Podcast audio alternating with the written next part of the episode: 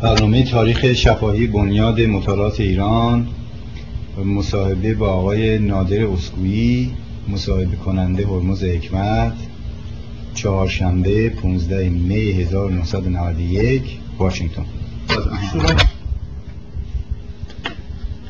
آقای نادر اسکویی فکر می‌کنم بهتر باشه سوال رو شروع کنیم با درباره سوابق خانوادگی شما و دوران تحصیلتون تا بعد برسیم به سالهایی نادر اسکویی اسم در تهران دنیا آمدم 14 آبان 1327 پدرم آتشی بود به این خاطر دوران درستان و چندین شهر مختلف ایران از جمله گردان و اهواز و تهران و شهرهای مختلف دیگه دبستان بودم دبیرستان در تهران بودم در تمام مدت و در 1345 از دبیرستان ابروز مدرسه شدم 6 سال ابروز بود. درش ریاضی دیپلم ریاضی ابروز داشت تا چه حد می‌خوایم؟ دیتیل بعد برای تحصیلات به خارج خارج. قبل از اینکه به اونجا بپردازیم در دوران دبیرستان در سالهایی که شما بودید در البرز می‌تونید وضع سیاسی رو کمی بنا بگید بله، بعد. اینکه آیا در فعالیت سیاسی کم هیچ شرکتی داشتید علاقه داشتید یا نه؟ سالهایی که ما من البرز بودم به ویژه سه سال آخر سه چهار سال آخر البرز که عقلم بیشتر می‌رسید به کارا درست سال بعد از 15 خدا 42 بود. و 15 خدا 42 سالی بودش که تمام اون حوادث اتفاق افتاده بود و قیامت اتفاق افتاده بود. بعد از 15 خدا اصولا دبیرستان ها به نظر می بودن که خیلی ساکت بودن تا زمانی که ما بودیم. موقع آه، اینو من با کسایی که قبل از 15 خرداد در مملکت دبیرستان بودن و فعالیت داشتن چک که می‌کردم همشون همین میگن که قبلش دبیرستان ها خیلی بیشتر جمعه سیاسی درشون بود. ولی بعد از 15 خرداد به طور خیلی وسیع یه سکون سیاسی عجیبی دبیرستان ها رو گرفته بود و این اتفاقا بر میاد تا حدود امکانا خیلی ها تاریخ 1346 رو صحبت می‌کنن حوادث اتوبوسرانی و درگیری های سیاسی که در موقع به خاطر اونها دوباره فعالیت سیاسی زیادتری در دبیرستان انجام میشه. دوره که من در دبیرستان دبیرستان بودم به ویژه دوران سه چهار سال آخر دبیرستان دورانی میشه گفت دوران خیلی سکون سیاسی در ها بود. شخصا درگیر سیاسی بودم نه اصلا از خانواده نظامی اومده بودم و هیچ نوع تماسی از اون لحاظ با مسائل سیاسی نداشتم مسائل سیاسی اپوزیسیون منظور نظر شدیدا علاقمند مسائل سیاسی بودم خودم. راجع به رژیم داوری می‌کردید در اون سالها؟ به طور کلی طرفداری می‌کردم از رژیم به طور کلی. ولی همون موقع هم می‌تونم بگم سر چند تا مسئله پرابلم داشتم یکی سر موزه خرداد بود که من خیلی جوان بودم. کلاس کلاس هفت دبیرستان بودم. یا هشت بودم. پسرموی منو که اون موقع آه، دانشکده می‌رفت و اینا دستگیر کرده بودن. به خاطر تشابه اسمی. اون اصلا درگیر هیچ نوع کار سیاسی نبود. و این وقتی که از زندان اومده بود بیرون بعد از یه ماه که برای آزادش کرده بودن و تعریف هایی که می‌کرد چه بلاهایی سرش آورده بودن که بعد فهمیده تشابه اسمی با آزادش کرده بودن خیلی زیاد خانواده ما رو به خصوص من رو و بچه های همسن ماها رو تحت تاثیر قرار داده بود. خیلی زیاد. برای این رو این این چیز رو داشتن. برای این این تماس این نظریه منفی رو رژیم- از این لحاظ از سیاسیش داشتن. ولی به طور کلی نه به طور کلی. حتی سالهای آخر دبیرستان هیچ فضایی برای بحث و گفتگو بین دانش آموزان نبود. اصلا بحث دوران دوران چپ و اساسا دوران حداقل دبیرستان ما که این بود و فکرم می‌کنم که دبیرستان دیگه هم که آشنا داشتم خیلی همه همین می‌گفتن. دوران واقعا سکون بود اون دوران. و تقریبا میشه گفت که اتوبوس حوادث اتوبوسرانی که سال بعدش اتفاق افتاد و دانشجویان البرز اعتصاب وسیع کردن و پیوستن به اون تظاهرات خیابونا به خاطر گرون شدن قیمت اتوبوس بود این حرفا. اه، اونجا یک نقطه عطفی بودش در ولی شما اون موقع من موقع نبودم من برای امریکا بودم. بله. خب یک کمی راجع به دوران تحصیل در آمریکا لطفا بفرمایید. من سال 60 و ب- میلادی میشه سال 67 به امریکا آمد. دانشگاه کالیفرنیا جنوبی University سنگ اول اومدم برای اینکه رشته مهندسی رو ادامه بدم.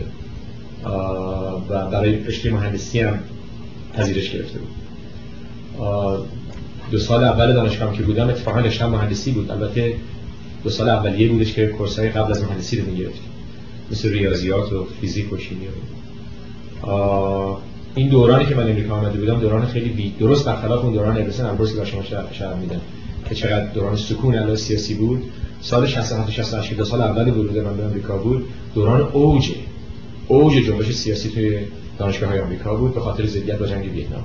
درست نقطه مقابل اون محیطی بودش که من در ایران باش مقابله کرده بودم و به امریکا آمد. دانشگاه ما با اینکه دانشگاه دانشگاه خصوصیه در لس آنجلس و به خاطر دانشگاه خصوصی بودنش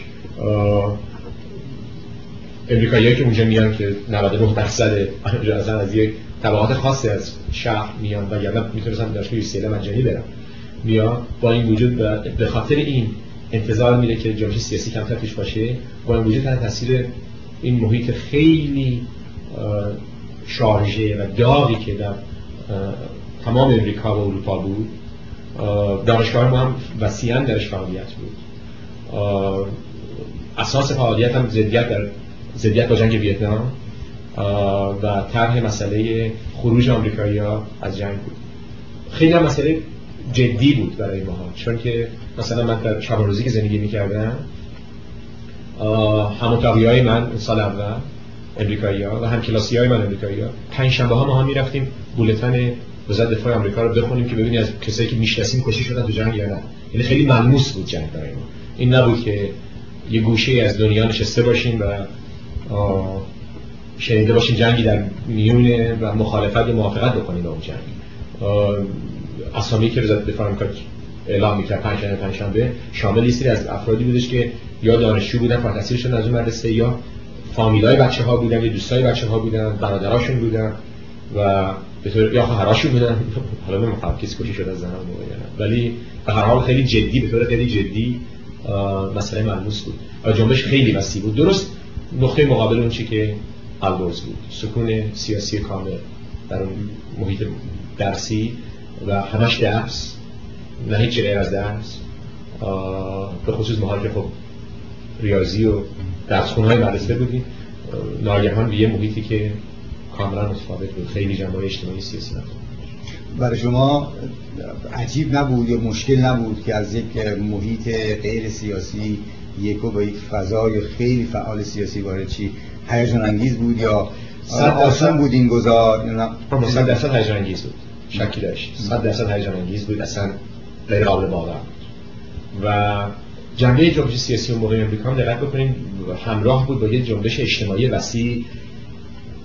به طور اشتباها هیپیگری گفته شاید بشه بهش که این فکر نمی کنم همه جوانب اجتماعی اون زمان رو برسونه و غلطه به این ولی به هر حال اینطور معروف شده. این جنبه های بودش که فقط جنبه مخالفت با سیاسی نبود. یکو یک جریانی در بین حتی بچه های اون مدرسه که از بچه های هیئت حاکمه اون شهر بودن در اونجا بودن. یک جریانی بودش که دنبال ماشین بهتر دیگه نبودن. دنبال اون جلال و جبروتی که معمولا می اومدن دانشگاه ها چهار سال بمونن و برن انجام بدن نبودن. حتی قیافه هاشون حتی من وقتی آشنا شدم همه ساده می پوشیدن ولی بعدها که آشنایی شدم امیدوارم ببینم چقدر فرق کرده بودن موقعی ما وارد شدیم. این ساده پوشی ساده پوشی بود. یه خیلی جدید به وجود اومده بود. موها خیلی بلند بود. فقط این نبودش که شیک باشه. یه نوعی اعلام موضوع بود به جامعه که من فرق دارم با اون جامعه که شما تا حالا ساختین و انتظار دارین بسازین.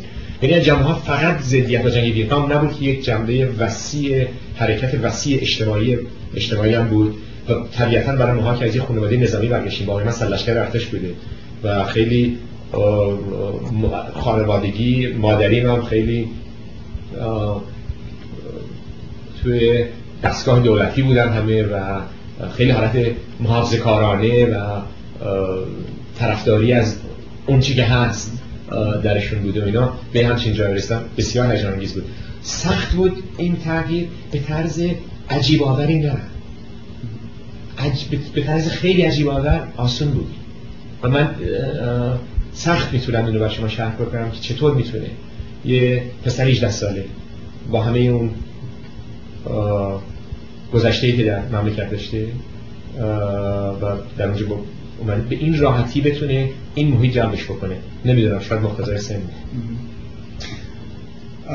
بر من جالبه که بدونم شما چطور در همون اوان ورود این مسائلی که همشاگردی های آمریکایی شما داشتن چه ناراحتی و نارضایتی نسبت به جنگ و چه نسبت به محیط اجتماعی به طور کلی این نارضایتی و ناراحتی برای شما قابل فهم باشه و یا بتونی شما باش همدردی بکنی به اون صورت که وارد فعالیت بشی. به این صورت. طبیعتا یه پروسه است. اینطوری نیست که روز اول ما برای فردا صبحش اینا رو من شرح دادن که داستان امریکا اینطوریه. من گفتم خب پس با شما هماهنگم اینطوری نیست.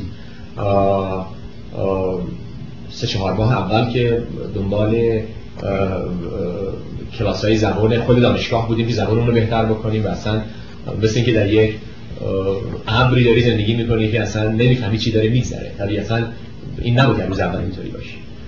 و ولی بدون شک کسی که و ما هشت نفر بودیم اومدیم اون موقع هشت ایرونی بودیم که همزمان اسممون نوشتیم یعنی با هم وارد این دانشگاه شدیم. دانشگاه شدیم. موقع ایرونی خیلی کمتر بود نسبت به سالهای بعد. اصلا کلا 50 نفر ایرونی در تمام دانشگاه بود. بعدا همین دانشگاه در اوج خودش مثلا هزار نفر ایرونی داشت. اون موقع مثلا 40 50 کل ایرونی های موقع بود تاثیر در کسایی که با من اومده بودن خیلی که به ویژه کسایی که همسن من بودن نه برای گریجویت اسکول برای سال اول اومده بودن تاثیر داشت. به هم واقعیت این که ما سر کلاس می‌رفتیم برمیگشتیم و تمام این جنبش ها رو تظاهرات ها رو می‌دیدیم کلاس ها رو میبستن بحث بود توی دورمتوریا بحث بود توی خیابون بحث بود. اصلا دانشگاه های آمریکا کمپوس آمریکا کمپوسی که امروزه شما می‌بینید هیچ شباهتی به این کمپوس و خیلی راحت این بحث در این بحثا خب طبیعتا ما هم که با یه بکران اومده بودیم که اهل سواد خوندن و کتاب و این حرفا بودیم و اینا خیلی راحت تونستیم جذب بشیم. یک شب اتفاق نیفتاد. منظورم اونم یک شب اتفاق افتاد ولی می‌خوام بگم این این جذب چنین محیطی شدن که فقط هم سیاسی نبود دقت بکنید. یک داستان کل اجتماعی و زندگی روزمره اصلا یه نوعی از زندگی بود. خیلی راحت تونستیم جذب بشیم.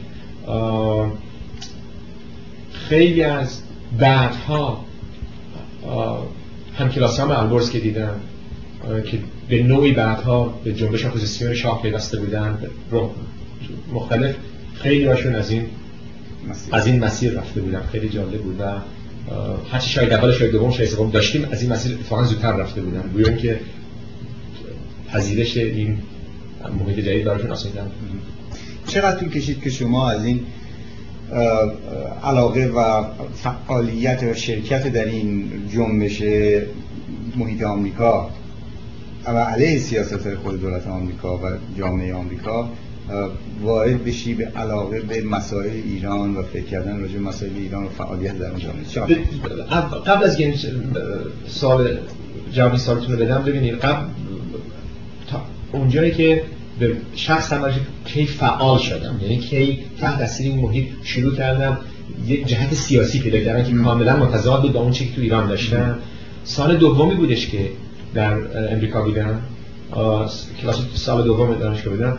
به عنوان توی انتخابات انتخابات خود دانشگاه که student government به وجود میاد. تو انتخابات اونجا به عنوان نماینده تمام دانشجویان خارجی انتخاب شده تو دانشگاه کالیفرنیا. این اون موقع با حکومت دانشجویی اسلام گورنمنت فرق داشت با الان اون موقع حکومت دانشجویی خیلی جنبه‌های سیاسی پیدا کرده بود. یعنی به خیلی رأی می‌دادن که آیا شما موافق ویتنام یا مخالف ویتنامید مسئله ویتنام و مسئله با کی هستین چگونه فکر می‌کنین؟ یکی از از مثل که انتخابات مثل که انتخابات برای کاخ سفید مثلا باشه انتخابات برای مجلس باشه. یعنی فقط جنبه سنفی دیگه نبود که این روزها هست و به حق هم هست. ولی فقط جنبه سنفی نبود که طرف انتخاب می‌کنید.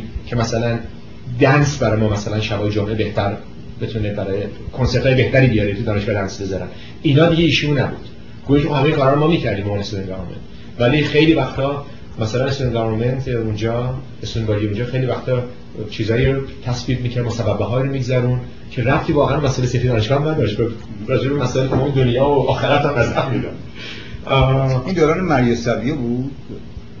چی بود کالیفرنیا یک یک از رهبران دانشجو خیلی خیلی سر صدا می‌کرد. شاید در کمپوس شما نبود.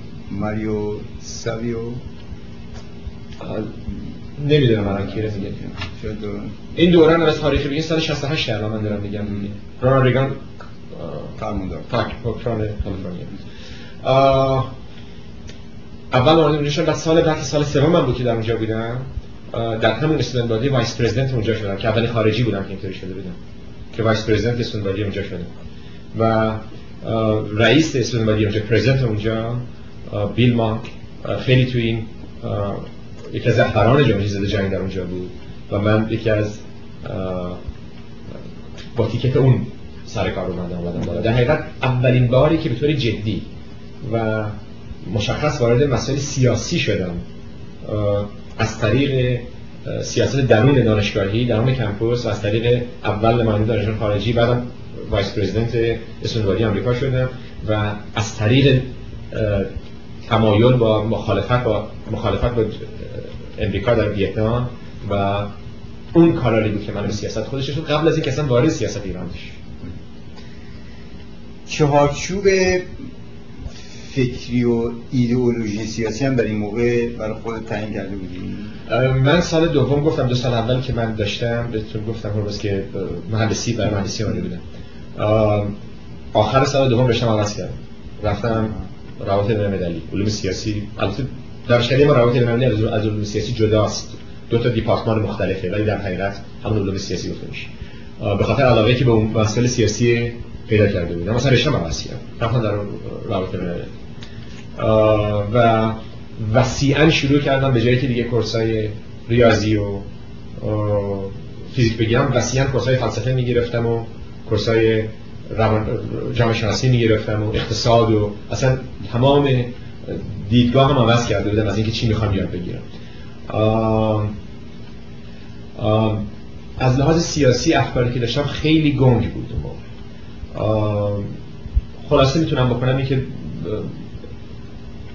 وسیعا در سمت کمپ لیبرالیزم اون زمان بود.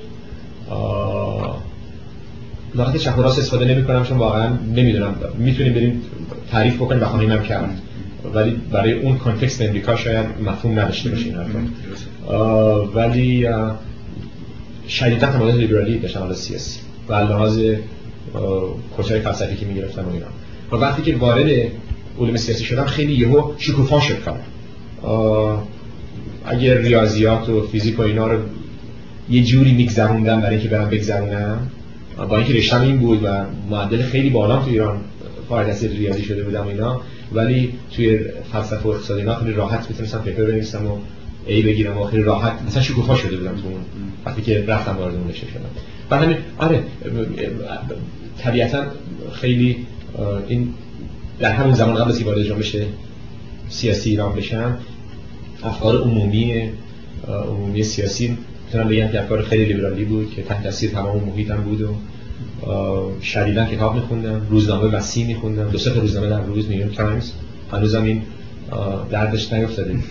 حدود 20 ساله که روزانه داریم می‌خوریم روزنامه و اخبار گوش بدم و توی کوران سیاست روز. مثلا در انتخابات ریاست جمهوری آمریکا چون من در گیر سیاست آمریکا بودم. از طریق از طریق همین حکومت دانشجویی اونجا تمایلات شدید به جناهای خیلی لیبرال از دموکرات داشتیم دیگه. و از نماینده های اونا دفاع می‌کردیم انتخاب کمپاین براشون می‌کردیم. این این فریم عمومی ذهنی من خب چه شد و چقدر طول کشید که مسائل ایران مطرح شد؟ در چه قالبی؟ همزمان.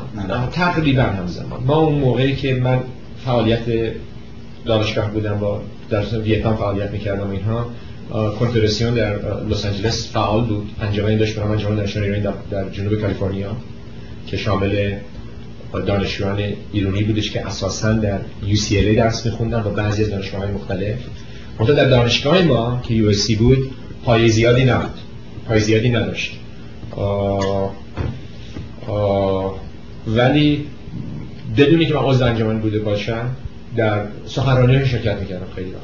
مثلا اگه مثلا اولی سخنرانی شرکت کردم یادم هست. اصلا سال اولی بود. سال 60 نه سال مثلا آخرای 68 یک سال نیم بعد از وارد شدم. اولی سخنرانی که من شرکت کردم یادم هست روی سخنرانی بود راجع به انقلاب مشروطه در ایران. که تاریخ انقلاب مشروطه در ایران. و متاسفانه ما که ریاضی خونده بودیم به ویژه تاریخ ایران خیلی کم می‌دونست. من خیلی انترسان بودم که برم این نوع رو سخنرانی شرکت بکنم. در حین رفتن به این سخنرانی ها با یه سری از دوست ایرونیایی که در UCL بودن دوست شدم. با یه سری که دوست بودم چون بچه های البرز بودن به هر حال. و به هم استاد می‌گفتن به هوای البرز. و استادا رو دیدیم اونجا دیگه. و باشون آشنا شدیم. و از طریق دوستی با اونها خیلی نزدیک بودم. باشون بدون که عضو باشم علت نبودن عضویت هم در کنفرانسیون هم زدیت باهاشون نبود. اصلا توی باغ دیگه بودم دیگه. باغ فعالیت های جنبش ضد جنگ ویتنام و گرفتاری چی فکر این تضادی داشت بین عضویت در اون؟ نه تضاد نبود. عضویت فقط اون موقع ها کی عضو شد فول تایم تقریبا بود دیگه. یعنی تقریبا شما تمام کارتون و تمام زندگیتون رو میذاشتین. توی بر کنفدراسیون. تقریبا اینطور بود که اون موقع. در فعالیت های مختلف شرکت بکنید و اینها. بس من بیشتر در یه سری فعالیت فرهنگی بیشتر شرکت می‌کردم. اما یهش اینطوری شرکت مخالفتم با شاه که شروع شد. از همون تقریبا زمانی که فعال شدم در جنگ ویتنام. خیلی راحت می‌تونستم بر خودم بین حکمرانای ویتنام جنوبی و شاه مقایسه بکنم و بر اساس بر اساس خاطرات اطلاعاتی از ایران داشتی یا بر اثر مطالعه و خوندن ادبیات سیاسی راجع به ایران در آمریکا؟ چجوری مقایسه می‌کردی؟ اون موقع که من اصلا راجع به ایران فکر نمی‌کردم که فکر نمی‌کردم که اون موقع فکر نمی‌کردم مخالفتم باشه به خاطر چیزایی بودی از ایران دیدم. حالا بعدها که خیلی پیر شدم برمیگردم گذشته نگاه می‌کنم این چیزایی مثل که برمیگشته و خودم خیلی هم اون موقع حداقل کانشس نبودم. ولی چه بسا بودی؟ حقا این تاثیر داشته. مثلا من یادم ترفی گرفتن عمرای ارتش چه کارهایی می‌شد که مثلا بخوان از تیوی سلشگر بشن اینا و چه آن چه اینتریگ هایی بود در کار و اینها خانواده مادری من رشتی اساسنی هستن و خیلیشون در حکومت شرکت داشتن. و کم و بیش شنیده بودم چیزایی که داره میگذره و اینها. به خاطر اونها نبود من مجله دولت گرفتم. الان که برمیگردم به اون موقع می‌بینم چه بسا اون نوع آشنایی ها حداقل کمکم کرده اگه بازدارنده نبوده. به اینکه بتونم موضع موضع علیه علا سیاسی علیه رژیم بشه. ولی اساسش رو بخواید به خاطر خیلی پای های علمی نداشت. که بشینم مطالعات وسیع بکنم. بر سر اینکه ببینم در ایران چه میگذره و چه نمیگذره اینها. اساسا بیشتر از هر چیزی ضدیت با دیکتاتوری شاه تا یک مطالعه عمیق اجتماعی از وضعیت ایران و چه رژیمی و چه حکومتی برای ایران الان خوب هست آیا حکومت کنونی حکومت اکتوال اون حکومتی هست که ما می‌خوایم یا نمی‌خوایم. از این موضع از این راه نبود. بلکه اساسا مخالفت با یه دیکتاتور بود که نظیرش هم در جاهای دیگه دنیای سوم می‌دید. خب شروع به فعالیت در عضویت و شروع به فعالیت در کنفدراسیون که شروع شد؟ خیلی دیر اومد. سال 71 به طور جدی شروع فعالیت کنفدراسیون کردم سال 71 پرواز تقریبا سال اوایل سال 70 سالی است که یک عده کثیری از ایرانی خارج کشور به کنفرانسیون میپیوندن. آخر این هفتاد. اوایل اوایل هفتاد هفتاد یک. عده کثیری میپیوندن در اونجا از دانشجویان اینو میشه گفت که از نسل سوم کنفدراسیون. حالا این کنفدراسیون هم بخوایم بیان بکنیم که بعد نمی‌تونیم. هست که یه نسل دیگه بود من با اینکه آشنایی با کانفرنسیون داشتم و فعالیت می‌کردم و سمپاتی باشون داشتم من هیچ وقت فعالانه در کاراشون شرکت نمی‌کردم. تا اینکه همون دوستانی که در کانفرنسیون داشتیم و خیلی هم با من رفت آمد می‌کردن منو قانع کردن که بعد از اینکه لیسانسمو گرفتم سال 71 قانع کردن که نه تنها عضو انجمن بشم بلکه مسئولیت انجمن رو بگیرم در لس آنجلس من در بلا فاصله بعد از ورود؟ من یه ماه بعد از اینکه ببینید آخه آخه دقت بکنین که اونطوری نبود به این صورت که کارت بهتون بدن که از این روز عضوی به این صورت نبود. خیلی عضو شدن یه پروسه بود و خیلی غیر رسمی بود. خودتون شما عضو می‌دونستین برای اینکه مثلا اگر مبنای عضو بودن این بود که رسما این بود که شما یه سالانه پولی سالانه به پروفسیون بدین به عنوان حق عضویت و یه روز کار انجام بدین. من این از سال 68 این کارو می‌کرد من این پول پول بهشون می‌دادم از به این معنی به این معنی من عضو بودم. ولی عضو اگه به این معنی باشه که فعالانه شرکت داشته باشی از یکی از کمیته های کنفدراسیون باشی. و در اونجا اکتیو باشی نه نبودم عضو. برای همین ولی وقتی که اومدم تو این نبود که من نمیشناختم کسی رو. وسیعا میشناختم حتی در سخنرانی هایی که گفتم شرکت می‌کردم. بعدها از من خواستم خود من سخنرانی راجع به مسائل مختلف برای کنفرانس بکنم و کردم. و همین چهره شناخته شده بودم تو بس. ولی وقتی لیسانسم گرفتم به جدی در فعالیت شرکت کردم. بعدش هم دبیر تشکیلات سازمان جنوب کالیفرنیا که یکی از سازمان‌های اصلی کنفرانسیون آمریکا. بعد از گرفتن لیسانس بلافاصله برای درجه بعدی نرفتی. چرا؟ بلافاصله بعد از درجه لیسانس گرفتم من قبول کردم چون نمرم خیلی بالا بود. که مستقیم برای دکترا برم در علوم سیاسی. یعنی من برای مسترز نرفتم مستقیم برای دکترا. یعنی هم زمانی که من وارد کنفرانس فعالیتم شروع شد هم زمان با اون من کورسای دکترا می‌گرفتم. الان به خاطر داری که فعالین کنفدراسیون در اون دوره که وارد شدی رفت یعنی به صورت خیلی رسمی تر وارد فعالیت شدی کیا بودن؟ کجا؟ امریکا رو دارین میگین یا در... نه اول در کالیفرنیا بعد آمریکا. در کالیفرنیا. اول میگین در بله در کالیفرنیا به ویژه برکلی و شمال کالیفرنیا مرکز اصلی فعالیت بود. فعالین اون موقع شمال و و جنوب کالیفرنیا. خیلی هاشون الان اعلام شدن این رژیم. بعد از انقلاب. بله بله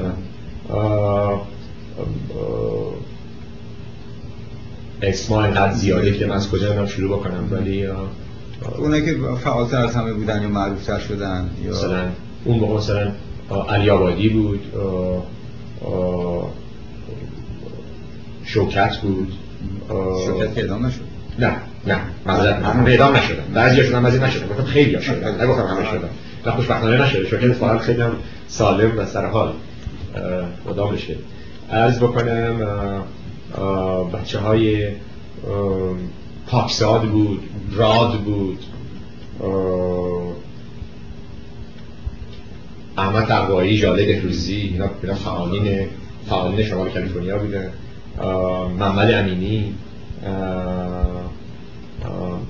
عرض بکنم در جنوب کالیفرنیا رضا بستوقی که بعدا اعدام شد.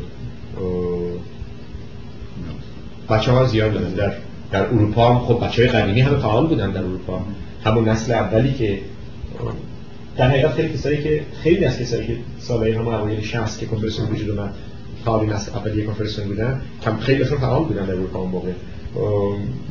در آمریکا چطور؟ از اون نسل اول کسی فعال نبود؟ بله بله بودن. بله مثلا منشر گورگین پور تو جنوب کالیفرنیا بود. بله بودن. البته خب طبیعتا دقت بکنین که به نسبی کمتر بودن چون خیلی فعالینی که وقت تو اولیه آمریکا بودن رفتن اروپا اون وقت. اون موقع دیگه مهم اروپا بودن. چون مرکز کنفرانس اروپا شده بود اصلا به طور در این مرکز کنفرانسیون اروپا بله بله. مثلا کوسری کرمان واشنگتن. این مثلا امریکا شروع کرد فعالیتشو در اون زمانی که من دارم با شما دیگه میگم یه رفت اروپا دیگه. خیلی از فعالین شاکری هم رسید شاکری هم بله خیلی هم اونجا بودن. ولی مثلا مهدی تهرانی مجید زربخش خیلی انقدر اسم زیاد خب. یه مختصری می‌تونی بگی راجع به اگر بحثی بود راجع به اینکه کنفدراسیون در اون سال 70 71 هنوز بحث راجع به اینکه سازمان دانشجویی سنفی باشه سیاسی باشه یا چقدر سنفی باشه چقدر سیاسی بود صورت می‌گرفت یا نه. و بعدم اینی که گرایش های مختلف سیاسی در اون سال چی بود؟ سالهایی که من به کنفرانسیون پیوسته بودم. کنفرانسیون تبدیل شده بود یک به طور قبل تبدیل شده یک جریان سیاسی و جریان سیاسی بسیار رادیکال. بحثایی که اینکه سنفی باشه یا نباشه نه به عنوان بحث داغ نبود.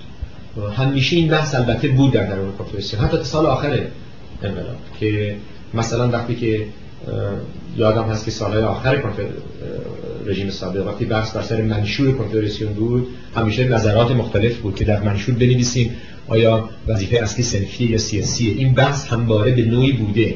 ولی به طور بحث حاد و داغ و بحث مرکزی در اون زمان نبود. این بحث بحث زمانهای سال 60 سال ده سال قبل از اون که انجمنهای دانشجویی تو اروپا و آمریکا به طور سنفی به وجود آمده بودن و بعد تشکیل دادن همدیگر رو همدیگه ریختن و پروفسور به وجود آوردن عملا. و این بحث اون موقع خیلی بود. مثلا اینکه اوایل اوایل سال 60 حتی مثلا بحث بودش که رابطه کنفرانسیون با سرپرستی های سفارتخونه ها و اداره امور دانشجویی سفارتخونه چی باشه. سفارت باید مالی کمک بکنه نباید بکنه. دولت خیلی دولت اون موقع خیلی اصلا آدم میفرستاد. مثلا زاهدی.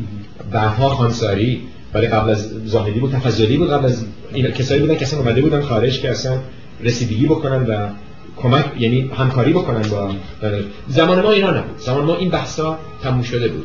زمان ما دقت بکنید اوایل سال 70 که من دارم الان الان مورد صحبت هست اوایل سال 70 دوران اوج رادیکالیسم در در جمع روشنفکری چه در اروپا چه در آمریکاست. تمایلات که پرسیدین دو نوع تمایلات بود.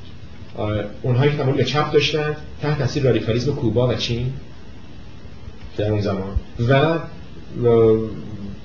جنبش جنگ ویتنام به ویژه در دانشجوییش و تمام داستان رادیکالی دانشجویی که مثلا سال 68 پاریس و آلمان و همه اینها تحت تاثیر اینها بودن. اونهایی هم که خودشون در کف چپ نمی‌دونستن. به هر حال تحت تاثیر شدید الجزایر عرض بکنم قبلیاش مصر بعدش الجزایر و بعدم فلسطین و خیلی چیزا مشترک بود دیگه. مثلا ویتنام و فلسطین و اینا همه مشترک بود. ولی همه اینها چه در کف چپ بودن چه در کف چپ بودن چپ به معنی ایدولوژی همه نشأت می‌گرفتن از یک حرکت عمومی تحت تاثیر حرکت عمومی رادیکالیسم در که اون موقع حاکم بود.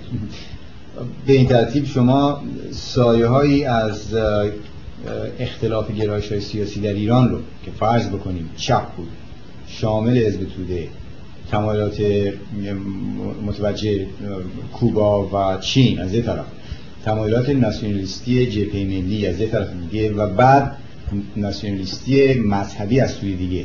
که اینا همه در اون دوران کم بیش در ایران وجود داشت. این سایه ها رو شما در کمونیکاسیون نمی‌دیدی؟ چرا؟ چرا؟ نه به صورتی که سال 1000 سال 2032 در ایران بود. نه به اون صورت مشخصش. مثلا در سال 70 الان صحبت سال 70 داریم می‌کنیم. همین سال 60 که پروفسور وجود تمام این تشکیلات به همین صورت دعوای اصلی سال سال 60 پروفسور وجود دعوای اصلی بین تودیا و نیروی سومیا بود. در درون کنفرانس. بین بچهای صفات تودیا اسمایی که می‌تونیم ببریم. من تهرانی رو اسپردم ازتون. نیکا لاشایی. زربخش نیرومند. همه این بچه هایی که به هر حال به نوعی اینا تحت تاثیر گرایشات اون اوایل تحت چپ تودهی بودن در مقابل نیروی سومی که بیشتر تو پاریس بودن و اینا. اون دعوا بود حتما. به همون معنیش. ولی من سال 70 دارم صحبت می‌کنم. سال 70 دعواها پایهاش اونجا بود. ولی به اون صورت دیگه شکلی نشد به چند دلیل اول اینکه حزب توده به خاطر یه سری مواضعی گرفته بود. رهبر حزب توده. یه سری گرفته بود. و گفته بودن که مادر مولانسی گفته بودن که میشه سلطنت مشروع قبول کرد. یه همچین در همین حد موضع گرفته بودن. نه طرفداری شاه. ولی گفته بودن در چهارگاه سلطنت مشروط هم میشه کار کرد. این در ریاکسیون به یه سری نطخهایی بود که نمایندگان رژیم در خارج موقع اومده بودن به دعوت به بازگشت به ایران و این حرفا اینا. در رابطه با اون ریاکسیون به این حزب توده همچین مواضعی گرفته بود. از زمانی که مواضع رو گرفت از این حزب طرد شد از جنبش رادیکالیسم ایران که خارج کشور که کانفرنس درش بود. مثلا معنی با اینکه خطی ممکن بود طرف داشته بشه ولی تشکیلاتی حزب توده دیگه سال 70 به اون معنی فعالیت نداشت در کنفرانس یک بخشی از تشکیل سازمانیش. ولی آیا در چپ به معنی ایدولوژی مارکسیستی و ناسیونالیست معنی جبهه‌ایش طرفداری از اون چیز یا مذهبیاش آیا بود؟ مسلمه که بود هنوز بود. فرماش الان بهتون میگم. بله حتما. از کنار شروع کنم. دانشجویان اسلامی بودن؟ بله. انجمن اسلامی هم بود. فعال بود خیلی کم. فعالیتشون خیلی کم بود. خارج از بودن. و اینها انجمن اسلامی بودن. در نقاط مختلف فرق می‌کردن سال هفتاد. در آمریکا اساسا مذهبی بودن انجمن اسلامی. خیلی جنبه های سیاسیشون کم بود. فعالین اسلامی اون موقع تو امریکا آقای یزدی بود توی هوستون که بعدا وزیر خارجه شد. یزدی تاندانس سیاسی مذهبی رو نمایندگی می‌کرد توی آمریکا. و دورورش تو هوستون یه سری فعالین بود و یزدی سری فعالیت خوشه می‌کرد. ولی آیا تمام انجمن اسلامی بدون استثنا در سراسر آمریکا همشون سیاسی بودن؟ نه. در اوایل سال 70 خیلیشون مذهبی بودن. بعدها که به انقلاب نزدیکتر شد سیاسی تر شدن یه سری از بچه از اروپا اومدن آمریکا کمک بهشون کردن. مثلا نوبری که استنفورد بود که بعدا شد رئیس بانک مرکزی اون گروه نوبری توی شمال کالیفرنیا تاندنس سیاسی خیلی بیشتر داشتن اصلا سیاسی بودن. تا مثلا انجمن فرض کنین کانزاس که مسئلهشون فقط این بودش که گوسفند چگونه ضد اسلامی بکنن و تقسیم بکنن بین خودشون و اینا. جنبه های مذهبی خیلی قوی بود. توی اروپا همینطور بود. جنبه های مذهبی خیلی قوی بود اون موقع تو بین انجمن اسلامی که اون موقع بودن خیلی هم کم بودن. گویی که تانداس سیاسی توشون موقع بود. بنی تو پاریس بود خودزاده تو پاریس بود اینا به طور مشخص آنها سیاسی داشت و جریانات مذهبی رو نمایی می‌کردن ولی حرکتش که سیاسی بود. ولی به طور کلی اون اوایل سال 70 که من دارم صحبت می‌کنم جنبه های انجمن های اسلامی جنبه های مذهبیشون خیلی قوی تر از جنبه های غیر اسلامی. و اساسا در کنفرانس شرکت نمی‌کردن. بنی که از که یه موقع دبیر کنفرانسیون بودش از کنفرانسیون بیرون رفته بود. زاده که از فعالین اولیه سازمان آمریکا بود با این صحبت کردیم. از فعالین اولیه سازمان آمریکا از پایه‌گذاری سازمان آمریکا بودیم. میشه زاده رو می‌تونیم بگیم؟ مجید تهرانیان نقشه مجید تهرانیان لباسچی احمد اشرف اینا از قدیمی های امریکا بودن اینا. خب خیلی از این از حسین از از پروفسور رفته بود اون در بر همین بخشی از کنفرانس شما نمی‌تونید بگید که انجمن دانشجویان اسلامی بخش از کنفرانس بودن. همکاری می‌کردن در خیلی از برنامه ها بله. وسیع همکار به خصوص هرچی به انقلاب نزدیکتر شد. همکاریشون خیلی بیشتر شد. مخالفت هم بود خیلی. چون اصلا به خصوص در سال 70 که اصلا جنبه های مذهبی بود. در درون کنفرانسیون داستان غالب چپ بود. چپ مارکسیستی. چپ مارکسیستی. داستان غالب چپ مارکسیستی. سال 70 که اومد. داستان به در آمریکا. در اروپا هم اینطور ولی به در آمریکا اصلا غالب چپ مارکسیستی. بدون ارتباط مشخص با هیچ حزب مارکسیستی در ایران گروه فعال مارکسیستی. ادامه هاش دیگه مثلا سازمان انقلابی که سازمان هایی بود که فعال بود. خب سازمان انقلابی خودشون رو ادامه دهنده های رادیکال حزب توده می‌دونستن و به اون معنی اگه بخوایم استفاده شناسنامه‌ای بخوایم بکنیم به اون معنی برمیگشتن به همون سال 2032 به توده برمیگشتن. سازمان انقلابی کادرای رادیکال ضد شوروی شده حزب توده بودن که بریده بودن و سازمان انقلابی رو وجود آورده بودن دیگه. در امریکا فعالیت داشت. سازمان طوفان در امریکا فعالیت داشت. خب سازمان طوفان هم به شناسنامه باز برمیگرده به حزب توده. کادرها که کادرهای کسایی که اساسا انقلابی آمدن بیرون. تیپای تهرانی اینا که در تهرانی اینا که در زربخش و تهرانی و اینا که در اروپا بودن در آمریکا فعالیت داشتن. اصلا سازمانی که ما بودیم جنوبی کالیفرنیا که بودیم جمع اصلیشون موقع سال 70 کادری بود با کادرها بود. سازمان انقلابان کمونیست بخوایم فعالینشون یاد داریم یه نوعی برمیگردن همشون به سازمان انقلابی دوباره. به این معنی که برگردیم به گذشته همه افراد بخوایم شناخت خبر ادامه بدین و, و اونطوری بخوایم بگین همه به هر حال داستان چپ ایران به هر حال برمیگره به توده تو ایران. ولی آیا در اون موقع با حزب فعالیت می‌کردن؟ نه که صد درصد متضاد بوده مخالف بودن و دشمن بودن. در ایران آیا آدم داشتن؟ حتما داشتن همشون هم داشتن. یه اینجا یه اونجا یه اونجا ولی اونطوری نبودش که اینا بیانگر یک حزب در ایران بودن عالیش هم سازمان انقلابی دیگه سازمان انقلابی در ایران. یه موقع آدم آدم میفرستاد ایران. اصلا نیکخواه و تمام داستان تیراندازی به شاه در کاخ مرمر و اینها. خب برنامه سازمان انقلابی بود. رفته در ایران و اینا که بعدا از هیچ گرایش غیر چپ عمده در کنفدراسیون حالا کل کنفدراسیون هم بزنیم کنار در کالیفرنیا میشه صحبت کرد. بله جبهه ملی.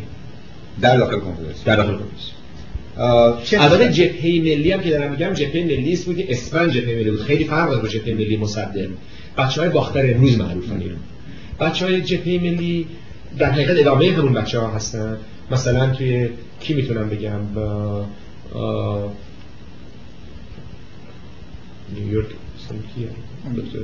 قایم مقام برادرش محسن قایم مقام اینا. خب اینا بچه های باختر امروز بودن. طرفدار باختر امروز بودن. توی کالیفرنیا. بله فاطمی ها اون موقع دیگه نه دیگه. اون موقع دیگه باختر امروز جریان خیلی رادیکال پیدا کرده بود. طرفدار شریکی شده اینا بچه های جبهه ملی بودن که از اون تاندانس جبهه ملی تاندانس جبهه ملی قدیم بریده بودن. خوش هم جبهه ملی می‌دونستن. خوش ادامه دهنده راه مصدق می‌دونستن. ولی عملا تحت تاثیر جریان شریکی تو ایران. به ویژه مجاهدین فدایی هر دو گرایش چپ چپ پیدا کرده بودن ولی مارکسیست نبودن به خودشون مارکسیست حداقل نمی‌دونستن. گویی که تاثیر مارکسیست بودن خودشون مارکسیست نمی‌دونستن. ولی خیلی فعال بودن. به خصوص شمال کالیفرنیا خیلی فعال بودن در دوره اول کنفدراسیون در آمریکا اگر اشتباه نکنم معمولا کسانی که علاقه به فعالیت سیاسی داشتن و عضو سازمان دانشجویان بودن در دو سطح فعالیت می‌کردن. بعض دفعه در سه سطح. یکی سطح علنی آشکار بود در در خود کنفدراسیون در خود سازمان دانشجویی و فدراسیون کنفدراسیون حرفاشون می‌زدن و اتحادیهاشون رو داشتند و تظاهراتشون می‌کردن.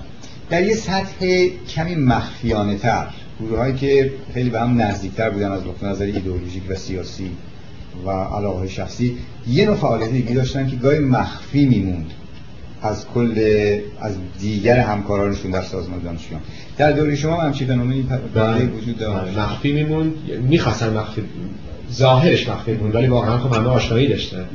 به ویژه سواد ولی بله ساز در اون موقع سال اول هفتاد دارید شما صحبت می‌کنین سازمان انقلابی توفان کادرا. اسپورت هم میرم همه سازمان انقلابی کمونیست وقت خود عضو هیچ کنم نه. الان در اون موقع داریم صحبت می‌کنیم از هیچ کنم شده نبود بودجه با کادرا کار می‌کردن ولی کادرا اصلا اسمشون کادرها یه داستان یه خود راجع به کادرش ممکن صحبت بکنیم. کادرها اون موقع یه داستان چیز بودن. یک داستان علتی بهشون میگن کادرها چون چند تا از کادرهای مرکزی سازمان انقلابی بودن که بریده بودن سازمان انقلاب تیپای تهرانی زربخش و نیرومند و اینا. و همش به نام کارتا معروف شده بود. بحثشون بحث اصلیشون این بود که نمیشه در خارج کشور در خارج کشور نمیشه حزب وجود آورد. با سازماندهی سیاسی معنی حزبیش کرد. اینو در داخل باید انجام در خارج نمیشه. این نکته مرکزی تمایز بود بین اینها لازم تشکیلاتی و سازمان انقلابی. و همین وقتی میگه عضو کادرها بودن عضو کادرها خیلی چیز عامیه. یعنی بیشتر خب با اونها بودی. یعنی ولی سازمانی نبود به اون معنی. هم کاری می‌کردیم مقاله می نوشتیم ولی اونطوری را دیسیپلین حزبی نبود که سازمان انقلاب کمونیست مثلا داشت یا طوفان داشت. زمینی اینطور مخفیانه به این صورت نمی‌کردیم خب طبیعتا یه سری جلساتی داشتیم با هم دیگه اعلام نمی‌کردیم لحاظ لحاظ امنیتی در مقابل با ساواک اینها ولی به اون معنی که تشکیلات خیلی منسجم حزبی داشته باشه نه اصلا نبود. خیلی تشکیلات خیلی لوس و خیلی لوس به معنی انگلیسی گفتم. خیلی شل. تشکیلات خیلی شلی بود. و یه سری افراد به خاطر سری هم فکریا با هم به هم دیگه نزدیک بودن. نمی‌تونید مقایسه بکنید تشکیلاتی کادرا رو. اون موقع حداقل. بعدها بعدها فرق کرد. ولی اون موقع نمی‌تونین مقایسه بکنین کارتا رو با تشکیلاتی مثلا با سازمان انقلابی عضویت ملی باختر امروز باختر امروز هم وسیع تشکیلات داشت. یعنی فقط سازمان انقلاب کمونیستان نبودی گفتن. جبهه ملی فرم باختر امروزش به امریکا تشکیلات داشت. همون وقتی که میگیم. تا وقتی که آمریکا بودی عضو کنفدراسیون بودی؟ بله. تا سال هزار من سال 1976 آمریکا بود تا 1976 خب در این دوره یه مختصری از نوع فعالیت های سازمان در مخالفت با رژیم شاه بله. کیفیتش نوعش اوجش بله. خود ممکنه بین 70 76 بعد اساسا فعالیت های ما چند می‌تونیم اینطوری تقسیم بکنیم. یکی فعالیت هایی بود که بهش می‌گفتیم دفاعی. این دفاع از زندانیان سیاسی بود. و از آزادی های عمومی تو ایران. کارهای مشخصی در این زمینه می‌کردیم که نشریات بیرون می‌دادیم در افشاگری که در ایران زندان های سیاسی چه میگذره مثلا؟ با وسیعا با یک قشر وسیع از وکلای دادگستری لیبرال ها شخصیت های آمریکایی کار می‌کردیم مثل مثلا Civil Liberties Union مثل وکلای مترقی آمریکا وکلای لیبرال آمریکا. و از اونا می‌خواستیم که برن ایران میفرستیمش ایران حتی که برن مطالعه کنن وضعیت ایران برگردن و اینا. نشریات انگلیسی زبون می‌دادیم بیرون که تو این قسمت دفاعی که پخش می‌شد بین این نوع شخصیت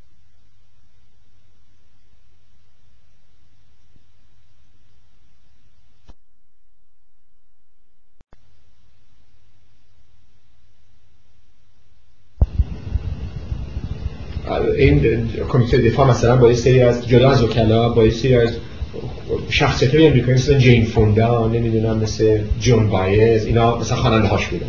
یا مثل دانش پروفسورای دانشگاه یا مثلا اعضای اعضای کنگره سناتورها و به ویژه کنگرسمن ها وسیعا ما تماس می‌گرفتیم باهاشون. و هدف اصلی این این رشته از فعالیت در مرکز استفاده از سیاسی تو ایران بود.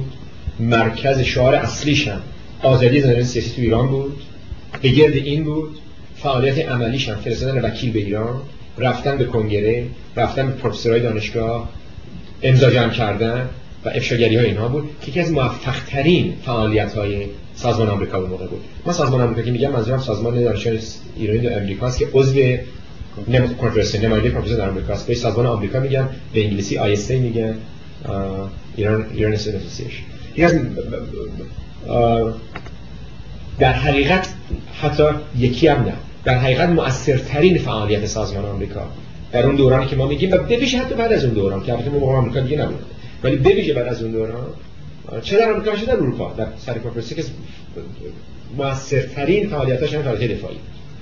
و تاثیرات خیلی واسه وشو یعنی ما میلینگ لیست داشتیم که بچه زمان میفرستادیم به خلایق میلینگ لیست رو می‌خونیم. آدمای خیلی سرشناس آمریکایی تو این میلینگ لیست بودن و همیشه نشریات ما رو دریافت می‌کردن. این یه یه قسمتش از فعالیت. فعالیت دفاعی می‌گفتن علاوه تشکیلاتی هم در هر شهری کمیته خودش داشت. این شهری هم جمع می‌شد به ملی کمیته دفاع آمریکا موجود بود. بالا سرش هم ما اون موقع دبیر کل نداشتیم. دبیرای کمیته های دبیرای مختلف داشتیم. بالا سرش دبیر دفاع بود. در سطح آمریکا دبیر دفاع آمریکا بود. در سطح شهرها دبیر دفاع لس آنجلس دبیر دفاع شمال کالیفرنیا دبیر دفاع مثلا هوستون اینطوری. و طبیعتا اون دبیر دفاع اونجا کاری که می‌کرد کمیته از بچه ها تشکیل می‌داد که بهش کمک می‌کردن که این فعالیت ها رو انجام بده برن آدم ها رو ببینن و اینا.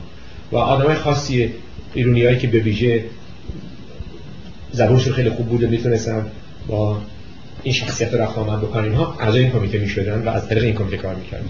این یک کمیته دفاع یک کمیته بین‌المللی داشتیم که درست فعالیتش انجام میده درست نقطه مقابل دفاع از اون بر بود. با جنبه های رادیکال کار می‌کرد با تشکیلات رادیکال کار می‌کرد. در مقابل تشکیلات لیبرال که دفاع کار می‌کرد. کمیته بین‌المللی مثلا با داستان های دانشجوی عرب که تو امریکا فعالیت داشتن فلسطینی توی امریکا فعالیت داشتن با اونها همکاری می‌کرد تظاهرات اونها عرض بکنم. داستانه چپ و متمایل به چپ آمریکایی و مشابهش اروپا که در تظاهرات تظاهراتی گذاشته می شده اینا اونا رو می آوردن با, با, با اونا هم کاری می کردن و با جمعه های رادیکال و چپ کار می کردن کمیته بین المللی مثل دفاع دبیر بین المللی بود و چه در سطح امریکا در سطح محل جمعه فرهنگی داشتیم که اساسش سخنرانی های هفتگی بود در شهر. اساسش. برای ایرانی ها برای ایرانی ها سخنرانی در آمریکایی از طریق کمیته دفاع میذاشتیم. من فراموش کردم کمیته دفاع بگم. در کمیته دفاع سخنرانی برای آمریکایی ها میذاشتیم. متأ هفتگی نبود هر چندگاه یک بار یه موضوعی می‌گرفتیم میگذاشتیم بیشتر موضوع سیاسی تا موضوع سیاسی. بین المللی هم سخنرانی میذاشتیم. باز برای اون عده. طبیعتا جنبه های بیشتر حادتر سیاسی.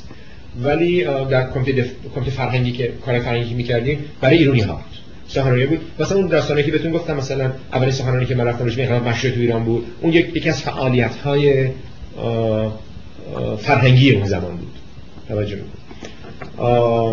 این هفته هفته هفته بود. شهرهای بزرگ امریکا خانه ایران داشتن که اجاره می‌کردیم و جلسات تشکیل می‌شد و یک جلسه فرهنگی هفته یه بار در خانه های ایران انجام می‌شد. در شهرهای مختلف آمریکا. طبیعتا دبیر فرهنگی بالا سرش بود کمیته فرهنگی که اداره می‌کرد. لزوما هم کمیته فرهنگی نطقا رو نمینوشت. از آدم از بیرون هم میومدن می‌تونستن نطق بکنن. ولی اینها کسایی بودن که اداره می‌کردن. کمیته اشارات داشتیم. چهارمین کارمون. روزنامه بیرون می‌دادیم. و کمک می‌کردیم به روزنامه کنفدراسیون که 16 آذر بود. اونو پخش می‌کردیم و روزنامه های محلی بیرون می‌دادن. بالاخره کمیته تشکیلات که وظیفش گسترش انجمنها در شهرهای موجود که انجمن داشتن بود و ایجاد انجمنها در شهرهایی که نبودن. من در تشکیلات همیشه فعالیت می‌کردم.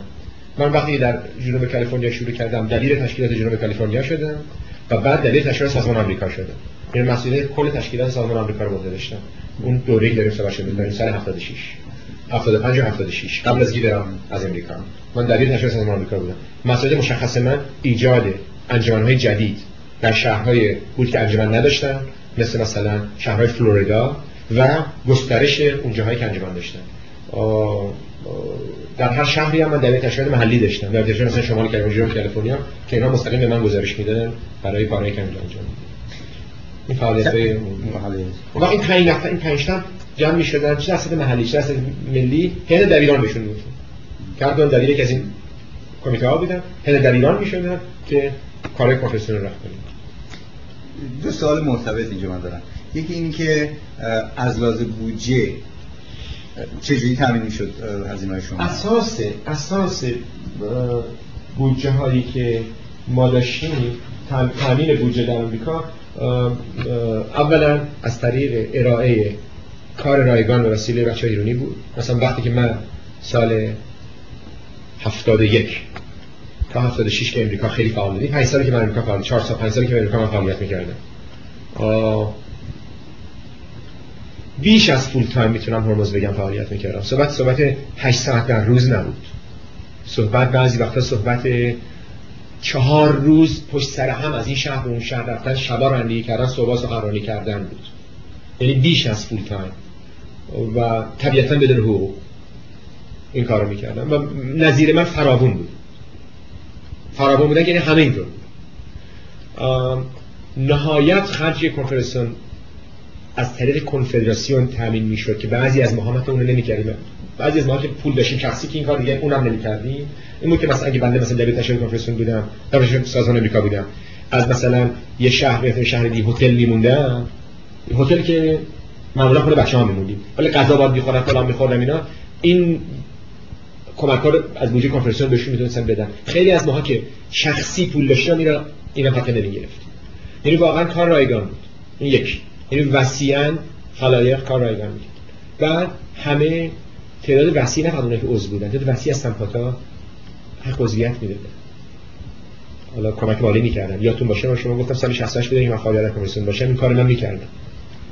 جشن های گوناگون ما میذاشتیم که منبر اصلی درآمد اون وقت بود مثل جشن مهرگان مثل جشن عید. 16 آذر از این و برنامه های فرنگی میذاشتیم. رقص محلی فلان برنامه سخنرانی فلان اینا. و مردم هم بلیت می‌خریدن و وسیعا هم میومدن کسایی که میومدن لزوما هم عضو نبودن. به این نوعی سمپاتی بشن چون میومدن این جشن محتوای سیاسی هم میشه بله بله وسیع. وسیع معزالک استقبال میشه معزالک استعمال میشه جشن ایرانی پر. بود مثلا ما چون مثلا ما جنوب کالیفرنیا که من شروع کرده بودم ما هتل هیلتون میذاشتیم. بارروم هتل هیلتون. جای سوزن انداختن بارروم هتل هیلتون. خیلی از دکترا و اینا می اومدن که لزوما فعالیت در کنفرسیون نداشتن.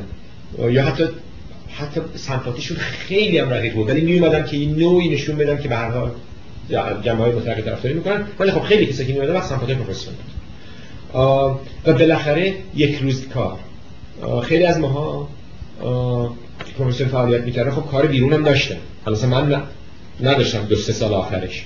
دلایلی که میگم حالا چرا چون همش فول تایم برای سازمان کار می‌کردن ولی خیلی خیلی خوب کار بیرون می‌کردن. یک روز در کار روز مهرگان پول می‌دادن. یعنی هر چقدر معادل یه روز حقوقشون بود با پول می‌دادن. و یک سنت یه روز کار بهش می‌گفتن. شما مجموعه از جشن ها یک در ماه یک معادل یک روز در ماه. معادل معادل حقوق یک روزش. معادل حقوق یک روزش.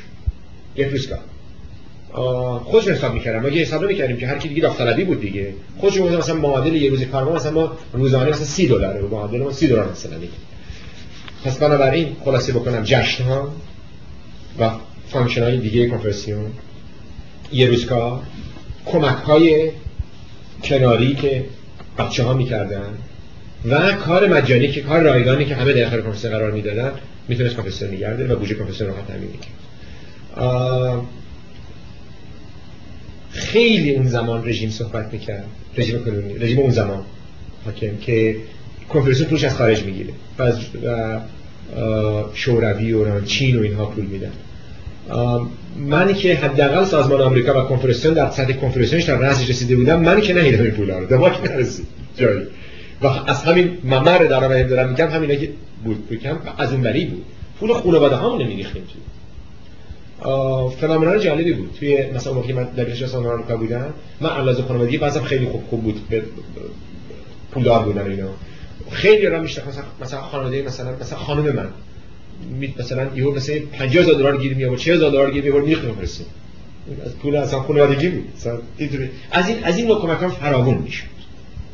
فراوون می‌شد. این این مجموع اینها ترجمه رو میزن هر وقت پول کم داشتیم کافی بود بگیم. بذار اینطوری به شما بگیم. کافی بود بگیم آقا ما برای فرستادن وکیل فلان وکیل به ایران که در ایران سازمان آمریکا میگه آقا می‌خوام ما یه وکیل از سنازی بفرستیم مثلا تهران رو بیاد. مثلا 5000 دلار پول می‌خوایم نیم ساعته بچه‌ها پول جمع کرد بچه عضو سازمان. عضو سازمان از بیرون می‌گرفت بعد از بیرون می‌گرفتن. از ملت بیرون می‌گرفتن پول جمع می‌کردن. 20 دلار 20 دلار 30 دلار 400 دلار 50 دلار جمع می‌شد وکیل میاد یعنی هیچ وقت ما برای یه انجام یه کار جدی در مزیقه نبودیم. چون وسیعا کامیونیتی ایرانی ها از این طریق کمک ما می‌کرد و پولای 50 دلار 100 دلار وسیع جمع می‌کردیم در مزیقه از این ها اصلا من اون در تشکیلات سازمان آمریکا به شما بگم مسئول مالی بودم. از چه سال در تشکیلات من دو سال آخر که امریکا بودم 75 76 من در این تشکیلات سازمان آمریکا دبیر سازمان آمریکایی بودم. دبیر مالی بودم در زندگی که قسمت مالی زیر تشکیلات بود. اینطور نبود یک پول کلونی بود در بانک ریخته بودیم از بهرش برمی داشتیم. کاش که این بود و باید کاش که این کارو می‌کردیم. حالا بعدا من به شما حالا می‌رسم نقاط ضعف که صحبت کردیم میام اشکالات اشکالات کار کجا بود. ولی اینطور نبود یک پول بودجه ای بود و از اون بودجه ما هم که برمی داشتیم. به نوعی هفتگی و دو هفته یه بار و سه هفته یه بار پول میریختیم و خرج می‌کردیم. همینطوری یک داستان دائمی این بود که یه کار رو انجام می‌شد. پول نبود با پول جمع می‌شد پول جمع می‌کردیم خرج اون کار می‌کردیم. تقریبا اینطوری بود. من جمع مالی سازمان آمریکا چگونه تامین می‌کردم. تمام انجمن عضو امریکا عضو سازمان آمریکا که اون موقع 30 40 تا انجمن بودن اینها 50 درصد کل درآمد هر کاری که می‌کردن مثل جشن عید. هر کاری که می‌کردن 50 درآمدشون رو باید می‌دادن سازمان آمریکا سازمان محلی سازمان محلی 50 درصدش رو سازمان آمریکا و اون ما از اون طریق اون 50 درصد سازمان 50 درصد که از این می‌گرفتیم بود که خرجای کل سازمان آمریکا رو می‌کردیم که کارهای دفاعی بود کارهای بین‌المللی بود تظاهرات ها بود انتشارات بود. فرستاده وکیل بود اینا. از اون طرف می‌کردیم هر وقت هم کمد ملل می‌شد تقریبا هر روز بود. تقریبا هر روز بود. یعنی تقریبا با دبیر مالی هر روز کمبود ما پول داشتم که برای خرجی که انجام بدم تلفن به سازمان‌های محلی بخشنامه سازمان‌های محلی به خصوص به چهار پنج شهر اصلی مثل لس آنجلس مثل سان فرانسیسکو مثل شیکاگو مثل هوستون نیویورک ما 5000 دلار تا فردا پول تخمینا بودجه چقدر بود در سال؟ اون 5000 دلار جمع شد مشکل می‌تونم بگم. نزدیکای بودجه خود سازمان آمریکا چون ما فقط کارهای خیلی مشخصی می‌کردیم نمی‌تونم بگم. ولی فکر کنم بالای 3000 دلار. در سال. در سال. خیلی محدود بود. این کار خیلی خاصی بود که انجام می‌شد. چون خیلی از کارهای یعنی ما اون تشکیلاتی که باید بگردوندم الان من تشکیلات بیزینسی میگردونم تو آمریکا. به نسبت الان دستمه. من اون تشکیلات اگه می‌خواستم بگردونم. من دو میلیون سه میلیون ده میلیون پول می‌خواستم. متا همه کارم مجانی مردم کار می‌کردن. یعنی تمام رایگان بود هر کاری که وکیلی هم که به ایران میفرستادیم خیلی وقتا پولی بلیط طیاره خودش خودش میده آخه جالبش هم این بود. یعنی وکیلم که می‌رفت ایران بلیط طیاره خودش خودش می‌خرید. یعنی ما خیلی وقتا پولی به طیارش هم بهش نمیدیم. جالب. به جنبه دیگه برگردیم از کار فعالیت سازمان دانشجویان. یک چه نوع ارتباطی با ایران داشتیم؟ یا چه سعی می‌کردیم که ارتباط با ایران رو ایجاد بکنید یا گسترشش بدید و چقدر موفق بودید در اون سالها که تو داریم می‌کنیم تا بذاریم بگم که تا یکی دو, یکی دو سال قبل تا 6 سال بکنید چون خیلی فرق می‌کنه سال بعدش. تا اون زمان ارتباط ما به عنوان تشکیلات با ایران صفر بود. صفر. یعنی برنامه ای که این همه کمیته داشتیم. کمیته دفاع کمیته بین کمیته فرهنگی کمیته فلان. همه اینا رو داشتیم. ولی شما بگین یه برنامه یک, یک حرکت سازماندهی داشتیم که با ایران تماس داشته باشیم خبرها رو از ایران بگیریم خیلی مشخص و, و شانسی نباشه. یا فلان کسی نامه فرستاده نباشه. یا به طور سادانه هیچ صفر صفر. چرا؟ الان میگم. تنها تنها تماس هایی که داشتیم تماس هم که دارم میگم اسمش می‌تونم بذارم شانسی بود. یه رفیقی داشتیم کنفرانسیون رفته ایران. یه گوشه بود یه نامه بر ما میفرستاد. ما نامش هم اسمشو برمی داشتیم یه خودش هم مخفی می‌کردیم که مثلا اسم طرف رو نشه تو ایران. چاپ هم می‌کردیم. با مردم فکر می‌کنن که مثلا این نامه از ایران چاپ شده حالا مثلا تشکیلات در اونجا هیچ چیزی نبود. حالا رفیق یه P.O. box مثلا نامه فرستاده چاپ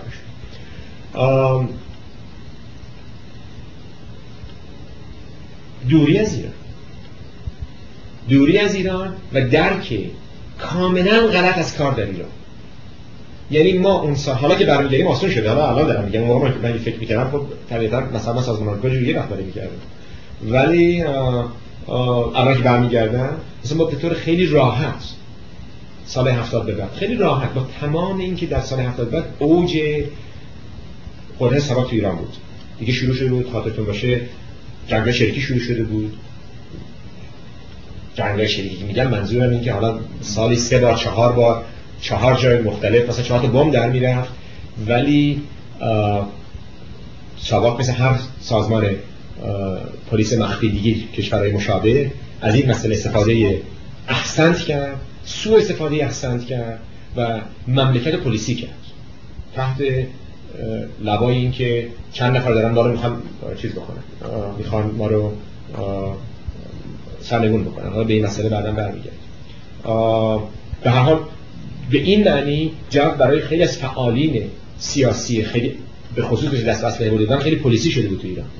ولی در این حال سالهایی بود که به تدریج پول نفت داشت گسترش پیدا می‌کرد اقتصاد به تدریج داشت رشد پیدا می‌کرد تجارت با خارج وسیع داشت رشد پیدا می‌کرد حرکت و حجوم وسیع به خارج اصلا تبدیل شده بود مملکت به دلالی این که یه رابطی با خارج داشته باشین یه جنسی بیاد اونجا یه جنسی بتونید تو ایران بفروشین پولش بگیرین و پولش خارج بکنین خارج از ایران بکنین. یه همچین سیرکلی تبدیل شده اقتصاد مملکت.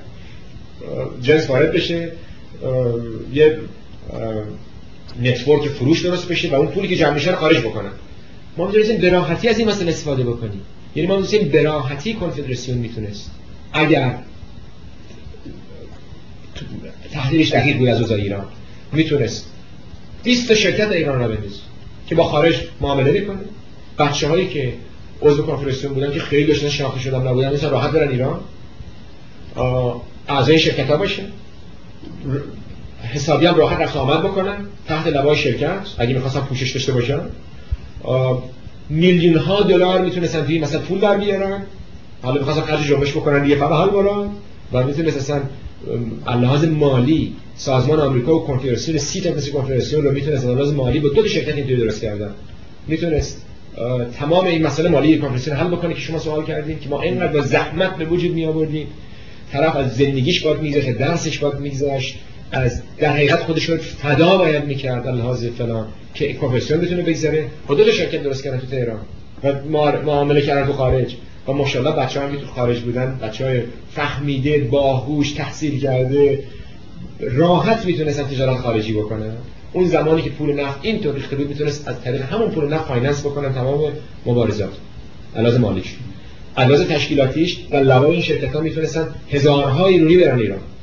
و عضو این شرکت ها باشن تو ایران هم کار بکنن و لینک های ما باشن. خیلی راحت نیست انجام بدید خیلی راحت. نکرد. چون تحریم اون دیگه بود. فکر می‌کردیم اولا به سوال پروپاها داده بدیم فکر کردیم که هر کاری از این کارا بکنیم فردا صبح چیز میشه. رو میشه و پروبه های وسیع به سوال داده بودیم. یک. دومی که اصلا قهر بودیم با اون جامعه. یعنی نفی مطلق جامعه برای ما مطرح بود. پای های ایدئولوژیش به اینجا برمیگرده و این اشکالاتی که داستان های بعدا اشکال سیاسیش پیدا می‌کرده تشکیل بر ما. ما وجودم بر اساس نفی مطلق بود. نفی مطلق اون, اون رژیم اون جامعه بود اصلا. گویا با جامعه قهر بودیم. به جایی که با رژیم مخالفت بکنیم. و خودمون رو کاملا ایزوله کرده بودیم. با برنامه. کاملا ایزوله کردیم از جامعه و اون هم که فقط رابطه داشتیم با ایران رابطه خیلی کناری اینجا یه نفر به یه نفر بیاد. امکانات کار وسیع بود. می‌تونستیم بریم کار بکنیم. تغییراتی تو ایران انجام شده بود که سال 70 به بعد وسیع تغییرات انجام شده بود. علاوه اقتصاد ایران رو ندیدیم و نمی‌خواستیم ببینیم. و اگر دیدیم نفی می‌کردیم. و اصلا قرار نبود ببینیم. و سازشکار بودین و سیایی بودین و سواکی بودین حتی از نقطه نظر آگاهی و داده ها و تحولات و وقایعی که در این اتفاق میافتاد به دیگر در این دوران هم این دور بود که اصولا این رژیم کاری نمی‌تونه بکنه. یعنی هر کاری هم کرده سوریست تصنعی است ظاهری است نمایشی است بنابراین نباید هیچ نوع انرژی به کار برد که ببینیم اینا از واقعیت از, کمیت و کیفیتش مطلع بشیم خبر بگیریم در خبر دست اول بگیریم آمار بگیریم. این این این وجود این تا این حالت صد درصد یعنی از اینجا اون چیزی که 20 سال پیش بوده کم بیش همون هست. بله. ولی ما باید در همچین موجودی داریم مبارزه می‌کنیم. بله. یعنی از اینجا شروع نمی‌کردیم که همونجوری گفتیم ببینیم که آمار جمع بکنیم. می‌تونیم شما آمار جمع بکنیم؟ ما خیلی راحت مثل 5 شرکت ایران را بندازیم و بریم و بیایم مثلا آمار بگیریم و جمع بکنیم. آمار جمع بکنیم ببینیم برنامه آمار این حرکتی که انجام میشه اصلاحاتی که داره انجام میشه این اصلاحات به کجا داره میکشونه ایران؟ کدوماش به نفع جامعه است کدوماش نیست کجاها اصلاحات؟ نمید مثلا به عنوان نمونه مثلا. خیلی راحت خیلی راحت با گفتن یک جمله از روی اصلاحات راجع به رشد مسئله زن تو ایران میگذاشتیم که آقا بالاخره زنات تو ایران عوض شده. جا... یه سری اصلاحات برای زنان انجام شده. اومدن. فقط سوری نیست. واقعی این داستان. تا سوری باشه. این تغییرات سوری به جامعه عقب افتادی مثل ایران مفهوم خیلی زیادی داره تغییرات سوری. حتی یه زن بتونه بیاد عضو مجلس بشه. حتی سوری هم بخواد باشه. خیلی خیلی مهمه که این کار انجام بشه. اساسا سوری نبود. خیلی عمیق‌تر از صرفا سوری بود. ما گفتن این که اینها از زنها بخواد این تغییرات می‌خوان بدن نه برای اینکه زنها رو چیز بکنن بلکه عروسک بورژوازی می‌خوان برای زن بسازن. و همین ما خیلی راحت در روی این تغییرات میگذشتیم. و اصلا دنبالش نمی‌کردیم. و به این به خاطر این ایدولوژی که همه چی رو ما نفی می‌کردیم و وجود این رژیم خودمون یه ایزولیسیون عجیبه به طور خیلی یعنی سواد بی خود نگران بود. یعنی ما با برنامه با ایدولوژی خودمون خودمون از این جامعه جدا کرده بودیم و دور کرده بودیم و قهر کرده بودیم ما این جامعه و تا اونجایی که مربوط خود ایران می‌شد طبیعتا هیچ نوع تأثیری نمی‌تونستیم بذاریم. و در صورت هم اگه بود منفی بود. در صورتی که درست در خارج اونجایی که فعالیت دقیق می‌کردیم بر مبنای داده های خودمون مثلا کمیته دفاع به شما عرض کردم. آقا می‌بینیم که کنگره رو مطالعه می‌کردیم کنگره آمریکا متحد می‌کردیم کنگره رو نمی‌کرد آمریکا متحد می‌کردیم در کنگره این این افراد هستن. مثلا این 25 نفر هستن که تا این حد جلو میان. این 15 نفر تا این حد میان. این سی واقعا مطالعه می‌کردیم. و برای اون 25 نفر جور دیگه باشون برنامه می‌ذاشتیم. الان برای که ما رو می‌فرستیم برای اونا می‌رفتیم می‌دیدیمشون. فلان می‌کردیم. با اون 15 نفر جور دیگه می‌کردیم. اینا خیلی موفق بود. چون بر مبنای داده های خیلی مشخص و مطالعات مشخص بود. بچه هم بیدون مونده بود. ماشاءالله دلت بخواد دکترا بدن و کاری دکترا بدن و جامعه شناس بدن و همه این متریال رو داشتیم تو بود توجه می‌کنید که می‌تونست این کارا بکنه اون جایی که این کارا می‌کنن خیلی موفق بود. شما بر ولی اون جایی که بر مبنای یه سری پیشاوری هایی می‌شد و نفی مطلق می‌شد طبیعتا نمی‌شد. به حال جواب سوال شما اینه که با ایران چیکار می‌کنیم تقریبا صفر. خودمون ایزوله کرده بودیم. سوال کردیم چرا؟ خلاصه بخوام بکنم. نفی مطلق اون اون دستگاه و نفی مطلق اون جامعه بود. هر کاری که اون دستگاه می‌کرد بر مبنای اینکه یا اهمیت نداره یا برای منظورهای دیگه است ردش می‌کردیم که مثال زنان گفتم. این اهمیتی نداره حال زنان دارن آزاد میشن. در حقیقت این عروسکای بورژوازی هم اینا که می‌خواد رژیم پشت این مقداری می‌تونید بگی راجع به عکس هایی که محسوس بود از طریق ساواک و یا نمایندگی های رسمی دولتی ایران در آمریکا نسبت به فعالیت های شما محدودیت هایی که قائل می شده تو اون دوره تو اون دوره برای اینجا. و ترس و بینی که در اعضای سازمان شما ایجاد می‌کردن چقدر بودی؟ چقدر میشه کم کرد؟ آم... یا نوسانش چطور بود از 1970 تا 76 تو اون سالها خب هرچی داستان چریکی تو ایران تبلیغاتش بیشتر می‌شد و ساواک تو ایران این داستانه کمیته ضد خرابکاری قویتر بود قویتر می‌شد و رفت پای سرکوب سیاسی اون دنی رفتن تاثیر مستقیم رو خارج میذاشت. و رو کسوگری ها و اینها. پاسپورت بچه ها تبدیل نمی‌کرد. بچه هایی که میگم خیلی یک درصد کمتر کمتر از یک درصد. کمتر از یک درصد. و عکس مثلا من پاسپورتم سال 76 تمدید می‌شد. حالا به شما میگم سال 76 چرا تمدید نشد که حالا وقتی سال 76 شد داستان دیگه ای داره شما میگم. که مثلا بزنم کجا بود کلی از پاسپورت از من گرفت. ولی مثلا در آمریکا بودم من میفرستادم پاسپورتم پاسپورت تمدید می‌شد توجه ایده خیلی محدود به تمدید می‌کردن. ولی خب شرایطی به وجود آورده بودن که اونها با ما قرار بود. یعنی شما اگر هم می‌خواستین ما که نمی‌خواستیم بریم مثلا کنسول شیکاگو رو مثلا ببینیم. ولی اگه می‌خواستین بریم ببینیم اون مادر مادر جرأت نمی‌کرد ما رو ببینیم. می‌ترسید الان اونم بگیرن که اومده مثلا پانادولسکی شام خوردیم مثلا به شما مثال بزنم. اسم نمی‌برم از اون کنسول اون بر چون که نمی‌دونم ایشون کجاست الان. اگه می‌دونستم وضعیتش کجاست اسمی بردم و نمی‌دونم کجاست. این مادر مرده از طریق مادری من که رشتی و سمیعی و اینا بوده اینا من نست در نست منو میشناخت. جرأت نمی‌کنه با من شام بخوره. من ترس از من نبود. من حاضر نبودم شام بخورم. اون میترسید که بهش انگ بزنم کنسول بگیرم. از این میترسید. یعنی یعنی اونم قرار بود.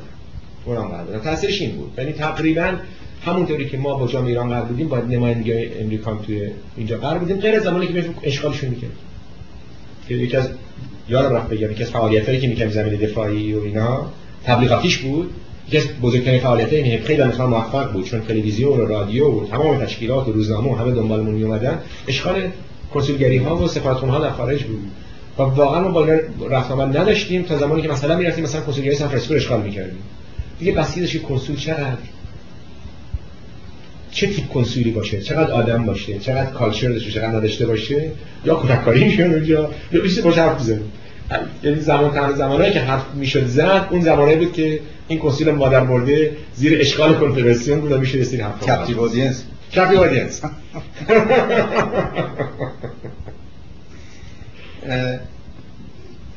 هم بر اساس اطلاعاتی که اون موقع داشتی هم بر اساس پیش که الان می‌زنی در سازمان شما و یا به طور کلی در کنفدراسیون دانشجویان ایرانی در خارج چقدر ساواک رخنه کرده خیلی کم. خیلی کم.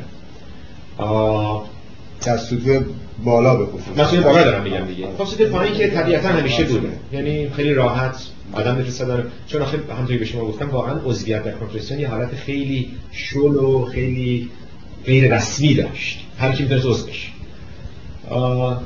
خیلی کم. اطلاعات سابق اطلاعات خیلی دقیقی داشت البته. ولی اطلاعات این خیلی از اطلاعات بودی که خب خیلی کسا برگشته بودن و امکانا اطلاعات در اختیار اون رژیم گذاشته بودن دیگه و اطلاعات عجیبی هم نبود. هر کم هر آدمی که هوش یه ذره هوش داشت. می‌تونست توی مثلا برکلی یک سال زندگی کنه و فعال کنفرانسیون باشه می‌تونست بفهمه که رهبرای جریان سیاسی کیه.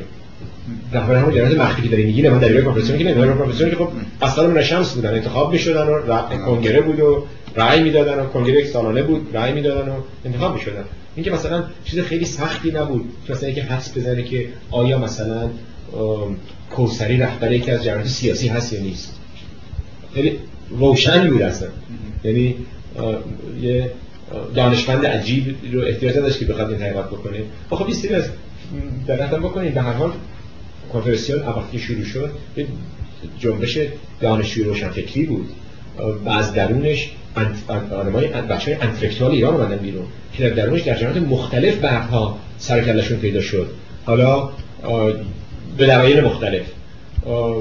از بچه های کنفرانسیون که مثلا توی رژیم کار می‌کردن من می‌خوام استبرم کیار استبرم ثابتیان پرویز نیکا امیر طاهری مجید تهرانیان فیروز توفیق هوشنگ سمیعی راسخ افشار کوروش لاشایی پزشکپور پرانیز یه موقعی ما به حال قدیم دست راستی هایی مثل منشیزاده سونکا اینا به حال اینا من اسم چند نفر پیسرم بردم کسایی این به حال بکرامشون برمیدونه کنفرسیون.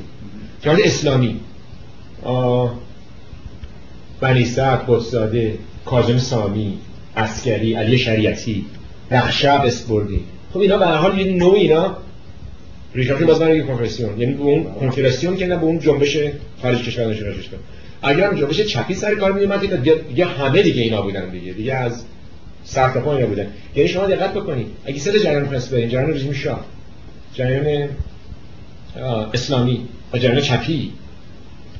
یه لحظه فکر کنید اونها هم سر حکومت می اومدن خیلی از آدمایی که ایدولوگ, اینها بودن بچه بودن که به حال از این کنفرانس اومده بودن.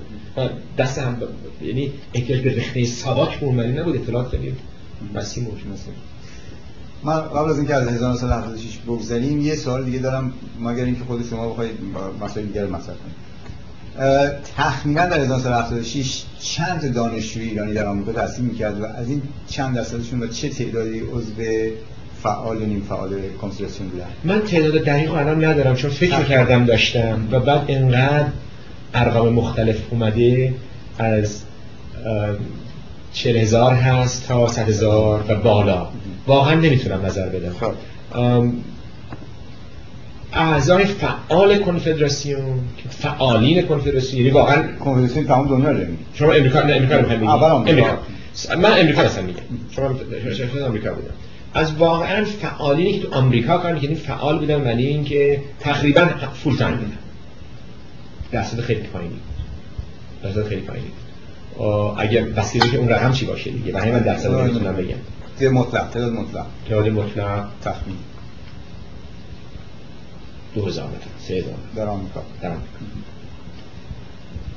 ولی اگر بخوایم یه طیف یه خورده جلوتر بریم کسی که سمپات بودن با کمک کمک می‌کردن جلسات وسی وسی تقریبا تقریبا همه دانشجوهای رو در بر یعنی یه دوره‌ای شده بود. هرچی نزدیکتر به 79 میان هرچی نزدیکتر به انقلاب میان یه دوره‌ای شده بود که تقریبا دیگه همه در بر می‌گرفت. استثناء بود که شما دانشجوی در دانشگاه معتبر آمریکا باشین و نوعی با کنفرانس سر آمریکا سرکار نشته باشین همه همه همه یعنی بذار اینطوری بگم. اندازه سیاسی سوال شما مهمه. اینو بگم. جریان قالب فکری در بین دانشان ایرانی در آمریکا.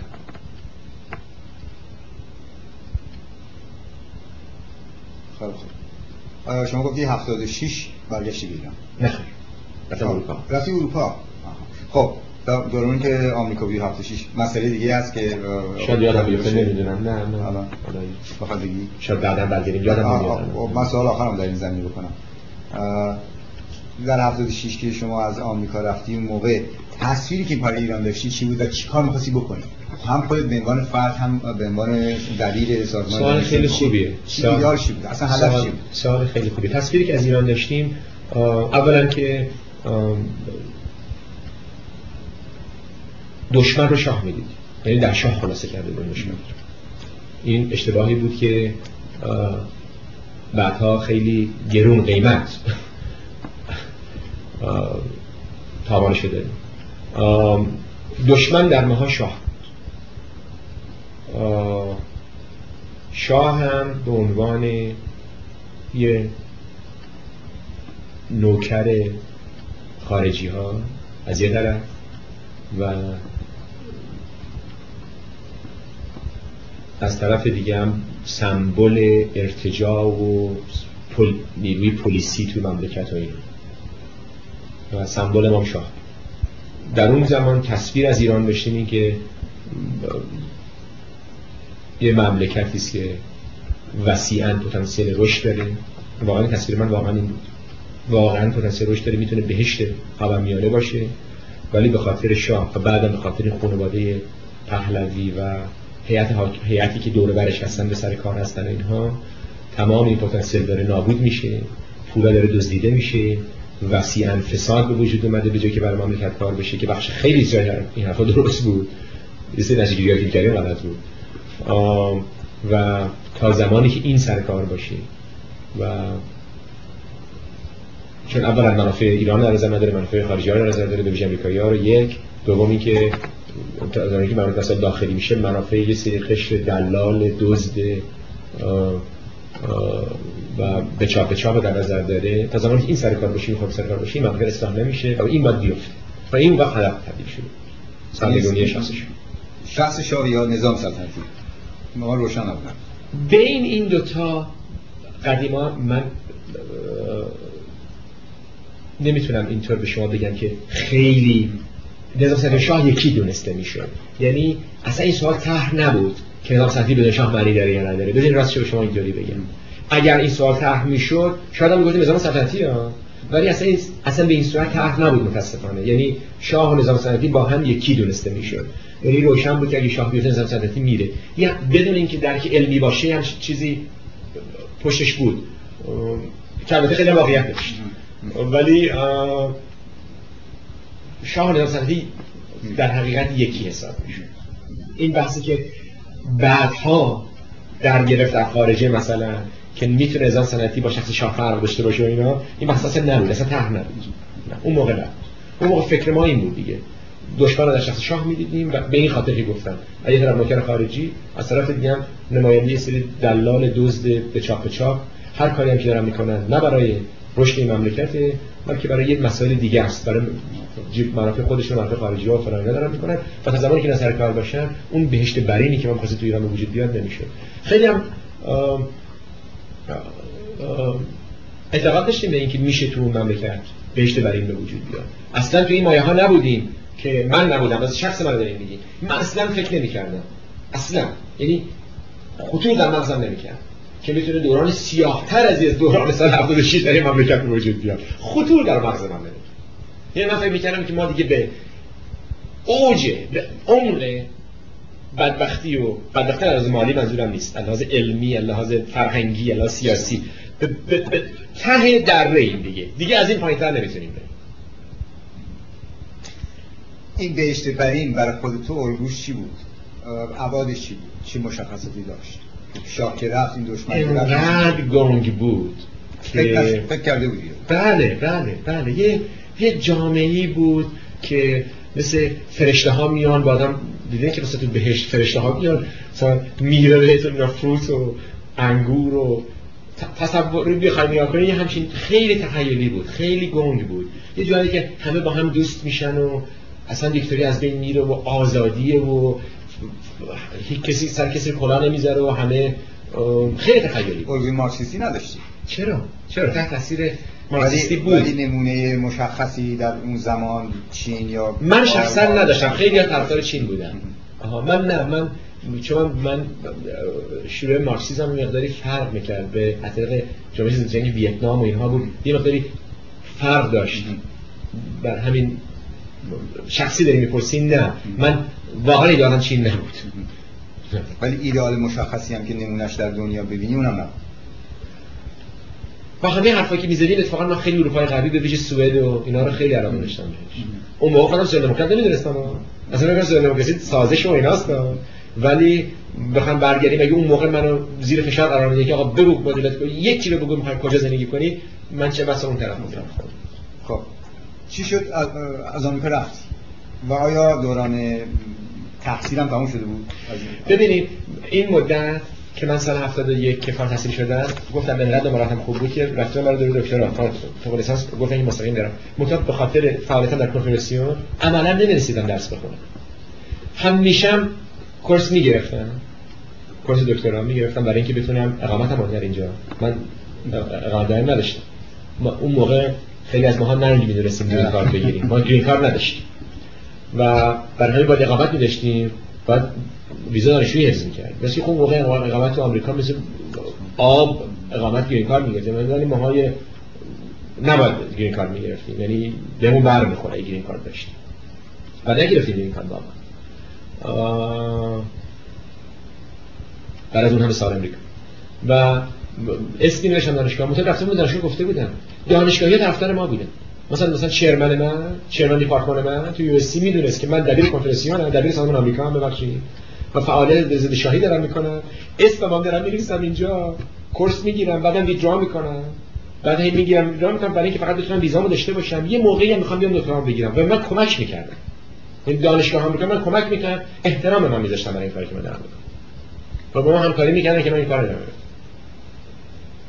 و به این معنی من همیشه با دانشگاه رابطه داشتم. وقتی رفتم اروپا کماکان ویزای دانشجویی داشتم. اصلا خاطرتون باشه زمانی که ما اومدیم آمریکا اون موقع قدیم اومدیم آمریکا پاسپورت سیاه ما می‌دادن. ما پاس سیاه داشتیم یعنی پاس دانشجویی داشتیم. جلد سیاه رنگ من هنوز اون پاس دانشجویی آشش داشتم یعنی تبدیل می‌کردم. تا زمانی که رفتم اروپا من هنوز پاسپورتم سیاه رنگی بود یعنی پاسپورت دانشجویی به این معنی ادامه با دانشگاه داشتم. و واقعا می‌خواستم دکترم تموم بکنم ولی اون سه چهار سال اصلا نمی‌شد. اصلا نمی‌تونستم دکترم تموم خب علت رفتن به اروپا. رفتم که اون موقع دورانی بود که انشاء در کنفرانسیون داشت به وجود می اومد به نوعی. و اروپا حاد بود خیلی داستان سیاسی رو ببین چه خبر اینا و یه کنفرانسی بود که من برم اون کنفرانس شرکت بکنم. در اون کنفرانس هم شرکت کردم در آلمان. و بعدم اون موقعی بودش که دیگه داشت کنفرانس به دو شب تقسیم می‌شد. یا سه شب یکی از اون کنفرانس که ما داشتیم تو شهر آخر آلمان بود و من رئیس سمینار بودم رئیس کنفرانس بود. که کنفرانس رو دعوت بکنن یه در رو که هم نظرهای ماها بودن که بیشتر کادرا بودن و یه سری چکیای ریختی و که حفظ بکنن وحدت کنفرانسیون اینها اینا کنفرانسیون رو وجود اومد توش برامون کنفرانسیون احیا بهش میگن معروف. کنفرانسیون دانشجویان ایرانی برای احیای سازمان واحد اسلامی این بعد از دیگه انشاء بودش که بچه های تهران اینا رفته بودن بیرون و ملی رفته بودن بیرون و تکلیف طوفان و سازمان انقلاب اسلام تهران روشن نبود چگونه است. ما یه کنفرانسی کنفرانسیون این عده به وجود آوردن به نام کنفرانسیون که تاش احیا بود. دو سه کنفرانس به دو سه کنفرانسیون تصویب شد من شدم من شدم دلیل اون کنفرانسیون.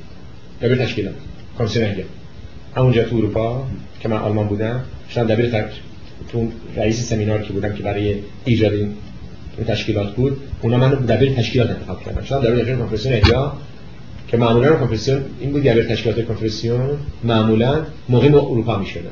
چون اروپا رو میگردن و ما شدیم دبیر تشکیلات تشکیلات اون موقع من شدم اونجا. در اکتبر 76 و به این معنی موقع اروپا شد. در همون آلمان. اول آلمان.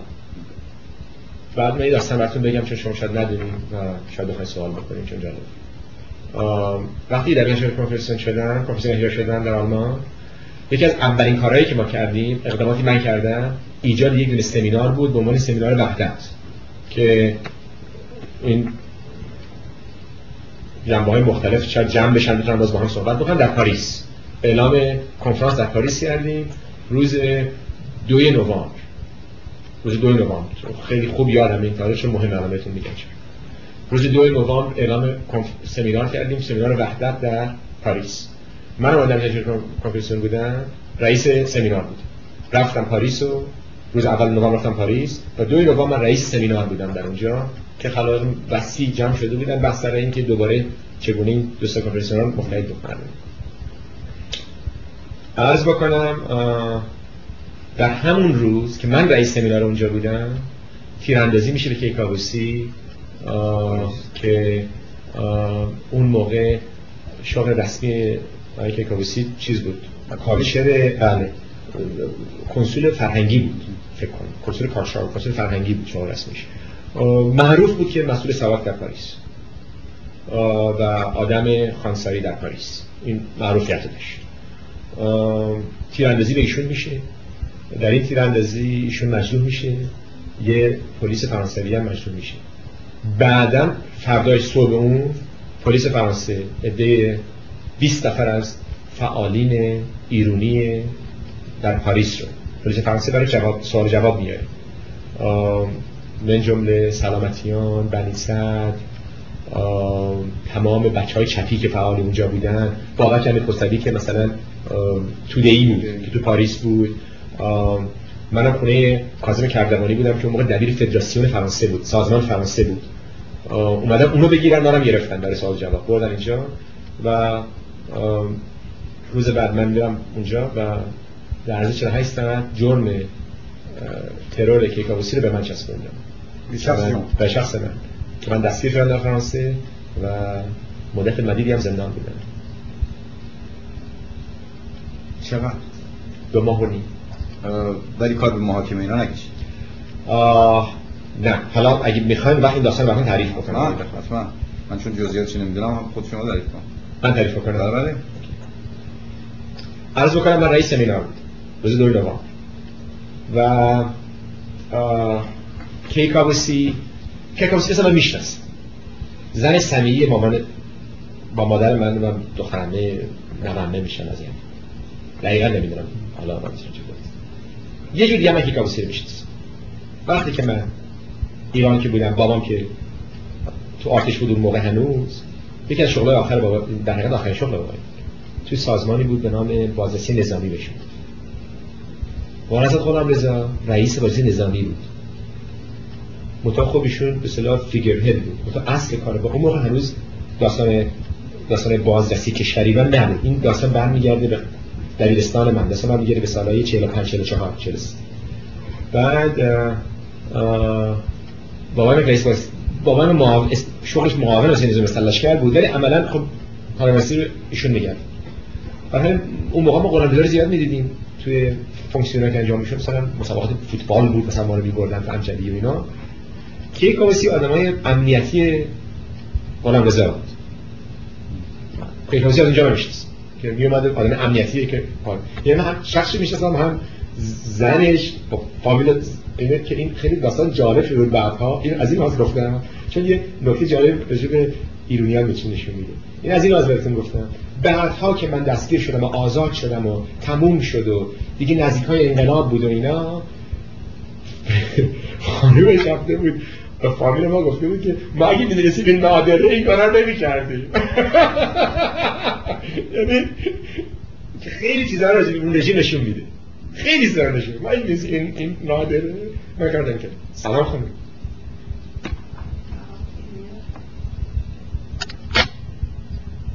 در حال مثلا فهمین خلاصه بکنم داستان رو. من رئیس سمینار بودم. سمینار تا ساعت 6 و شب طول کشید.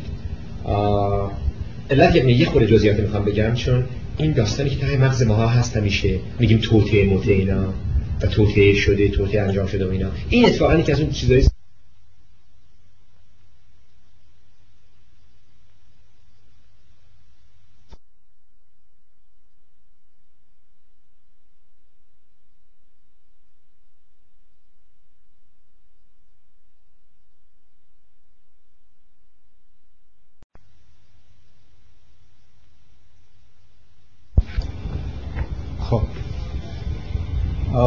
توی راجع به جریان ترور کیکاووسی می‌گفتی. بله علتی که خواستم این داستان یه کمی جزئیات رو بگم چون فکر می‌کنم که هم نشون میده که ضعف قدرت کنفرانسیون کجا بوده هم نشون میده ضعف قدرت رژیم در خارج چگونه بوده و چگونه کار می‌کردن. از این لحاظ یه خود اصلا وارد جزئیاتش بشیم عرض بکنم که وقتی که سمینار سمینار پاریس تموم شد. طرف صورت مثلا هفت بعد از ظهر هشت بعد از ظهر. حالا مثلا هزار نفر هم ما شاهد دارم چون من رئیس جلسه بودم. من اون بالا نشستم توی پودیوم. رئیس جلسه حدود هزار نفرم ملت جلوی من نشستم وقتی که سمینار تموم شد من, من خانم هم از آمریکا آمده بود. برای ویزیت مستقیم وارد پاریس شده بود اون روز روز دو نوامبر. اونم اونجا بود. علت اینکه همه جمع شده بودیم خانم هم اومده بود چون من قرار بود روز 5 نوامبر روز تولدم بودش. قرار بود که بریم سوئیس چون مادرم میاد سوئیس همه با هم اونجا باشیم. عرض بکنم با اون با به یکی از دوستامون که رئیس تشکیلات فدراسیون فرانسه بود کازم کردوانی به اصرار اون چون ما خواستیم شب بریم هتل بمونیم با هتل اجازه به اصرار رفتیم خونه اون موندیم شب ما رفتیم اونجا طرف ساعت 10 شب 11 شب. اخبار تلویزیون رو نگاه کردم ما موقع فرانسه سرم نمی‌شد. و گفتن که همچین اتفاقی افتاد ترور شده و پیگاویسی و بهش ترور بهش اندازی کردن. این کردوانی که اونجا بود ما ساکونه بود به ما گفتش که صبح بیا عقب ما. این کار همیشه می‌کنن. این پلیس فرانسه هر وقت اتفاق میفته دور یا نزدیکش به ایران باشه میاد حدود 20 نفر از فعالین ایرانی رو. این رسم پلیس فرانسه است. یه رسم خیلی عجیب غریب زشتیه ولی این رسم دارن که میان و با این آدمای ایرانی رو جمع می‌کنن و ازش سوال جواب کنن دلشون می‌کنن اتفاقا خانم من گفت ما امروز صبح از آمریکا رسیم خسته و مرده مگر پلیس بخواد میاد ما بریم هتلمون بمونیم. گفت نه اصلا مسئله نیست میان همین دم در سوال می‌کنن میرن شما هم کسا کاری ندارن. واقعا صبح اومدن. ایشون درست می‌گفتن ولی اوضاع خرابتر از اینی بود که. می‌گفت هیچی آقا ریختن تو خونه و ما خواب بودیم. چهار چهار پنج سال ریختن تو خونه با همون تشکیلاتی که پلیس خونه میریزه. نه از اون تشکیلاتی که ایشون فکر می‌کنن فقط در می‌زنن و فقط میان یه سوال جواب بکنن میاد یه پسر جوان ایرانی هم اونجا بود. رضا تکبیری اسمش بود. قد درازی هم داشت. یعنی مهمه که این قد دادم میگم بعدا مهمه اون اونم تازه از بورسی دولت ایران بود. تازه اومده بود. خارجی و جذب کنفرانسیون شده بود و, و شب اونجا مونده بود خونه کردوانی یا اصلا رومیت بود نظرت می‌کنم اونجا باش زندگی می‌کرد بود ماها رو مردار دستان زدن و خانم من به جلو و ما رو بردن برای سوال جواب گفت بردم پلیس پلیس مرکزی پاریس. وقتی وارد این اتاق می‌شدن ماشاءالله همه ایرانی‌ها گوش تا گوش جمع اینجا تو اونجایی که هستن که اسمشون رو بردن. همه همه ایران ایرانی های سرشناسی. علیه دولت ایران در اونجا جمع. از همه تیفای سیس. قدساده نبود اون جز قدساده تو اتاق نبود نه. سلامتیان بود بنی صدر رو آورده بودن و قدساده نیمون بودن نه جالب نیمون عرض بکنم دولت فرانسه می‌تونه یکی رو 48 دستگیر بکنه بدونه که جرم بهش بدن دفعه اول منو بردن توی اتاق سوال جواب از من بکنن. سوال جوابشون خیلی مؤدبانه بود. من چون فرانسه بلد نبودم یه خانمی رو آوردم اونجا به زبان انگلیسی و من من به انگلیسی می‌گفتم ترجمه پرسیدن چیکار می‌کنیم؟ من چند دقیقه پیش شما گفتم من روز پاس دانشجویی داشتم من روز پاس سیاه پاس رو نگاه کردم همه چیز معتبر بود دانشجو بودیم و قانونا هم دانشجو تو آمریکا بودیم. گفت چیکار می‌کنی اینجا؟ کدوم ما رو ما دانشجو آمریکا کنفرانس کار می‌کنیم. و رئیس سمینار بودیم دیروز و این کارا رو می‌کردیم و اومدیم سمینار رو بکنیم. بعدم می‌خوایم بریم آمریکا پس فرانسه داریم میریم بیرون. پس فردا داریم سوئیس. اینم بلیطای سوئیس داریم سوئیس.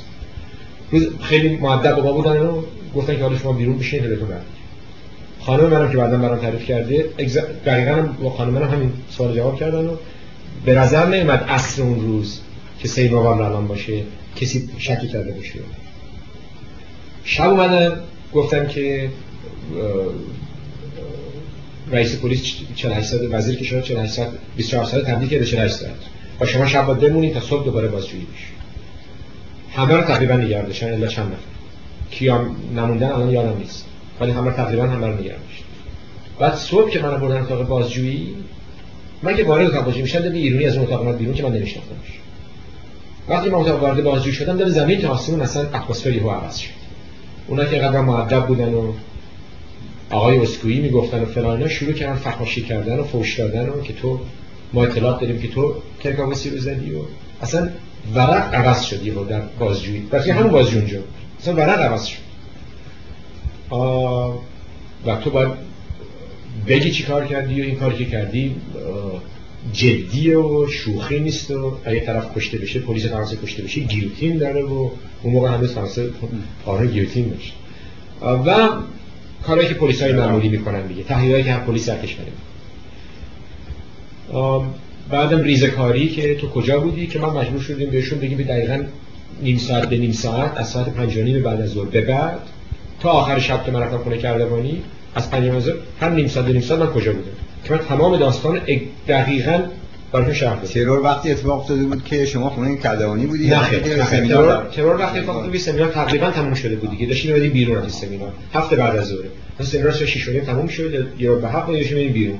کسا بهش می‌گفتن که فیزیکلی از این برای پاریس اون برای پاریس قادر نیست. یه نفر میده گفتن نه اینطوری نیست و و باید بگی که دقیقا چه اتفاقی ما همه داستانا رو گفتیم من یه انسان کوچیکی مثلا فقط بگم که مهمه بعدا. اینکه مثلا ساعت هفت بعد از ظهر که ایشون دارین میگین ما رفتیم خونه یکی از بچه ها که من قبل از خونه کرده مانی خونه یکی از بچه ها که کیفم اونجا بود مثلا بردارم. کیفم گوشت بودم صبح اونجا برم بردارم. زیر این آپارتمانی که توی خیابون سن میشل بود زیر آپارتمانش یه دونه میوه فروشی تو فرانسه میوه فروشی اینا هست مغازه فقط مثلا میوه میفروشیم. ما سیب بخریم گفت دونه ای بخریم گفت دونه ای نمیفروشیم مثلا سیب کیلویی میفروشیم. شما مجبور مثلا یک کیلو سیب بخریم؟ حتی اینا رو تا این حد ما به اینا چیز دادیم. و بعد اون خونه اون خانمی که کیفمون بود که برداشتیم. اون دو خانم ما اومدن سوار مترو شدیم مترو لوکسامبورگ و تو اون مترو همه ما داشتیم. این دو خانم بیاد نخریده بود. که وقتی از مترو بیمدیم بیرون پلیس مترو ایشونه گرفت بهش چیز داد. بهش تیکت داد. جریمه داد که تو چرا بدون بلیط بدون بلیط سوار مترو شد بعدها در طول بازجویی توی فرانسه اینه که شما رو قبل دادگاه برین جلو باسپورس مثل ایران. جلوی باسپورس من بردن و پرونده دادن باسپورسی که پرونده های تروریستی رو معمولا انجام میده. مثلا پرونده کارلوس انجام میده. بعد صفحات اول روزنامه دیگه عکس ماهر انداخته بودن تو ایران و توی فرانسه. هر چی دلتون بخواد دیگه داستان نوشته بود. مثلا به خصوص کیهان اطلاعات که معلوم بود داستانش این هم, بود که معلوم بود جای مشخص گرفته بودن خبران که اینها تروریست بودن و اینها رهبر تروریست بودن و اینا دبیر کنفدراسیون طرف و عکس من صفحه اول و و بعض چیزای خیلی جالب مثلا نوشته بودن. مثلا این نادر که مثلا در آلمان غربی متولد شده است. مثلا تو عمرم آلمان غربی مثلا 15 روز بیشتر نبوده. گفتن در آلمان غربی اصلا متولد شده. که مثلا نشون بدن که امکانا ربطی به ماها نداره و ماها نبوده مثلا خارجی بود.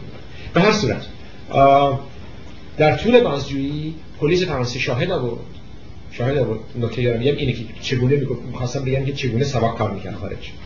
پلیس فرانسه شاهد آورد رفته بود سیب فروشه رو آورده بود.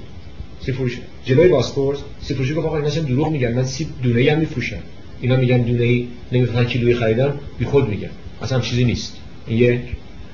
پلیس فرانسه رفته بود رئیس کل پلیسای متروی فرانسه رو آورد. جلوی باسپورس رئیس فرانسه گفت در ساعتی که اینا میگن جریمه شده دروغ میگن. در اون ساعت در مترو لوکسامبورگ اصلا پاسبانی که جریمه بده نبوده. این داشته باشید. همه پرونده ها رو درست کرده من که روز 48 ساعتی اول قبل از اینکه برن زندان 48 ساعتی توی پلیس بازجویی بودم. قبل از اینکه جرم رو رسما من ببندم منو بردن یه وقتی که جرمی باشه که باش اسلحه بگن که داشتیم می‌برن یه چیز بره تست می‌کنن که ببینن رو دست پودرای اسلحه مونده یا نمونده. خب من که از این تو عمر من از اسلحه استفاده نکرده بودم. اصلا نمی‌دونم اصلا چه استفاده برای اصلا خبر نداشتم که همچین داستانی می‌تونه باشه منو بردن اونجا که ببرن تست بکنن. با اون همه خشونتی که برای من روز دوم انجام داده بود پلیس فرانسه یهو مهربون شدن یه سیگار رو من هدیه دادن. من اون موقع سیگاری بودم سیگار گرفتم کشیدم. بعدا وکیلای من گفتن که سیگار تاثیر رو دست می‌ذاره که پودر اسلحه می‌ذاره.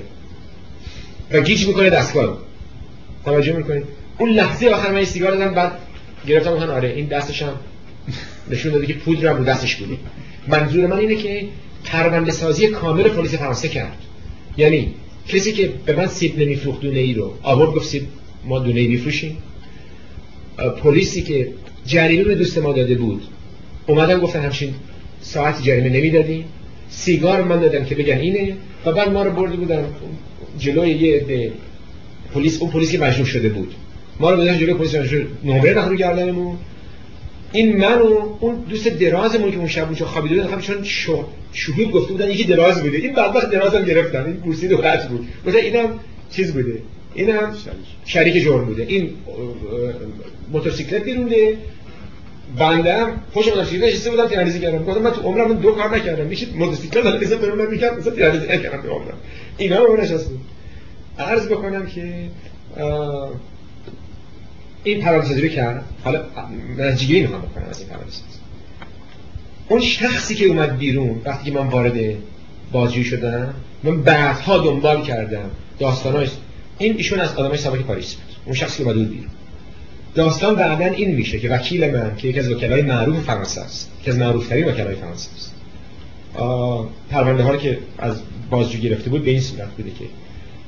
روز اول دولت فرانسه پلیسش میاد مهاره می‌گیره بدون هیچ شکی. واقعا اصلا مثل اینکه همون آره ایرولیا رو بگیرن چه خبر سابق به سازمان دسته فرانسه که چیزی شبیه آی سی با همه پلیس داخلی فرانسه است که هم کار آی می‌کنه هم کار سی آی می‌کنه. هر با هم.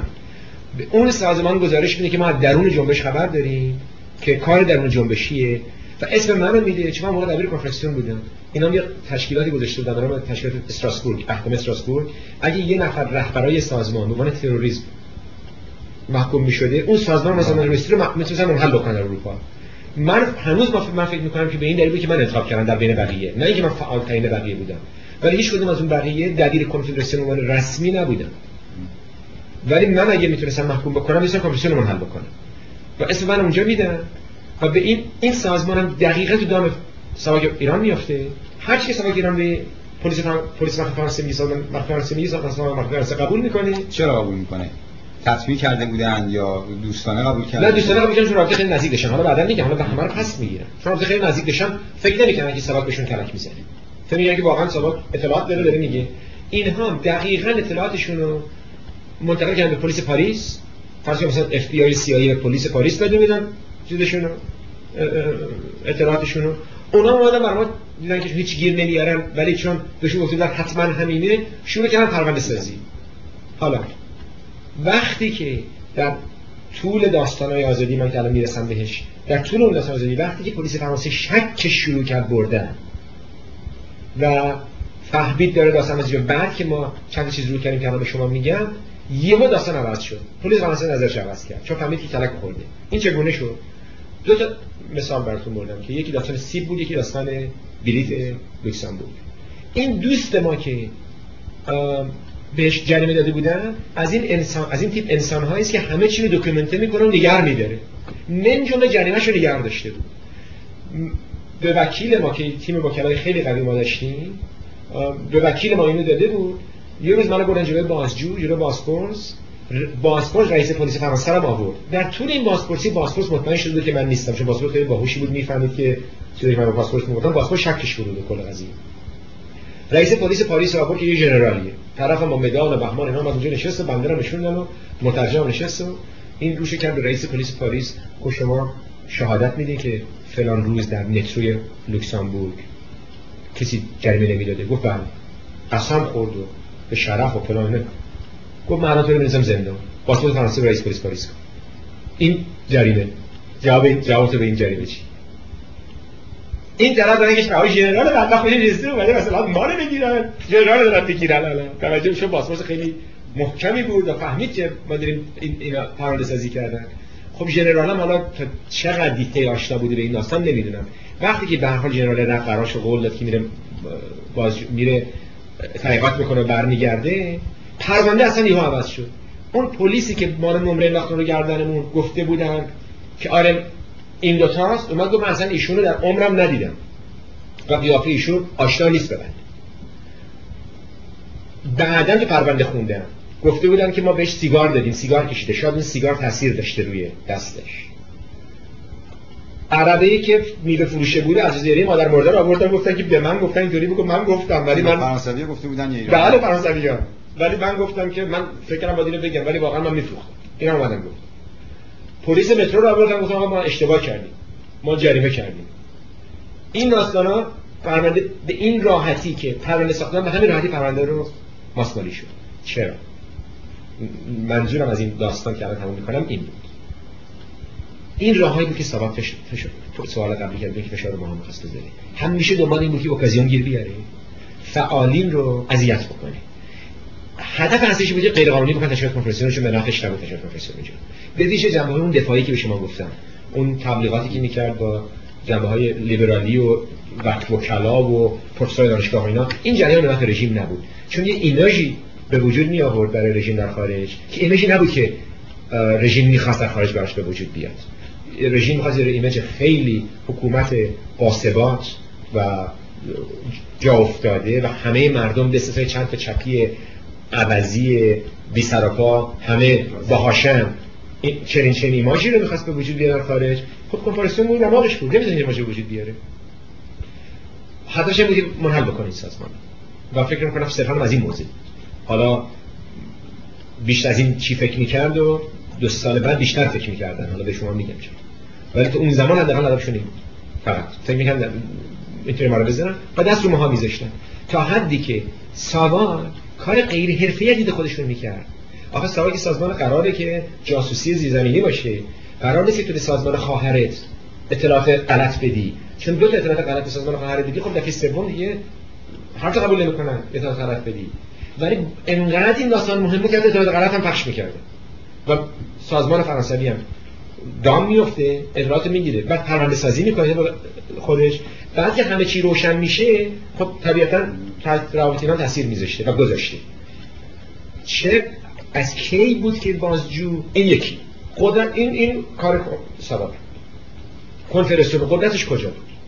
قدرت کنفرانسیون روزی که منو گرفت. و تکفیر رو گرفتن خانم من و کردوانی که صاحب ما بود و یه نفر دیگه در اونجا. فیروز صدارت رو این سه نفر رو اخراج کردن از فرانسه. فرانسه این کارا می‌کنه. اخراج می‌کنه بدون که بخواد جرمی اونم که اینا اول رفتن آلمان آلمان راشون نداد و بعد دولت سوئد بهشون پناهندگی داد و خانم من اون دو نفر سوئد شدن رفتن سوئد. رفتن اونجا. ما دو نفر افتادیم زنده. به فاصله 12 ساعت بعد از اینکه ما زندان افتادیم تمام اون تشکیلات کنفرانسیون در جریان افتاد. حالا قوت کنفرانسیون کجا؟ گفتم اون کمیته های دفاعی که با شخصیت ها کار می‌کردن. بلا فاصله یک کمیته درست می‌کنن تو پاریس. به عنوان کمیته دفاع کمیته دفاع از نادر اسکوئی و رضا تکبیری. کی میشه رئیس کمیته؟ ژان پل ساک. ژان پل ساک کیه؟ ولتر زمانه. یعنی اون زمان جدا از اینکه کسی ژان پل ساک از لحاظ چپی یا راستی مخالف موافق باشه مورد احترام همه فرانسوی ها من جمعیت حاکم است. مثلا اون داستان معروف که سال 68 ده سال قبل از این داستان وقتی شلوغی های مردم فرانسه میشه میاد پیش دوگل. میگن آقا این جان اون موقعی که دانشجو خیلی چیز بودن حکومت در حال سقوط هم بوده. خیلی حکومت سقوط کردن ولی خیلی شل شده بوده اینا. بعد میاد پیش دوگل میگه که ما باید تو این تظاهرات جان پرسات باید بگیریمش. دوگل گفته ما این ولتر هم دستگیر می‌کنه کسی.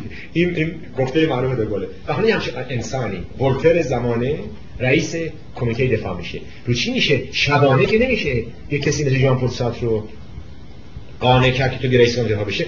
باش قبلا کار شده بوده آشنایی داشته با این داستان. با اون کی توی کمیته هست؟ ایو مونتا نقشه معروف فرانسوی و شخصیت اون وکلا کیان؟ تاپترین وکلای فرانسه. چقدر, چقدر پول کنفرانسیون به وکلا میده که وکیل بنده بشن؟ هیچی. وکلا عجیب خودشون خرج می‌کنن که بیان این کارا رو انجام بدن. از بالاترین وکلا یعنی از یه گروه سه نفر وکیل که ما داشتیم میگه از این بالاتر دیگه نمیشه وکلا بگیریم. از فرد از احزاب اپوزیسیون فرانسه کی عضو کمیته است؟ حزب سوسیالیست فرانسه میتران عضو کمیته دفاع است رفتن از طریق همون کمیته هایی که داشتن که آشنایی داشتن با تمام تشکیلات حزب سوسیالیست که موقع در اپوزیسیون بود میتران اینا رو آوردن از فردا اعلامی هایی که کمیته می‌داد زیرش میتران امضا می‌کنه که رهبر اپوزیسیون که بعدا رئیس جمهور فرانسه میشه. ژان پل سارتر رئیسه ایو مونتان و وکلا درجه یک فرانسه.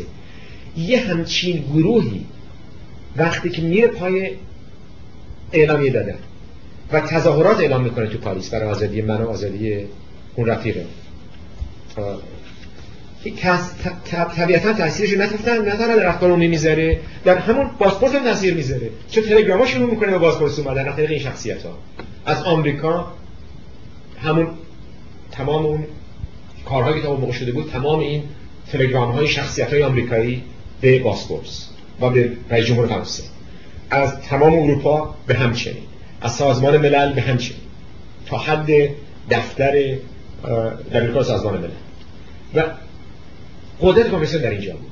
و نشون میده چگونه پایه می داشت لحاظ اون, اون گفتم که اگه یک کار مثبت کرد و واقعا موثر بود کارش همین کاری کاری در عمومی بود اینجاها خودش نشون می‌داد. و البته از طریق کمیته های دیگه مثل بین فعالیت کردن و مثلا تظاهرات های وسیع در پاریس برای آزادی ما گذاشتن. آنچنان وسیع که یعنی خیلی وسیع صحبت مثلا 100 هزار نفر آدم بیاد تظاهرات شرکت بکنه اینا با آزادی از اسکوئی تکبیر رو آزاد در این تظاهرات تبلیغات پای رژیم ایران هم حتما بیمون کشیده بودن که که مسبب اصلی اونه یا اصلا این بود. اصلا این بود. تمام اون وقت دقیقاً.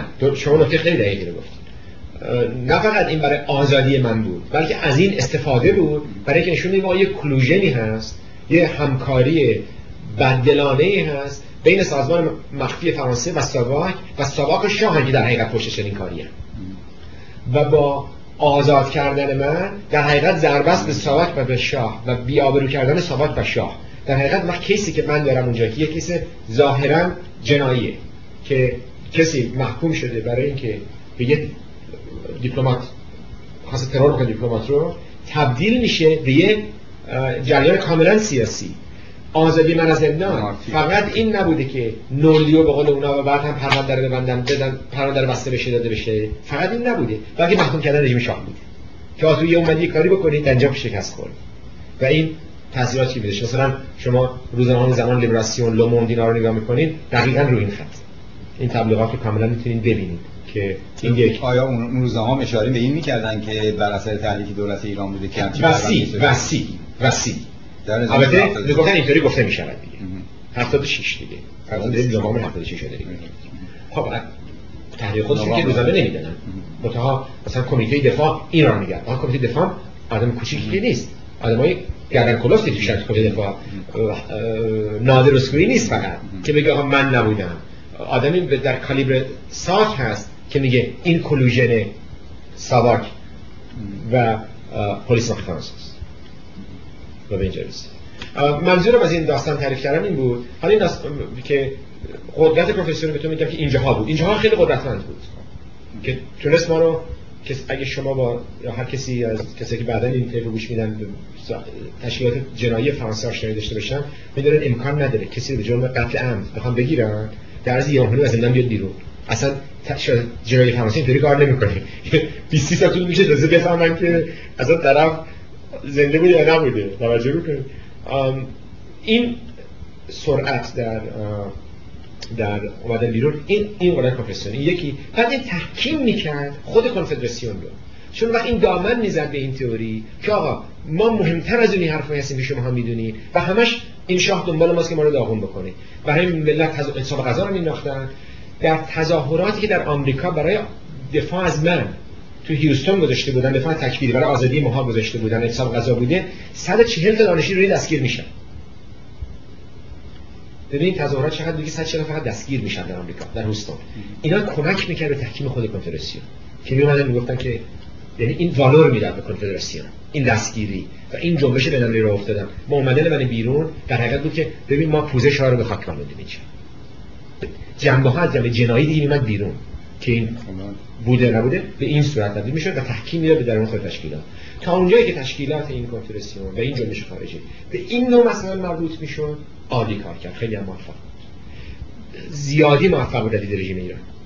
زیادی موفق طبیعتا تا اونجایی که به اصل مطلب برمیگردیم که رابطش با ایران چطوره که دقیقی صحبت کردم ولی منظورم از این داستانا این بود این داستان تاثیرات وسیع رو من گذاشت از این از اون به بعدش. چون واقعا من توتر رو برای اولین بار نه در تیوری نه در تیوری تو عمل دیدم. دیدم پلیسا یعنی همکاری سازمان های پلیسی و دیدم. امنیتی. بله دقیقاً.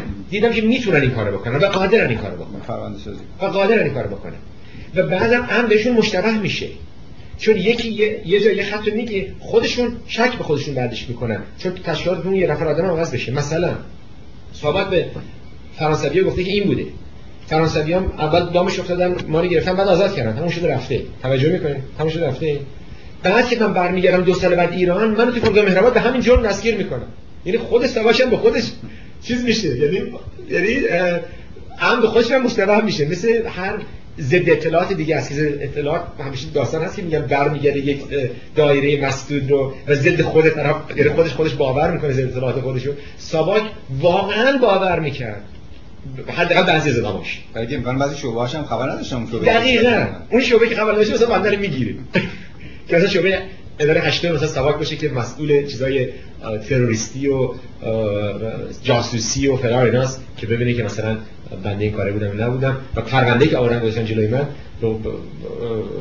به قول بازجویی من گفتن از پرونده ای که برای من آوردن گذاشتن جلوی مثلا این بابا رو داری فردا بازجویی می‌کنی؟ ما گفتم خود فیدل کاسترو داره میاد تو دو تا سوال در این مورد دارم. یکی اینی که آیا اشتباه می‌کنم اگر فرض کنیم که دستگیری تو و این اتهامی که زدن فی واقع در سازمان دانشجویان و در کنفدراسیون بین اعضا شاید این شبهه هم ایجاد کرده بود به صورت مثبت یکی از اعضای ما و رئیس ما در, در این حدم حاضر جلو بره علیه رژیم. یعنی هیچ هیچ زنی برده بودن که ممکنه واقعیت هم داشته بچه‌هایی که تو ایران بودن منو میشناختن برده بودن این زن گفته بودن که آره. بچه‌های خارج بودن نه چون می‌دونستن خط منو و میشناختن کاراکتر منو. و کسی که بخواد که ترور بکنه رئیس سمینار بشه و بعد علنی باشه. راههای دیگه ای برای ترور اون موقع موجود بود. کسی رو کسی ترور ترور بود هیچ وقت معلوم شده یه سازمان چپی فرانسه اعلامیه داد بیرون که اونا بودن. و بعد اینایی بودن که همون همون سازمانی بودن که به نام بریگاد بین‌المللی که قبلا قبول کرده بودن که ترور کرده بودن عرض بکنم حضورتون رو سفیر بولوی رو در پاریس. و بعدها یه تیراندازی به سفیر دیگه در پاریس میشه اینا.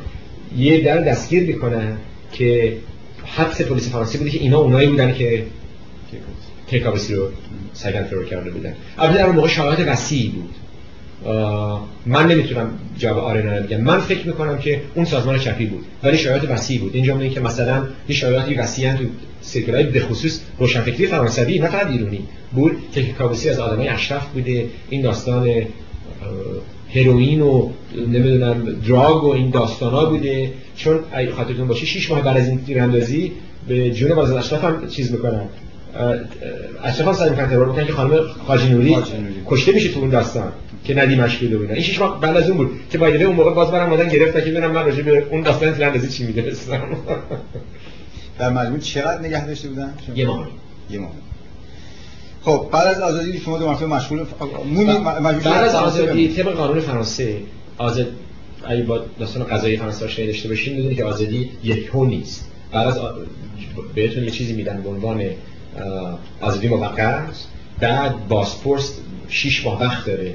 که مطالعات کامل بکنه بعد پرونده کاملا ببنده در اون 6 ماهی که پرونده بسته نشده بود کاملا من حق خروج نداشتم که نه هیچی. باید هفته یه دفعه می‌رفتم باسپورس و چیز می‌کرد و امضا می‌کردم جلوی باسپورس با طبیعتا پاریس بوده بعد 6 ماه هم که تموم شد دولت ایران پاسپورت پاسپورت منو دیگه نداد. یعنی من خواستم پاسپورت از دولت ایران بگیرم دیگه یه اشاره کردم پاسپورت کی گرفتن این داستان شو گرفتن. یعنی سفارت دیگه با من چیز بودن با من دشمن بودن. و منم راستش بخوام دوست داشتم دیگه وارد سفارت بشم چون معلوم نبودم جلوی اینا که از بیرون پرونده میساختن اون تو آدم می‌رفت دیگه مجبور بودم چیکار بکنم. بعدها همون سفارت قبل از انقلاب پاسپورت من داد. آقای کی بود سفیر؟ شیلاتی سفیر بود. سفیر ایران در فرانسه بود. و پدر من که قبل از انقلاب اومده بود پاریس دوباره منو ببینه رفته به شیراتی رو ببینه. شیراتی از افسرهای قدیم ارتش بوده سرگرد بوده بیرون اومده از ارتش اینا. بابا میشناختش اونجا اینا. پیغام داده بود که بگین که نادر بیاد پاسپورتش بگیره ما پاسپورتش آماده داریم. این داستانایی دیگه مثلا یه ماه قبل از که من برم ایران بود دیگه آستانه انقلاب ایران بود که دیگه خیلی همه سفارتچی‌ها مؤدب شده بودن و یه جوری هم دوست داشتن که با آدم دوست بشن که اگه وقت ورق برگشت حداقل چند پارتی تو این بر داشته باشه. خب حالا شما یه مقدار از فعالیت های کنفدراسیون در این دوره در زمانی که پاریس بودید در این دوره به نظر من دیگه اوج فعالیت کنفدراسیون. کنفدراسیون به عنوان نه سازمان واحد دیگه. شاید بتونم شاید بهتر بگم که اوج فعالیت های جنبش دانشجویی خارجی چون که جنبش دانشجویی در این زمان انشاف شده و دو سه تا سازمان های مختلف هر کی به نام کنفدراسیون داره کار می‌کنه. وارد این بحث بعدا میشه. ولی علاوه فعالیت های جنبش دانشجویی بخوایم بگیم کل جنبش دانشجویی اوج فعالیت جنبش دانشجویی چون دیگه به طور برای اولین بار دیگه ما الان سال اول 1977 داریم دیگه دیگه. دیگه از 1977 دیگه به تدریج داره روشن میشه که سرنگون شود سرنگون شود مرگ بر خیلی هم شاید شعار تو خالی نباشه. شاید بشه کارایی هم کرد. شاید بشه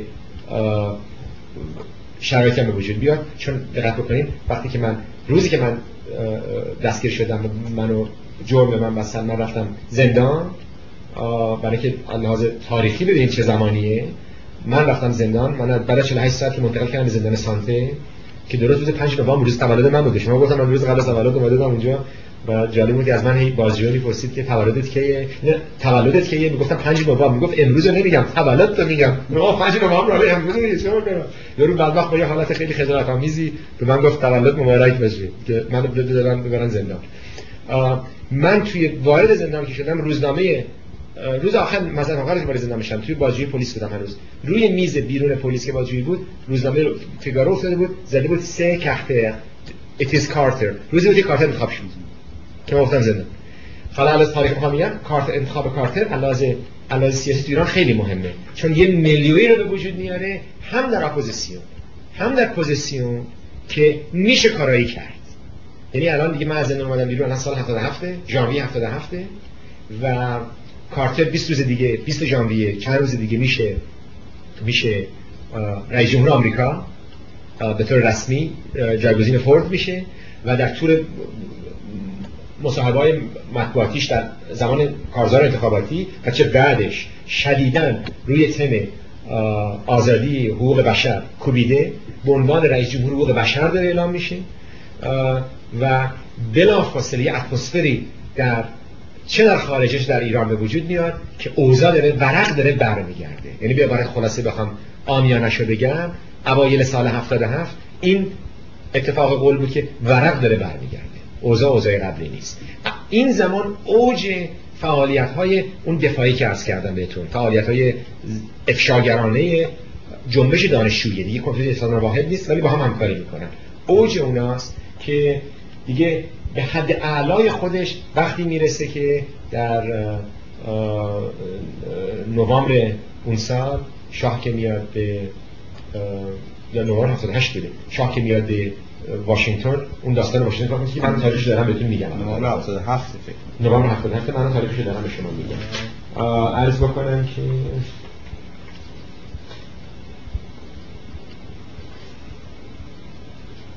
بله.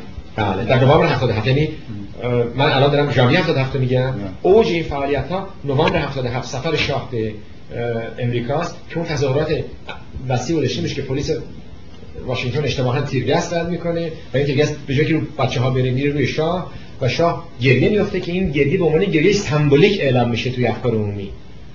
Tears of Washington به که روی نه به خاطر گاز اشکاوا ولی روی وارد سمبل عجز. تر میشه که این مسئله خود رو خود امریکایی خیلی تاثیر می‌ذاره. چون ماها که با سناتورا و با کنگرمنا و با کارای فکریش مثلا ادیتورای روزنامه و اینای امریکایی سر کار داشتیم همه به این مسئله اشاره می‌کنن بعد از اون. همه به این مسئله اشاره می‌کنن اینقدر تاثیر چیز بشه بود سمبولش اون دوران دوران اوج فعالیت های افشاگران است.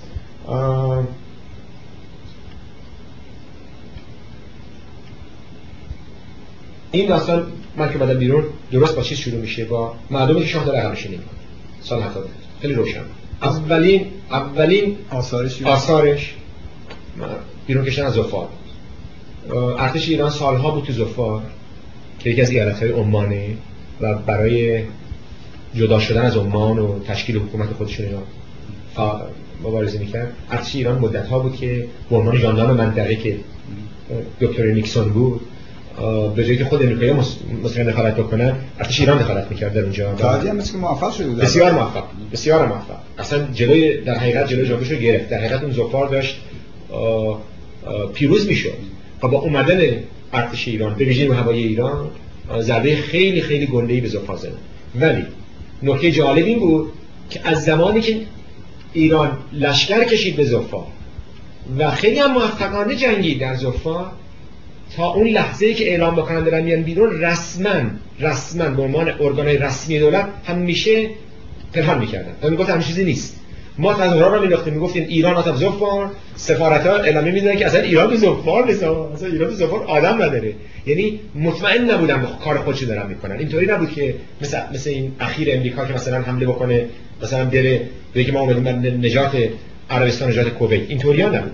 که ما دیدیم برای نجات عمان داریم میریم لشکر می‌کشیم به خودشون مطمئن نبودن. چون مطمئن نبودن که مردم بهشون میگن آقا شما نوکر خارجی هستید این کار می‌کنید به شما خودتون دارین کار می‌کنید این کمپلکس این که بهشون میگن نوکر هزار هم پرابلم برای این رژیم به وجود آورد.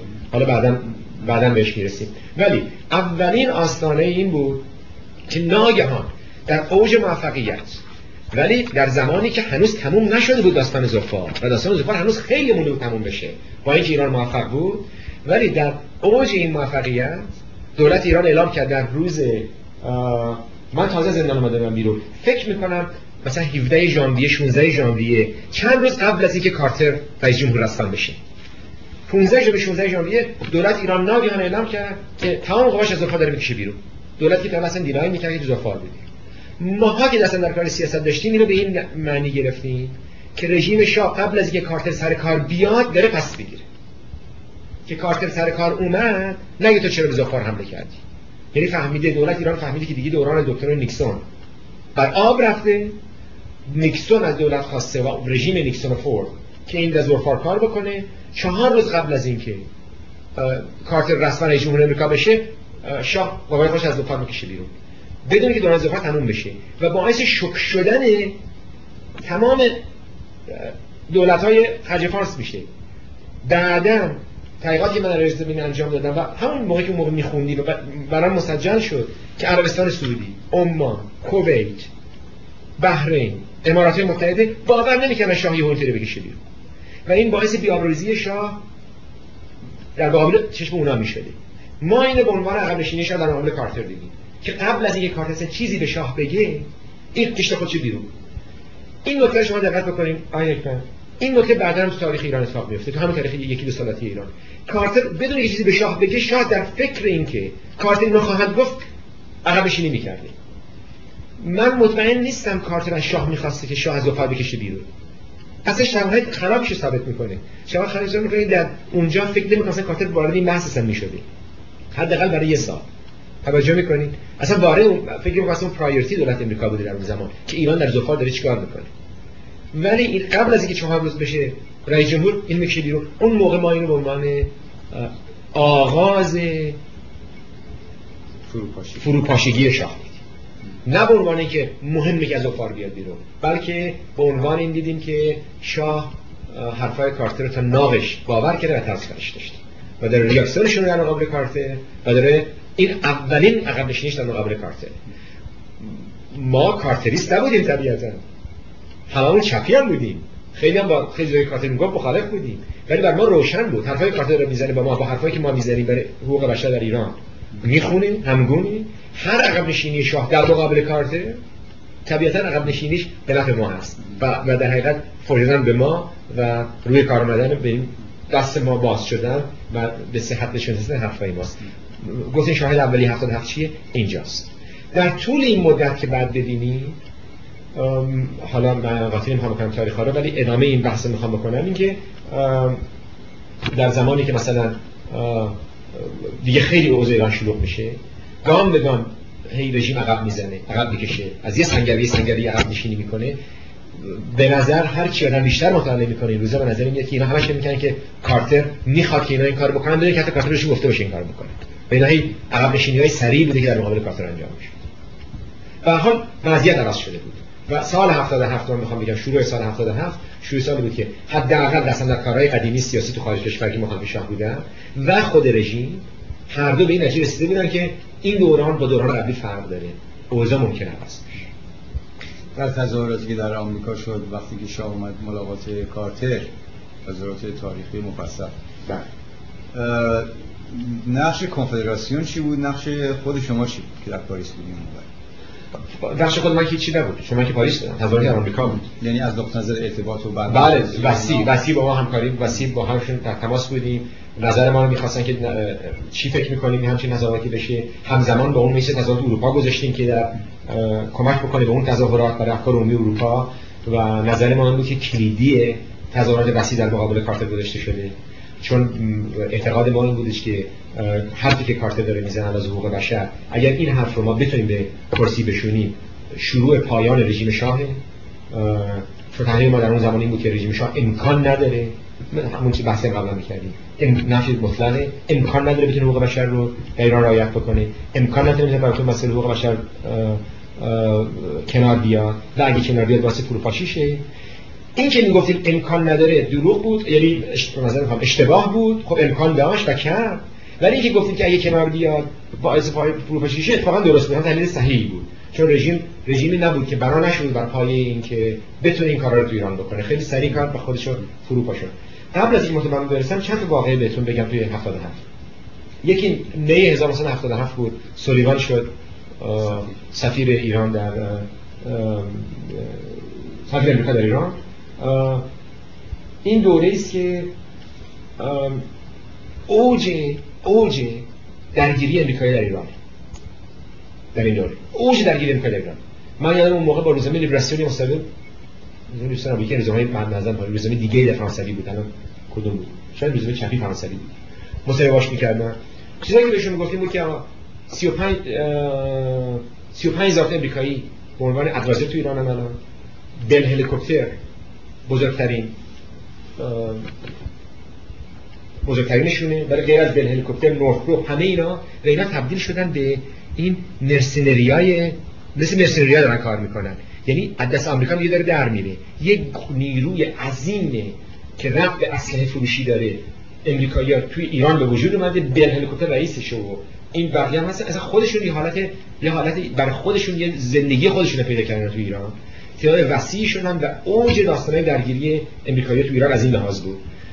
وقتی که سولیون سفیر شد یک بابایی رو من از طریق این وکیلایی که فرانسه میشناختم که خیلی هم این وکیلای فرانسه وکیلای چیزی بودن وکیلای پرنفوذی بودن یه شب من زنگ زدن گفتن آقا این من اساس سلیمان نمیشناختم شخصا.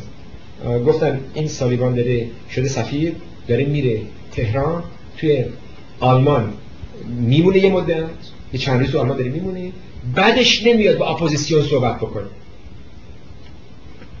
که نظر حالا نظر این رو ببینه چیه خب اگه اپوزیسیون اپوزیسیون معقول و منطقی و فهمیده ای بود بلافاصله استقبال می‌کرد از این مسئله. چرا؟ کارتر داریم حقوق بشر. این سفیر داره میره اونجا ما مسئول بشر داریم. حساب خب الان باید می‌رفتیم میشه پیش آقای سالیوان. آقای سالیوان این کارنامه شاست دیدی که ما داریم می‌بینیم. این هم این مشکلاته و این هم این داستان است. ولی خب اون زمان زمان اینا نبود. زمان این دیالوگا نبود.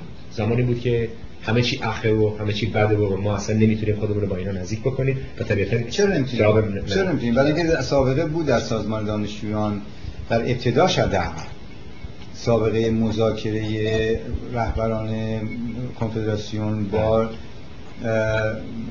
دولت مدارای آمریکا بود بله. حداقل در اینجا بله. و علنی هم بود بله بله. گروهی می‌رفتن بله صحبت بله. بابی رابرت کندی که وزیر دادگستری بود بحث مفصل کردن چند بار خب. اون دوران خیلی عوض شده حالا چرا هم من یه داستان رادیکالیسم وسیع گرفته بود که این داستان رادیکالیسم وسیع علاوه بر اینکه یک رادیکالیسم ضد شاهی داشت رادیکالیسم ضد امریکایی شدیدی درش بود ولی خب در این حال شما روابطتون رو با رسانه های گروهی آمریکا حفظ کرده بودید تبلیغات می‌کردید برای برای آگاه کردن کنگره آمریکا؟ بله. نمی‌فرستید؟ بله. چون که این درک این بود که فرق بین دولت و کنگره. ما می‌تونیم با کنگره کار بکنیم می‌تونیم بریم با رئیس کنگره هم حتی حتی اگه قبلش هم وزیر بوده باشه یا بعد فرداش هم وزیر بشه مهم نیست. تا اون رئیس کنگره است. می‌تونیم با جلسه کنگره از کاخ سفید جدا می‌کرد بله بله. با کنگره می‌تونیم کار بکنیم می‌تونیم باشون بریم جلسه بذاریم ولی با مقامات رسمی آمریکا ما دولت آمریکا باشه نمی‌دونم. این این تمایل رو همیشه ما میذاشتیم. کاخ سفید جدا است آیا یه علت می‌تونست این باشه که اون گروهی اون یک نفر که قاعدتا جرئت نمی‌کرد کسی بره. ولی حتی یک گروهی هم می‌رفت با نماینده رسمی دولت آمریکا در یه اتاق صحبت می‌کرد. بعد از نقطه نظر بقیه اعضا کسان دیگر مخالفین ممکن مستمسکی ایجاد بکنه بگن آقا ممکن اگر اگر اون گروه این کارو می‌کرد حتما چنین چیزی به وجود میومد چنین شبهه به وجود میومد حتما. ولی اصلا اون گروه اصلا فکر رو نمی‌کرد این کارو بکنه. یعنی آنچنان یعنی مانع اصلی این به هر حال نبود. این نبود مانع اصلی. یعنی آنچنان در خودش دیگه مسجل شده بود که این رژیم فرق نمی‌کنه کی سر کار باشه. کارتر فرق نمی‌کنه کی سر کار باشه. این رژیم امریکا همون یکی هست با رژیم شاه و هر دو تا اینا یه بخشی از یه داستان ارتجاعی جهانی هستند. این همون ادامه همونه. ما... یعنی اون نبود. یعنی این نبود که من بشینم فکر بکنم با پنج نفر زنگ بزنیم. بچه‌ای بریم سالیوان رو ببینیم. فردا به اون میبندن که این سیایی اگه می‌رفتیم این کارو می‌کردیم به اون میبستن. عوضی نگیرین اگه من می‌رفتم سالیوان رو می‌دیدم. امکانا یه جنایی میبستن. بله به اون میبستن. که اینا اینا CIA هم بحث نیست. ولی این بازدارنده نبود. یعنی بالاتر از این بود فاجعه. بالاتر از این بود که اصلا میترسیدیم. در از خودمون. که اصلا بریم. چون اصلا اینا نفی می‌کردیم. مثلا اینا اصلا ارتجام وارد سر کار نداری. ولی کنگره رو از کاخ جدا می‌کردیم باز محدودیت کنفرانس خواستم میگم منظورم از این سالیوان این بود که این محدودیت ها رو ما در خودمون می‌دیدیم. امکان داشتیم این کار بکنیم نمی‌رفتیم بکنیم. تظاهرات میذاشتیم. خب.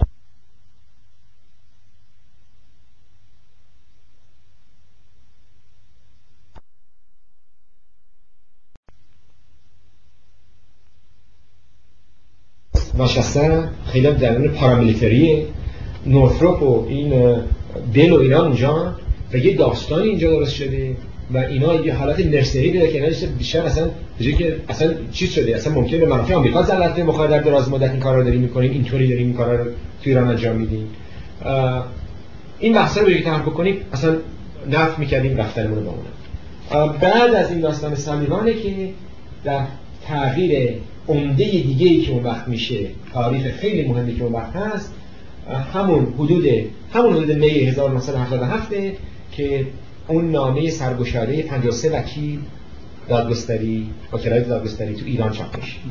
به هویدا اگه اشتباه نکنم. من متنشو دارم الان جلوم نیست نمی‌دونم. ولی اشتباه نکنم به مرحوم هویدا بود که اعتراض می‌کنن به به این زیاد روی های دستگاه با درخواست آزادی های بعد از اون حدود که بود؟ دوازده جوانه دیگه. دوازده جوان هفتاد هفته که سنجابی و فروهر و بختیار اون نامه معروف رو بیرون میدن. بعد از این نامه.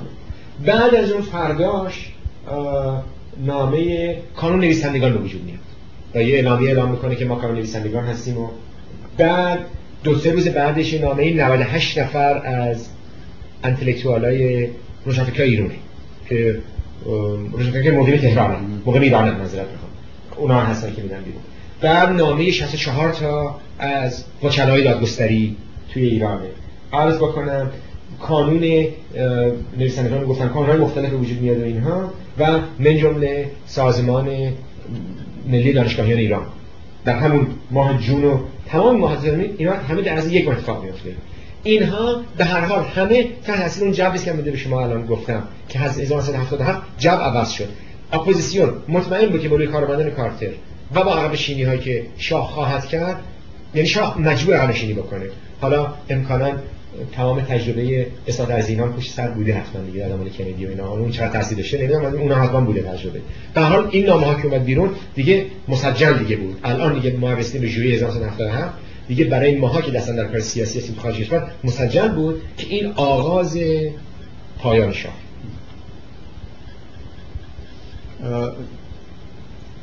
یه سری فعالیت های سازمان دانشجویان رو داشتید می‌گفتید در این از در اون زمان این نامه ها که میومد خب یکی از کارهایی که مثلا ما می‌کردیم وسیعا تبلیغات این نامه ها. هنوز باز فقط کنفرانسیون نمیگم همه.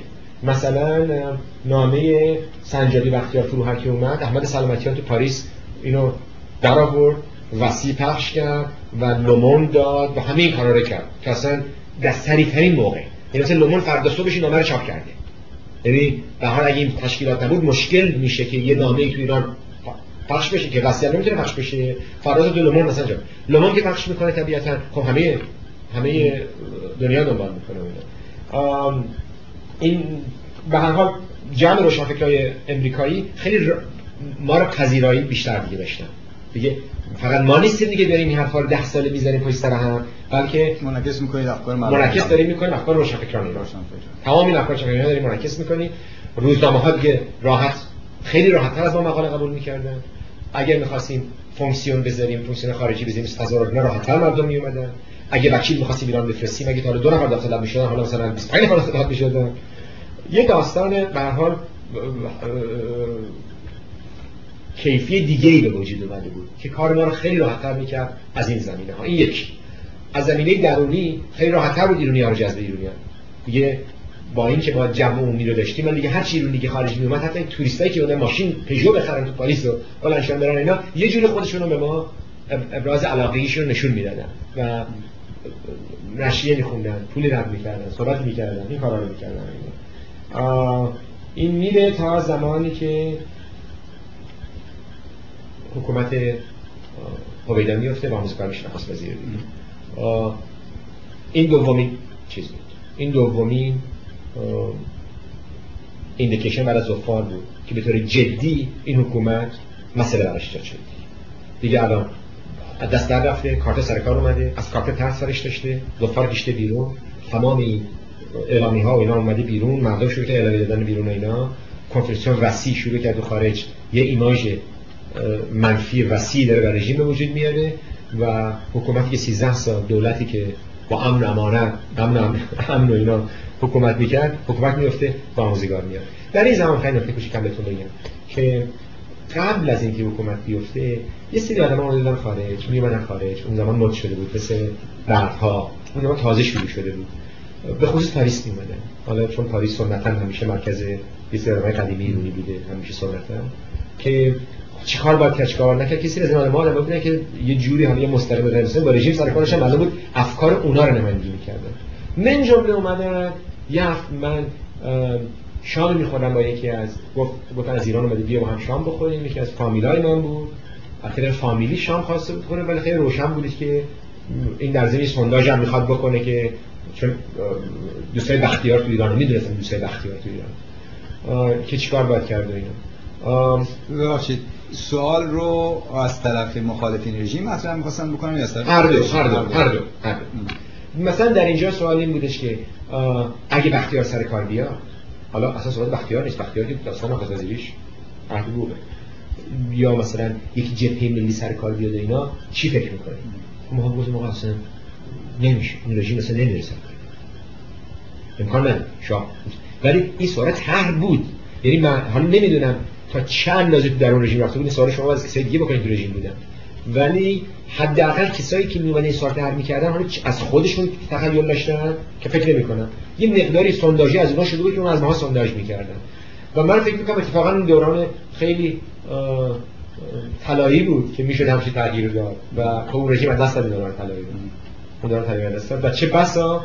خارج. اگر یه حکومتی که بعدا بختیار بودی خیلی نه هم همچون حکومت. اگه اون موقع سر کار می اومد چه بس اصلا تمام تاریخ ایران دوباره نوشته میشه راجع به این انشعاب کنفدراسیون قبلا گفتید میل دارید نکاتی رو مطرح بکنید. شده مطرح یا اینکه نکات جدید می‌کنید اضافه کنید؟ بعد صحبت می‌کنم. انشاب کنفرانسیون کنفرانسیون که سالها فعال فعالانه کار می‌کرد اینها. و هرچی نزدیکتر به انقلاب شد مسائل سیاسی حادتر شد و باعث که اصلا بپاشه اصلا. بپاشه یعنی چند تیکه بشه. اساسا دعوا یه دعوایی بود که اصلا مصنوعی بود رفتی هم به واقعیت ایران نداشت. اینکه چریکی درست است یا چریکی غلط است. سال 77 اصلا کسی بحث چریکی دیگه نبود. سال 77 وکلا نامه می نوشتن سنجابی نامه می نوشت مردم شروع کردن یواش یواش به تظاهرات کردن تو خیابون ها و اینا. بحث دیگه این نبود که از طریق یک هسته کوچیک با درست بشه چریک بزنن در خلق و باش بیفتن یا این نباشد مثلا یکی از بحث حد کنفدراسیون این شده بود که نشون میگه چقدر دور بود از واقعیات اون جامعه. چقدر دور بود. یکی از بحث حادش بود که مشی چریکی درست است یا غلط است. ولی این بحث از سالها قبل شروع شده بله ولی حاد شده اصلا این انشعاب می‌شد وقت. آخه نکته داریم این وقت همیشه بوده. یه موقعی بحث معنی داشته ببینید سال 70 بحث معنی داشته. تازه جنبش شرکی راه افتاده تو ایران. هیچ خبری تو ایران نیست. اصلا خبری نیست تو ایران. یه جنبش شرکی راه افتاده. توجه می‌کنید یه سر صدا می‌کنه. یه سری روشنفکرا جواب می‌کنه. این تز به حال طرح میشه. این حرف درسته که یه ده یه کار شرکی بکنن. بعد روشنفکرا از خواب بیدار میشن و این کوچیک هستی کوچیک بزرگ میشن و کوبا تکرار میشه و حداقل در حد بحث ممکنه بحث منطقی باشه. ولی این در سال 77 که کارت سر کار و داستانای وضعیتی تو ایران هست که بنده به شما الان شهر دادم. این بحث مصدومی آخه؟ اصلا پایه پایه دیگه اجازه یکی به جرقه بزنه. جرقه زنی آتیش گرفته من می‌کرد. کسی جرقه زدن نداره. که بگیره ولی این بحث بود. حالا چرا این بحثه؟ نه اینکه یه سری مردم خولن که این بحث الان می‌کنن بلکه خب طبیعتا اون شریکا الان آدماشون تو خارج. دوست داشته که هژمونی بده بکنه تشکیل پروفسیون یعنی فقط رژیم نبود که می‌خواسته این کار بکنه. هر تشکیل سیاسی دیگه رژیمی. مثل حزب طرفدار چین طرفدار شریکا همه همون الان می‌خوان هژمونی کنن کنفرانسیون چون کنفرانسیون رو یک الان تازه داره ثمره‌شو داره می‌بینن دیگه که می‌تونه تظاهرات وسیع را بندازه می‌تونه تاثیرات وسیع بذاره. همین هژمونی رو بکنن. تو این تلاقی برای هژمونی هست که کنفرانسیون انشاء پیدا می‌کنه. نه روی مسائلی مثلا اینکه بریم با کارتر کار کنیم نکنیم. اگه اون بود ایراد نداشت به نظر من. یکی ممکن راست بگه یکی دروغ بگه یکی ممکن بود مثلا هم راست دروغ درست بگه که اشتباه بکنه ولی حداقل بحث بحث کلیدی بود. دعوا مثلا نبود که مثلا بس گروه سنجابی مثلا دفاع بکنیم نکنیم. اگه این بود اگه نداشت انشاء سر این می‌شد. به نظر من خیلی هم سال سلامت دلایل سیاسی اگه انشاء اگه قرار سر این بشه. ولی سر نکاتی می‌شد که اصلا پایها جای دیگه بود.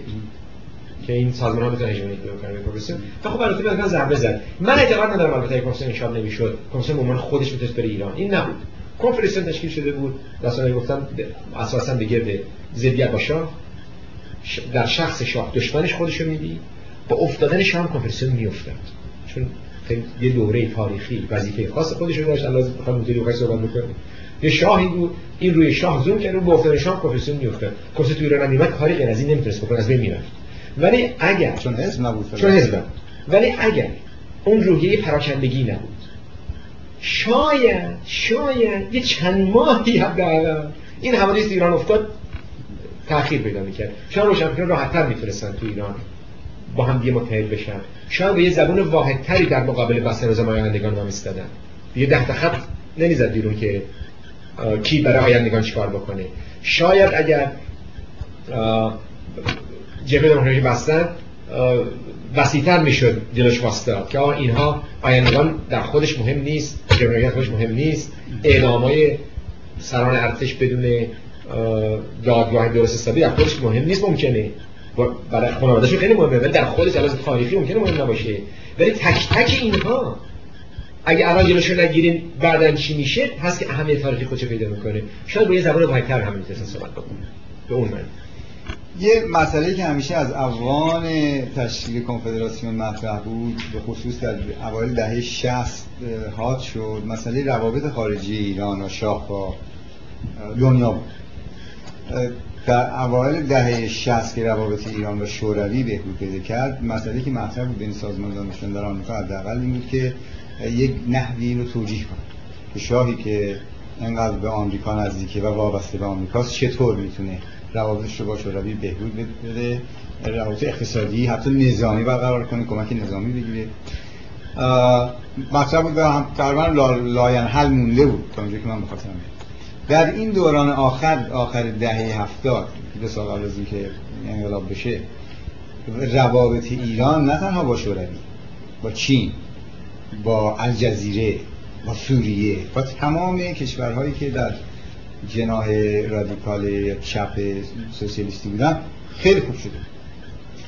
این رو در داخل کنفدراسیون چجوری تعریف می‌کرد دو رو برخورد میشه دو رو برخورد میشه برخوردی که منطقی تر بود به نظر من این بود که روابط خارجی کشور از وضعیت داخلیش فرق می‌کنه. و یک کشور می‌تونه روابط خارجی گوناگونی داشته باشه. جدا از اینکه وضعیت درونیش چیه به خاطر شرایط بین‌المللی یه برخورد دیگه بود که اصلا کلا وقت نفت میکن همه این کشورها و یه ایزولاسیون منطقی ناقش علاز فکری می‌رسیدن. که پس شوروی بد شد چین هم که بده هم که بده فلان هم که بده مثلا طرفدار آلبانی میشه بعد وقت.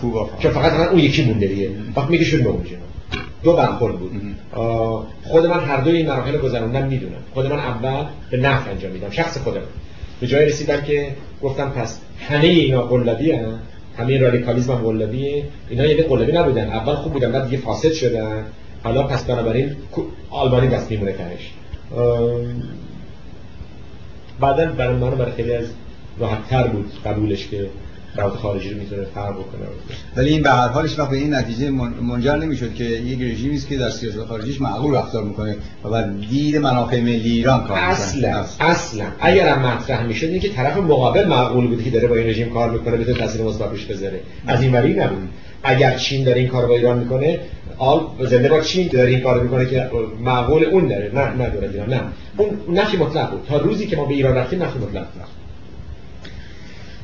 خب سال 77 تموم بکنیم سال اگه بخوایم بگیم تو ایران سال اینتلیجنسیا بود سال روشنفکرا بود و این نوع پاراگراف بود. این تاثیرش آنیش رو خارج این باز شدن و این نیرو گرفتن کنترس جنبش دانشجویی در حقیقت همه این سازمان ها بود. برای این کارا.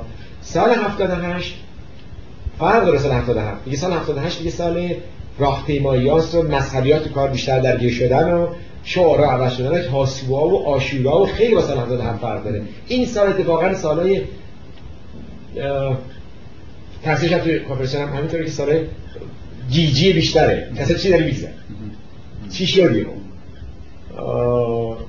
به اینجا کشیده اینا. برای همین ولی سال 77 بخوام ببندیم سال اون بود. یه سال شاید به چی از موفقترین و پرفعالترین سالهای کنفرانسیون قبل از که به 78 برسیم و بعد برگشت شما به ایران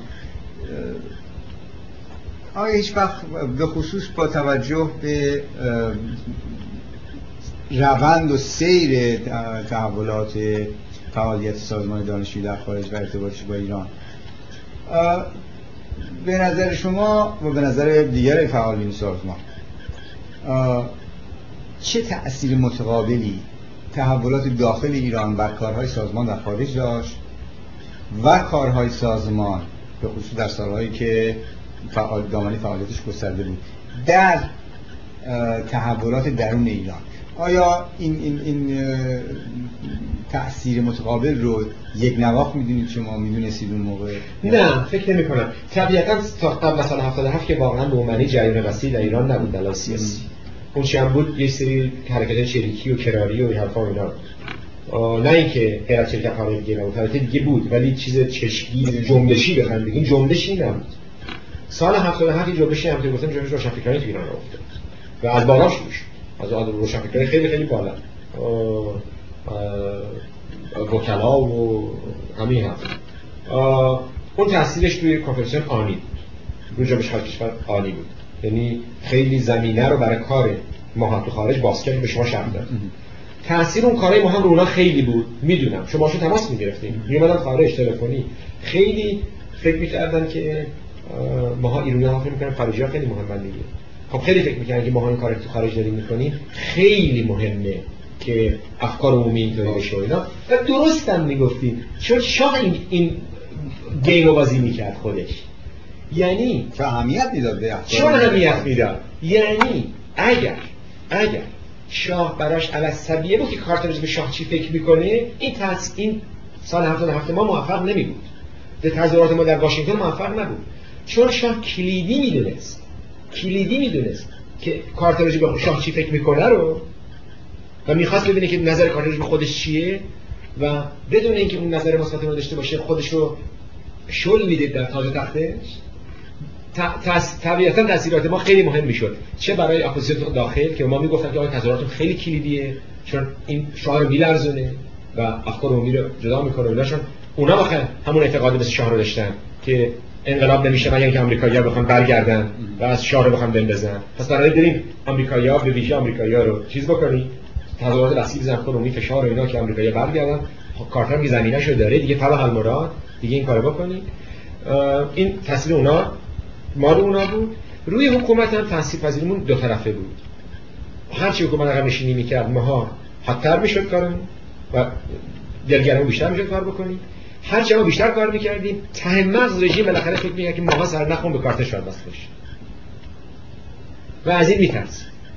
نه فقط از اینکه تاثیر تاثیر پذیری چیزا چی؟ مثلا چون توی زندان ایران که من رفتم آخرای سقوط رژیم بود. یکی از افسیشنایی که این بازجوها داشتن می‌خواستن ببینن چه خبره اینه که ماها یه جوری به آمریکایی هم وصل میارن ماهاش می‌کنن که اینا می‌خوان از بس سوال بکنن. من به چین وصلم بدم دیدم از امریکا سوال می‌کنم تو نظرش به آمریکا چه کارتا چی کار می‌خواد بکنه؟ یعنی این ابسیشن رو این دستگاه داشت که این تاثیر دو طرفه داشت. از سال 77 به بعد این تاثیر دو طرفه داشت. قبلش تاثیری که ما روی دستگاه داشتیم خیلی محدود بود. تاثیرش این بودش که خب یه تبلیغاتی ما می‌کنیم که رژیم دوست نداره. ولی سال 77 به بعد فکر کرد که این تبلیغات باعث سرنگونیش داره. میشه کمک می‌کنه به سرنگونیش خیلی خب برسیم به سال 88 سال 78 78 سال راهپیمایی هست دیگه. دیگه من که وارد ایران نمی‌خوام بشم. من می‌خوام اثر اون راهپیمایی ها رو در افکار شما ارزیابی هاتون پیدا بکنم و اینی که مطرح شدن آیت الله خمینی. که این چجوری برداشت چی بود در اینجا و آینده ایران چجوری؟ رابطه ما با خمینی رابطه قدیمی بود و خیلی هم محدود. هر سال هر سال در کنگره های کنفدراسیون. آیت الله خمینی پیام برای کنگره کنفدراسیون میفرستن اون موقع امام نمی‌گفتن.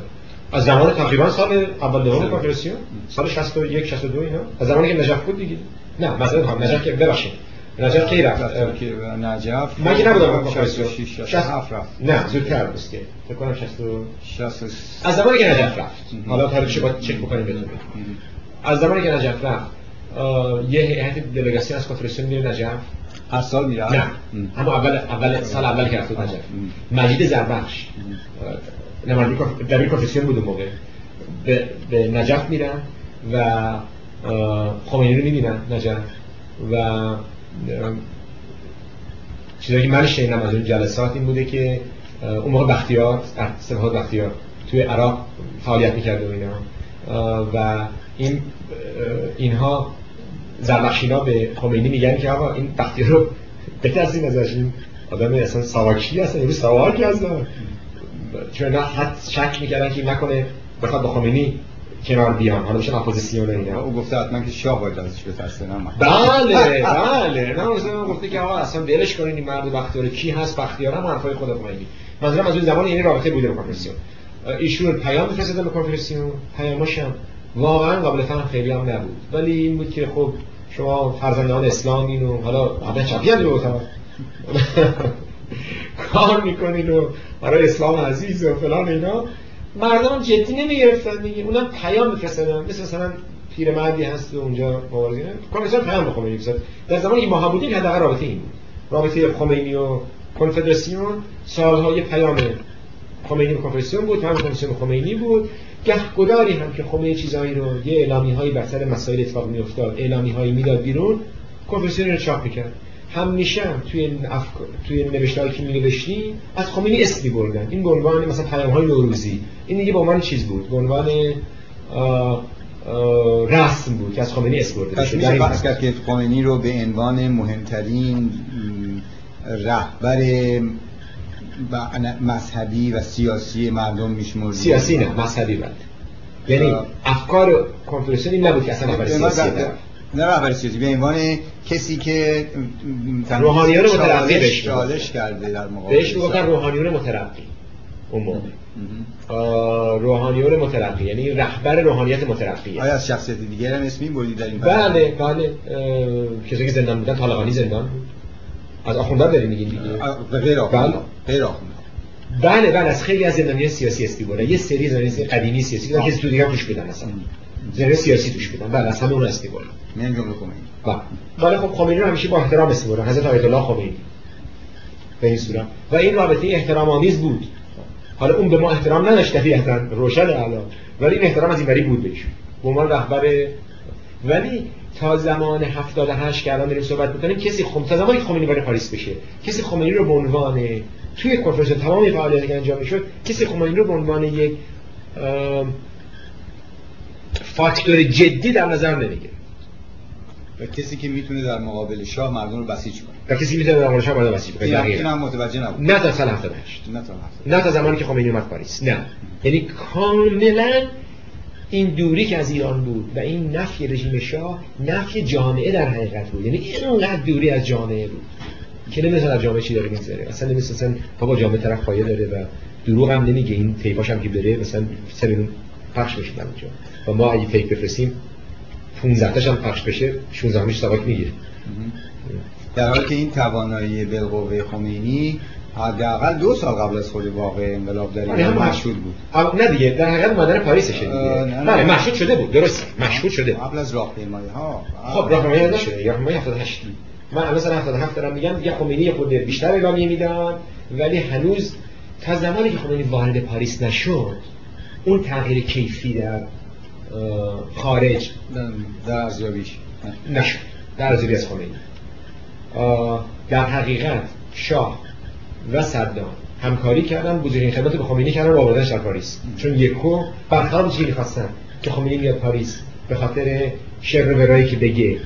کسی دیگه گوش برمیش نمیده و برمیگرده برعکسش شد. خمینی شد مرکز عرض بکنم تمامی توجهات افکار عمومی خارجی به اونجا و طبیعتا کنفرانسیون اون زمان بهشون اینطوری برخورد می‌کرد که یه رهبر روحانیون مترقی. هنوز هنوز وقتی هم وارد پاریس شد به عنوان رهبر روحانی مترقی برخورد می‌کرد. نه رهبر بسیج کننده مردم کسی که می چرا دیگه؟ چرا از زمان دیگه به تدریج دیگه نقطه یکی شد. یکی شد. بله. به تدریج دیگه دیگه دیگه جا افتاد که ایشون دیگه نه دیگه فقط رهبر مذهبیه بلکه دیگه کلیدی خواهد بود در انداختن شاه نقش کلیدی بازی خواهد کرد. هنوز ولی تا روز آخری که خمینی رفت ایران کرد من ایران بودم بود ولی اینطوری که من میشینم بچه‌ای که بعد بعدا منو تعریف می‌کنن تا روز آخری که خمینی رفت ایران هنوز این درک بیاد تو خارج که این نقش کلیدی از سرنگونی بازی می‌کنه ولی نه در حکومت یعنی این تقریبا مسجل بودن برای مردم خارجی برای این بچه سیست خارجی که نقش خمینی صرفا برای دقیقا. صرفا برای سرنگونی رژیمه نه برای حکومت کردن. نه اینکه خوش به حکومت درستن طبیعتا سال 78 چپی انسان از حکومت درست تو ایران. ولی فکر می‌کنه که مثلا همون بازرگان و اون تیپ حکومت اون تیپ حکومت میلیون میلیون میاد سر کار اینها. و براش مسجل بود که خمینی رهبری نخواهد کرد. دولت. خیلی خوب. اگر مسئله دیگه در ارتباط با اقامت در پاریس و این سال آخر شما نداری کمی راجع به برگشت به ایران علت تصمیم گرفتن به برگشت به ایران. یه چیزی بعد قبلش بگم اونو خمینی که اومدم پاریس بودم من رفتم سه بار خمینی رو دیدم تو پاریس. دو بارش با وسیله بچه های کنفدراسیون رفتیم. یه بارش هم من و یکی از دوستان دیگه که الان تو ایرانه. دو نفر. دو نفر. خب اون دو دفعه اول که نطق‌هایی کرد که همون نطق‌های معمولی که اون موقع می‌کنن نطق‌هاش خیلی خیلی فرق می‌کرد نطق‌های جوانان اس جوانان برآمد اسلامی شما ها بود اینا بعد فهمید که بچه کنفرانسیون هم بهش گفت می‌گفتن. بعد مثلا دو تا پشت به استالین می‌داد گفت که مثلا من جوون بودم یادم بود. حالا با وجود که آها آها من جوون بودم. خمینی می‌گفت. من جوون بودم یادم بود که استالین اومد با روزولت اون داستان کنفرانس تهران می‌گفت. اومده در اینجا استالین یه گاو با خودش آورده بود که از شیر اون گاو فقط. بخوره. بعد اگه از اون شیر اون گاو چون اون می‌خواست اون گاو با خودش آورده بود اینا. حالا تو اون جمع خیلی از چپی بودن خیلی از استالینی نبودن. یک بعد اصلا مثالایی که میزه آنکدوتایی بود که مثلا همین شیر گاو خوردن و اینا خود مثلا بیشتر مردم رو مسخره می‌کردن. جوک می‌شد و توجه می‌کنیم حالت جوک و حالت مسخره و همین جدی نمی‌گرفتن.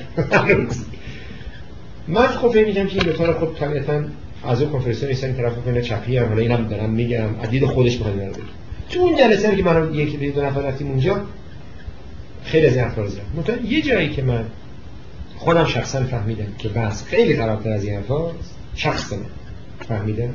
تو اون جلسه من دو نفری رفته بودم گفتم خب اون موقع امام بهش نمی‌گفتن. حضرت دوله چی میگه بالاخره تکلیف این دانشجو خارجی چی؟ این همه دانشجو خارجی دارن فعالیت می‌کنن. گفت آقا بمون نرین ایران اسلام شما در خارجی احتیاج داره. حالا بچه دانشجو اسلامی جور دیگه می‌گفته چون میشناختم بچه دانشجو اسلامی دوست من بودن همسایه های من بودن. من گفتم این پیش خمینی دیروز گفت آقا فردا صبح برای ایران. ما به ما می‌گفت نگیم من اینا بمونم. ما ما این خودش این ملا وارتر از این حرف هست. چپیانه می‌خواد برن. طرف خودش می‌خواد برن. ما فهمیدم اونجا که خیلی طرف درگیرتر از این حرف هاست در این داستان ها که ظاهر خوشیارتر از این حرف هاست که ظاهرش نگره این اولین و آخرین ملاقات های من با خامنه‌ای بوده به اپریسیون دیگه از خامنه‌ای نداری بگی؟ به معنی شخصیت به چرا؟ چرا؟ چرا؟ هر کی که خیلی اینو گفتن که نگاه عجیبی به آدم می‌کنه و چشم عجیبی داره و اینا به نظر من راسته. مستقیم بهتون نگاه می‌کنه. اگر مثلا دو ساعت صحبت بکنید دو ساعت توی چشماتون توی سیاهی چشماتون نگاه می‌کرد و خیلی هم با وقار و اینا اینطوری میشه اینا یه جوری سعی می‌کرد که از این طریق تاثیرش خیلی از مردم بود که ممکن بود چیز بشن ارعاب بشن. این این چیزو بله. داشت. این این چیزو داشت. ولی من که خیلی صحبت کردم اون دفعه چند سوال کردم و جواب دادم اینا در تمام مدت اینطوری بود. و ولی در مجموع هم بسیار سردی بود دیگه. خیلی خیلی سرد. خیلی سرد. طبیعتا ماها که نه تربیت شده بودیم نه علاوه مسئله اعتقادش می دستیشون رو پوست بکنیم. ماچ بکنیم وقتی جلوش می‌رسیم اینا.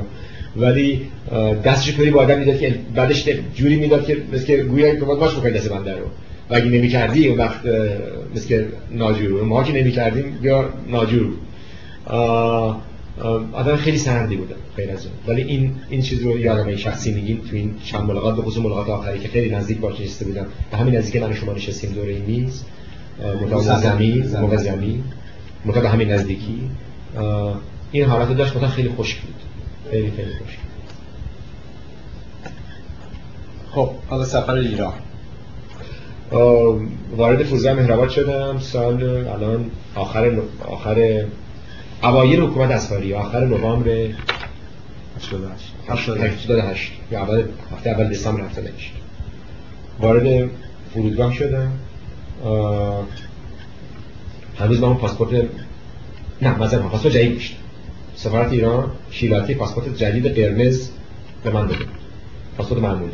توریستی پاسپورت دادم به اون آژانی که اونجا بود. این آژان بدبخت رنگش پرید و گفت اینجا واسشین و من یکی رو صدا کرد و ما رو بردن تو اتاق جناب سرهین که رئیس که فرودگاه ظاهرا بود و اونجا نشستیم و بعد معلوم شد که اینا می‌خوان دستگیرمون درست زمانی که همه چیزش به هم می‌خورد ایران و عواسط دستخاری بود و فران و اینا بدونه که من میگن جرم من چیه. گفتن که ما شما رو بده برای باز عین کارهایی با من کردن که اصلا فکر می‌کردن که اصلا آب از آب نخورده دنیا عوض نشده. پیکان آوردن. همون پیکان من چهار نفر نشستن دو نفر جلو نفر عقب بندم وسط نفر وسط عقب. چشم هم بستن. گذاشتم زمین. رو کف پیکان. نه روی صندلی پیکان. و از فرودگاه برداشتم بنده رو ببرن که بعدا فهمیدم که داریم میریم زندان کمیته در توپخانه. که بهش گفتن کمیته ضد خرابکاری. درست شده بود که اساسا درست شده علیه چریکا جنگی و مرکز زندانی بود که پشت توپخانه پشت وزارت خارجی که شکنجه های معروفی که معروفیت پیدا کرده در اونجا شده نه در اینی اونجا بود که اول مردم برای بازی اونجا می بردن بعد می رفتن برای زندان اوین و اینا می رفتن اونجا مرکز اصلی سیاسی سواک بود. زندان اصلی سیاسی سواک بود. زندان کمیته بشین بود بعدا من که من دارم من زندان کمیته رو نمیفهمیدم چشم بسته یه چیزی که فقط یادم براتون جالب بگم این تضاد اون زمان میرسونه منو چشم بستن کف پیکان نشوندن. چهار تا سواکی نرخر دور بر نشستن. داریم میریم به سمت به سمت زندان. رسیدیم به جایی که یه میدون خیلی گنده بود. معلوم شد میچرخید باشیم تظاهرات وسیع. آقا اینا خیلی تاثیر داره. من ساکت باشی ساکت باشی. همون حالا من دارم میرم زندان من کافی بود که فقط جیغ بزنم. از گوش اینا چیزی دیگه نمونده بود. چون از صدای تظاهرات معلوم بود که تظاهرات عظیمیه. من با اینکه بتونم ببینم از صداش می‌رسم حدس بزنم که تظاهراتیه. باید میدون بود. اصلا یک چیز یک صدا که بعدا من حتی فکر می‌کنم چی بوده امکانا امکانا میدون شهریار یا مثلا بیچارستان یا بیچارستان بود. امکان بیچارستان تظاهرات خیلی وسیع. خیلی خیلی وسیع. و برای من خیلی جالب بود. حالا من اونجا نشون بستن بیرون دارم مرگ بر شاه میشتم بسی من تظاهرات دیدم. این سواکی ها ترس شد من که من دیگه جیک نزنم که مردم بفهمن اینو بریزن و اینا. ما از جون خودمون در جون خودمون چیکار گفتیم ولی یک روحیه خیلی خاصی بود. یعنی وقتی من وارد زندان شدم با پراد با افتخار وارد زندان شدم. مثل اینکه اون جمعیتی شنیدم با من پشت من اومدن من رهبر اون من وارد شدم. به همچین به همچین حالتی من وارد زندان شدم. اصلا اینطوری باشون راه می‌رفتم و حرف می‌زدم. از روز اول که وارد شدم رابطه با بازجو اینطوری بود. یا حالت اینکه من باید از اون سوال می‌کردم که تو چیکار داری می‌کنی چرا داری این کارا رو می‌کنی که اون به هر صورت من بردم زندان اونجا بازجویی شروع شد. اتهامات چی بود؟ اتهامات عرض بکنم که بازجوی من رسولی بود که از بازجوی معروف ساواک در زمان بودش. اولین باری که مجلس سوال اتهام من چیه و چه اتهام من آوردین گفتم که توطئه برای براندازی حکومت سلطنت مشروطه که اتهام هم به همه می‌زنه. هر کی دستگیر می‌کنه اتهامش می‌زنه. گفت خب حالا اتهام مشخصه با چی؟ حالا با چیکار دیگه چی شده اینا؟ رسولی خندید و گفتش که پرونده شما رو من نیم ساعت قبل داشتم نگاه می‌کردم ولی شما بیارن شما رو بیارن توی این اتاق. این قریبا می‌کردن. دستن میدستن چشما رو میبستن. سلول انفرادی که فرقش با گذشته شده بود که به همون کوچیکی بود چون همون سلولا بود. سلول انقدر کوچیک بود که فقط می‌تونستیم دراز اگه دراز میکشیدین دستاتون رو باز می‌کردین میخوردین به دو طرف دیوار. و این رو بالا می‌کردین میخوردین به سقف یعنی فقط یه نفر دراز می‌کشید دیگه. اگر با میستادین خیلی کوتاه بود. توجه می‌کنید. این زرای انفرادی رو داده بودن طبقه اول هم بودیم. طبقه اول زنان کمیتی تو زنان کمیتی بعد دشویی که می‌خواستیم بریم با در می‌زدیم میومدن دستن دست می‌زدن چشمو میبستن. دم مسترا میبردن. اونجا داده باز می‌کنن که زبان شما میرین مستری که با... یعنی تمام اون اینی که هیچ عوض نشده مثل که وضعیت وضعیت قدیمه.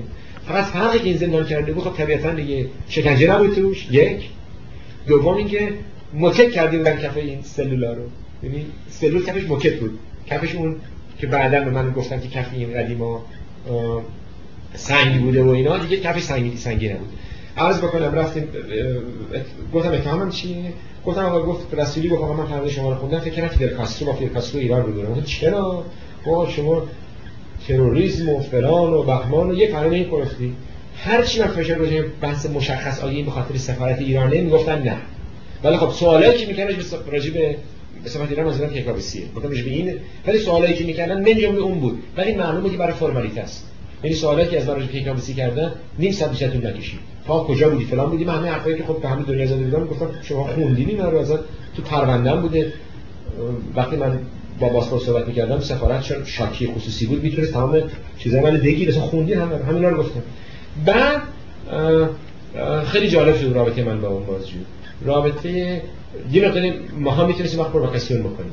این بود که مثلا به ما اجازه می‌دادن رادیو رو گوش بدیم بعدا مثلا بختیار شده بود نخست وزیر محمد زندان بختیار شده نخست وزیر. مثلا یه روزی رفتم بازجویی بختیار نطق خیلی قرایی در رابطه با فساد رژیم و سواک باید منحل بکنن. این زندان زندان سواکه بختیار گفت سواک باید منحل بکنن. ما رفتیم پیش بازجو من شروع کردم بازجویی رو از اون. گفتم که آقا این نخست وزیرتون که حرفا رو زده؟ نخست وزیر می‌خواد تو رو منحل بکنه. تو چی میگی ازت؟ ازت چیکاره من گرفتی اینجا. نخست وزیر که می رژیم بندازی اینا گیت شده بودن. اون عصبانی می‌شد نمی‌دونه چیکار بکنه. داستان تعریف می‌کرد. می‌گفت گوش ندیم به این حرف آقا یعنی ما میافتیم؟ ایل بختیاری ایل قشقایی ایلا رو ما کار کردیم توشون. اینا بلند میشن ارتش هم میاد این و می‌زنیم. پدر بختیار و غیر بختیار و چپی و راستی همه رو در میاریم. تو این مایه ها بودن. روز اول چند تا بازجو بودن. بازجوی اصلی من یه نفر بود رسولی بود. ولی من دو نفر دیگه بازجو هم کم من سه تا اینطور نظر داشتم نه رسولی. چون من اساسا نمی‌دونم من نظر داشتم نداشتم من با رسولی اساسا بیشتر رو به رو بودم. رسولی روز اولی که رفتم ریش نداشت. روز آخر که از آزاد شدم رسولی ریش داشت. خودش داشت آماده می‌کرد که به شرایط به شرایط انقلاب اسلامی ایران بکنه بعدها شنیدم البته رسولی رفته به سواما من نمی‌تونم اینو ثابت بکنم آره یا نه. ولی بعدها شنیدم رسولی و تمام اعضای اون کمیته های اون کمیته که آدم های اصلی سیاسی سابق بودن و فهمیده سابق بودن به سواما رفتن برای این حکومت کار می‌کردن شواهدی هست ولی من مطمئن نیستم. به هر صورت سواله اساسی که می‌کردن نمی‌گفتن جانتون چیه فقط سوالای سوال اساسی می‌کردن. اساسش اینه که یکم که من اومدم ایران برای چی اومدم ایران؟ چی می‌خوام تو ایران تشکیل بدم؟ و دوم که خارجی پشتمه یا نه؟ نمی این سوال مستقیم نمیگن خارجی باشه یا نه ولی هی سوال می‌کنن به کارت چی فکر می‌کنی؟ به مثلا شوروی چی فکر می‌کنی؟ مردم می‌خوام بگن که من رابطه‌ای با این نوع کشورها دارم یا نه چون براشون تقریبا مسجل بود که من عنوان شخصی نیومدم. گویا اومدم که نمایندگی دارم می‌کنم داستان خارجی رو. برای ما خیلی راحت بود هیچ سوالی جواب ندیم چون دورانی بودش که اصلا تمامی رژیم هم پاشیده بود و به خصوص که وقتی سر کار اومده بود که ما حرفای نخواست وزیر خودشون رو می‌دونستیم به خودشون تحویل بدیم. خیلی داستان عجیبی بود. من در اونجا بودم تا زمانی که سواک منحل شد. آقای بختیار سواک منحل کرد. و زندان رو بستن و و من این حالا افتخار دو بیست استیشن چی اسمش داره که آخرین زندانی اونجا بودم. من که مادم بیرون از زندان کمیته در زندان رو بستن. فرداش هم که شاه ایران رو ترک کرد. از تاریخی می‌خوام بگیم اون موقع هم آمدم از زندان از فاصله که اومدید از زندان بیرون تا 22 بهمن هیچ فعالیت جدی سیاسی می‌کردی؟ بله. نه جدی سیاسی که نه فعالیت می‌کردم. به این معنی که از شرکت در تظاهرات. بله بله.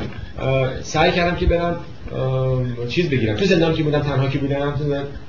فکر می‌کردم که چیکار می‌خوام بکنم؟ چون این سوالی که شما کردین برای من یه ماهونه تو زندان تنها خیلی سوالای عجیب غریبی برام طرح میشه. چیکار می‌خوام بکنم؟ و گفتم که خب من تو پاریس خیلی می نوشتم و برای جای مختلف بنویسن علاقه اینا گفتم بهترینش که بریم روزنامه بدیم بیرون. الان توی روز از اینا که اومدم بیرون که اولین کارم می‌گرفتم وزارت ارشاد. میگم وزارت ارشاد بخش وزارت اطلاعات. که امتیاز روزنامه بگیرم تو روزه. وقتی وارد وزارت اطلاعات شدم مثلا وزارت مثلا دیروز سوزونده بودن مثلا. مثلا آتیش گرفته وزارت خونه سوخته بود و اینا. کسی هم نبود توی وزارت خونه ها چون چیز بود اصلا یه حالت عجیب غریبی بود. شام رفته بود روز قبلش. کسی حالی زیادی علاوه وزیر وزیر بالاخره مدیر کل مادر مرده رو پیدا کردیم مثلا چی مدیر کل گفتیم ما با امتیاز بدیم. آقا برو در بیا کی به کی آخه امتیاز بدیم از مثلا مملکت کجاست برو در بیا. ما تمام آرشیوامون که مال امتیازات بوده ما آتیش گرفته وزارت اطلاعات سوزونده و هر کاری بکنه رو بکن. دور در خلاص ما امتیاز بگیریم که نشد. اصلا نخواست. اصلا خط قرار امتیاز نخواست. بعد دستی گرفت گفت من روزنامه میدم بیرون مثلا امتیاز برش نه روزنامه میدم بیرون. منتها تا بخوام جمع بکنم و وضعیت مالی رو درست بکنم برای روزنامه و عرض بکنم یه در جمع بکنم در خودم برای روزنامه و بعد چاپخونه پیدا بکنم و اینا که انقدر دیگه به حوادث بالای تظاهرات کشید که دیگه همه اینا رفت کنار و من روزنامه رو تا دو ماه بعد از انقلاب در نیاوردم. ولی چون مقدمات انجام داده بودم وقتی انقلاب شد من دو ماه بعد از انقلاب روزنامه رو تا وقتی روزنامه در اومد از نقطه نظر تحولاتی که در ایران صورت گرفت با توجه به داوری ها و آرمان هایی که در دوران کنفرانسیون داشتی چه تغییراتی در افکار صورت گرفت؟ چی می‌دیدی؟ بیشتر گیجی بود تا تغییر سیستماتیک افکار.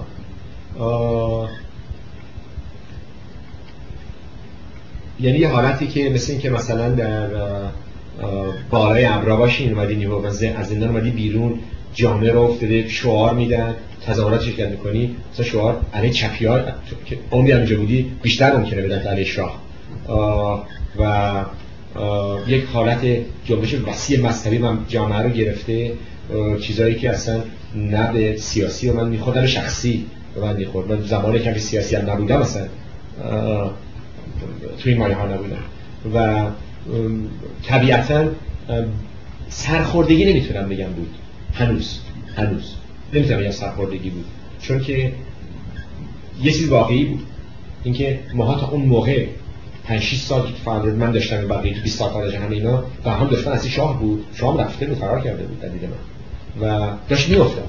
به این معنی به گلم داشتیم می‌رسیدیم. به این معنی. برای من هنوز سرخوردگی هنوز هنوز داغ بودیم هنوز جا نیفته بود سرخوردگی. ولی خیلی روشن بود که ماها در رفتنش مستقیم شرکت نداشتیم مثلا یعنی نبود که ما با پیروزی دیگه برگشتیم. یه اوضاع به هم خوره بندم برگشتن شاه رفته آره. خب به اون بنی به گلمون رسیدیم. ولی هنوز سرخوردگی جا نیفتاده بود. این بعدا که با رژیم جمهوری اسلامی در میفتیم که خیلی سرخوردگی بسی میشه. ولی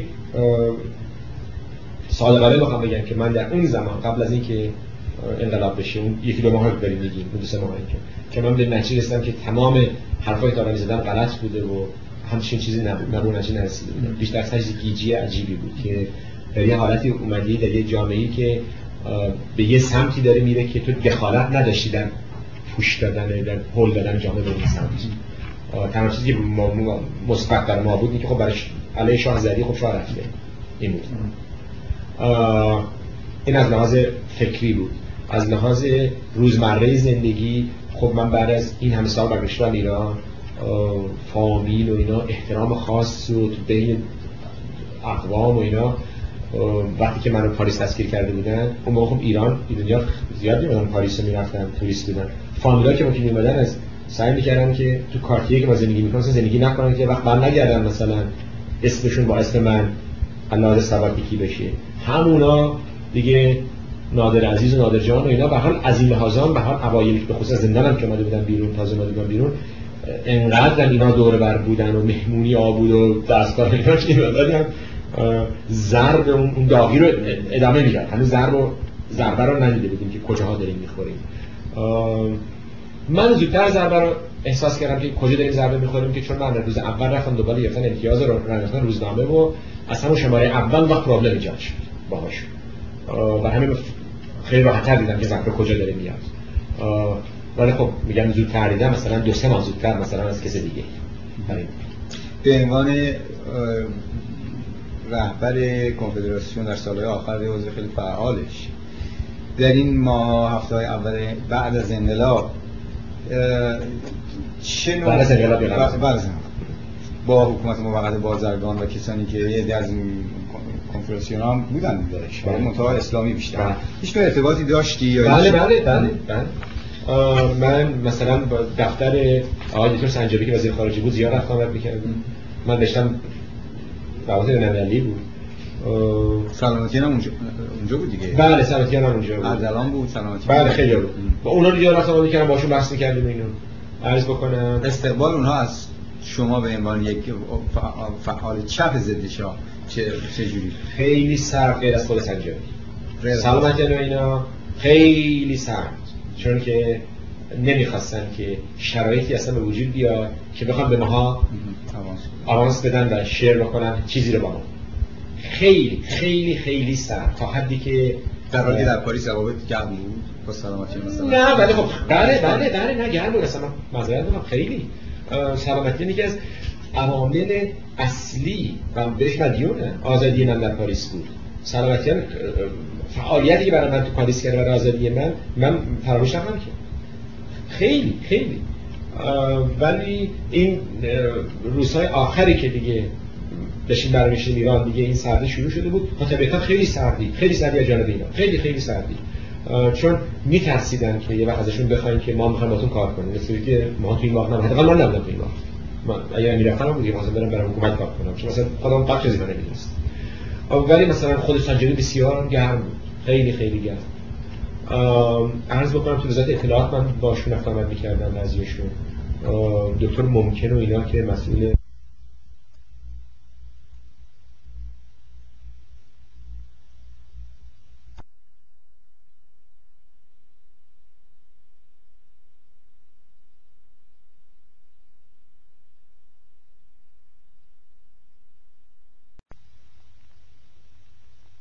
به آقای نادر اسکویی بله مثلا در وزارت اطلاعات مثلا اونها بودن و مثلا سر قانون مطبوعات که بعدها می‌خواستن بیارن حتی سوال می‌کردن نظر می‌دادیم اینا. ولی در مجموع خب با بچه های اساسا خب اینا بچه های گلچکی بودن همشون.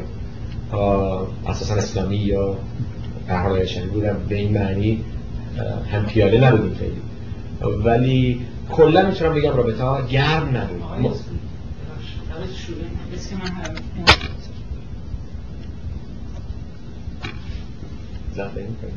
بله. بله همین. گفتم روایت به این معنی اون وقت نزدیک نبود ولی محترمانه بود روزنامه تا چقدر منتشر میشه تا چند وقت؟ عرض بکنم که اردیبهشت اوایل اردیبهشت ما روزنامه رو بیرون دادیم شما کیا بودید با همکاری چه گروهی؟ خیلی از دوستایی که در خارج داشتن. از لحاظ گروهی بخوایم بخشی از اون کنفرانسیونی که باشون کار می‌کردن. و البته این روزنامه معروف شد. به نام نده آزادی.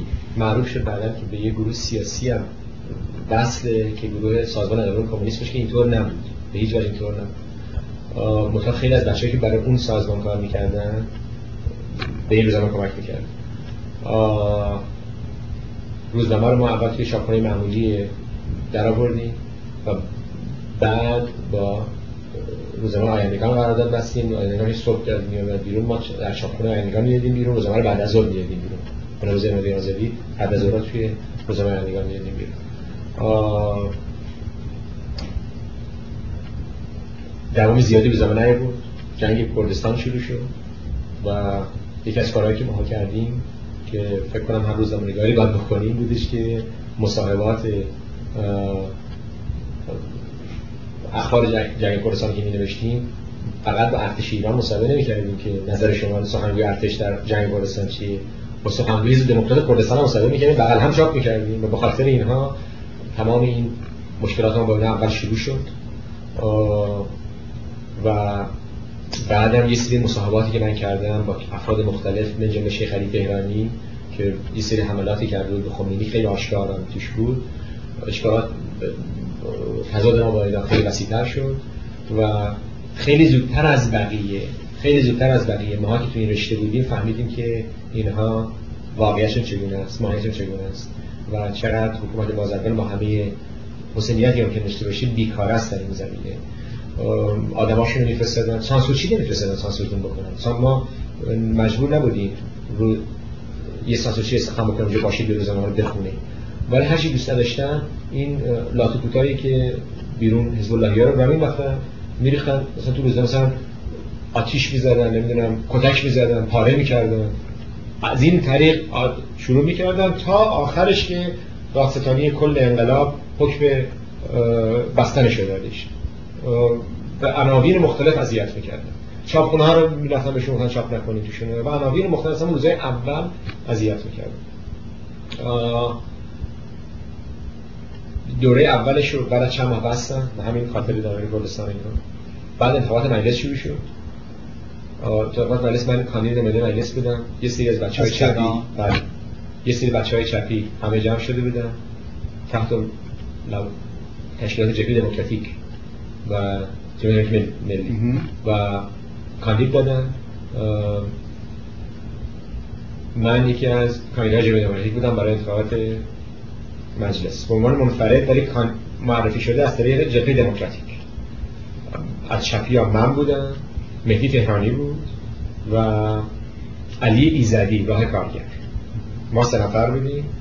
جبهه دموکراتیک منشور هزارخانی نماینده خودش بود. اونجا بود. چهار نفر. به اضافه یه لیست ده دوازده نفر که بچه‌ای که مجاهدین داده بودن داده بود. همه اینا رو درست کردیم که لیست 16 نفره. حالا من یادم میاد 15 16 نفره چقدر نماینده مجلس. در آستانه اون انتخابات مجلس دوباره دوباره یه مقداری وضعیت روزنامه ها بهتر شد. شما صحبت بعد از مجلس خبرگان اینها رو می‌کنید دیگه. مجلس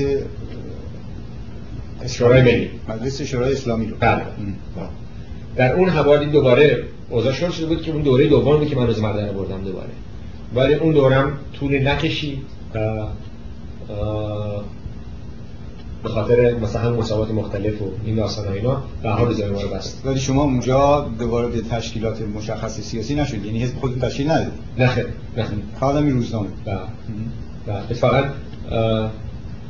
اتفاقا پیدا احساس من این بود ما که بودم که من مدیر یه روزنامه تو ایران تو اون اوضاع ایران در خیلی نقش راحت تری داشتم. تا اگه می‌گفتم که مثلا من عضو می‌خوام حزب درست بکنم عضو فلان حزبی هستم. تحصیلات خیلی بیشتر بود در این حال هم دانشگاه درس میده. سال اول. دانشگاه دانشگاه علوم سیاسی اجتماعی دانشگاه تهران قدیما مدرسه عالی حزبی بهش می‌گفت. آها تو خیابون شمرو شمرو و علوم سیاسی درس می‌دادم رابطه موجود درس می‌دادم. برای فعالیت های سیاسی که روزنامه بود که در دو دوره مدی رو و یکی هم دانشگاه درس می‌دادم که فعالیت هم شخصی بود هم مقدار سیاسی چون دانشگاه کار کردم خط مشی سیاسی روزنامه و موضعش نسبت به حکومت بازرگان چی بود؟ اوایل خیلی حالت کنارگیری از بازرگان حتی دشمنی با بازرگان داشتیم که فرق نداره با بقیه. ولی خب به تدریج بر ماها خیلی روشنتر شده بود. خیلی بیشتر و بیشتر و بیشتر به سمت بازرگان با بازرگان سمتمون بیشتر بود. خب شما اینا داستان رو ببینیم تا زمانی که شما در تهران بودی که می شود از بکنم که دانشگاه رو, دانشگاه رو که تعطیل کرد. وقتی که حدود دو سه هفته قبل از اینکه تابستون شروع بشه اولین سال دانشگاه رو تعطیل کردن من یه روز رفتم سر دانشگاه که البته من یه امتحانا چیزام گرفته بودم از بچه‌ها. امتحانا یعنی گزارششون گزارششون آورده بودن یه روز که حقوقمو بگیرم. استادیار بودم اونجا رفتم حقوقمو بگیرم. گفتم که آه حقوق نمیدیم به شما. چرا شما ضد انقلابی هستید. و هیچ به همین دلیل دیگه به ما حقوق ندادن تو ما ضد انقلابی هست روزنامه رو بسته بوده جا دانشگاهی همین تشکیل نشده بود. نه خیر نه خیر نه خیر. شروعش این آدمای مکتبی در اون دانشگاه های همون هنوز دانشگاه قبلی بود. آدم مکتبی. چیز کردن؟ دانشگاه رو بستن اصلا. دانشگاه رو بستن. بعد که دانشگاه باز شد البته اون داستان جهاد دانشگاهی ایران هست. هنوز این اوایلش بود که صرف اینکه شما زنده قرار بسین حقوق بهتون نمیده. بیرونتون می‌کرد. روزنامه رو که بسته بودن و من دو سال آخری که وقتی ایران بودم دیگه به کار آزاد داشتم شرکت داشتم و کار آزاد می‌کردم. از کارهای سیاسی به کلی کنارگیری گرفته بودی؟ کارهای سیاسی به کلی کنارگیری نکرده بودم. من هنوز جلسات می‌رفتم هنوز بچه ها رو می‌دیدیم. بچه ها شبیه سعی داشتن می‌کردن که یه چپ نوین به وجود اومده بود توی ایران. دستم که میگیم اون موقع ها بود که شروع کردیم همه افکار عوض کردن و اینا. خیلی حالت دموکراتیزه شدن بود. گروه های مختلف می اومدن تو این به این معنی دخالت داشتم. ولی سطح سطح فعالیت به مراتب پایینتر از زمانی که روزنامه رو داشتم. در روزنامه شب و روز درگیر بودیم. با مسائل روزنامه. شب و روز درگیر بودیم. یه بارم گرفتن از طریق این حکومت. و اون موقع هنوز خیلی معدبانه بود. هنوز حرمتا نریخته بازرگان. آخرای بازرگان بود بله. هنوز حرمتا نریخته بود. و فکر می‌کنم همون سواما بود ما گرفت. چون خیلی آدم های معدب و فهمیده و بدون ریسیبیل هم بود. کمیته امیده نبود. و سوال می‌کنن که من می‌خوام چیکار بکنم و چیکار نمی‌خوام بکنم. سوال خیلی مشخصی می‌کردن که معلوم پرونده من دقیقاً از رسالت من خوندن ریز ریز کاری پرونده رو می‌دونم. و سوال خیلی مشخصه راجع به بنی از من سوال می‌کردن راجع به بازرگان صحبت می‌کردن راجع به نظرشون راجع به چی و اینا و معلوم بود خیلی نوعی سوالا رو طوری دارن طرح می‌کنن که در ضمن به دنیا هم بپاشن ببینن که ما چی میگیم ما اینا کار بکنیم می‌کنن می‌کنن این نوع این تیپ سوالا می‌کردن. ولی 10 12 ساعت راهانه چی بود در گرفتن. همین فقط ببینن که کجام و چیکار دارم می‌کنم و یه شرکت درست کردم گفتم به شما دیگه اومدم تو روزنامه که بسته روزنامه بسته بودن دیگه. تو چیکار داری می‌کنی و این شرکت فرانت یا نیست؟ و اگه فرانت فرانت چیه؟ چیکار داری؟ آقا موقع خیلی چه زیر شرکت کار می‌کردن اتفاقا مال دست بر فرانت نبود خیلی موفق شد. تجارتی بود. برای دوری کوتاه. این داستان به این صورت ادامه داشت تا رسیدیم به 15 خرداد که دیگه داستان خواد و نبرد با مجاهدین. مجاهدین و بنی صدر و فرار و اینا که گرفتن همه خلایق بود که من مجبور شدم مخفی برم من در عباس اونجا زندگی می‌کردم مخفی دوره. تا نوامبر 81 تا بعدم که هی چیز تنگ شده تنگ شد.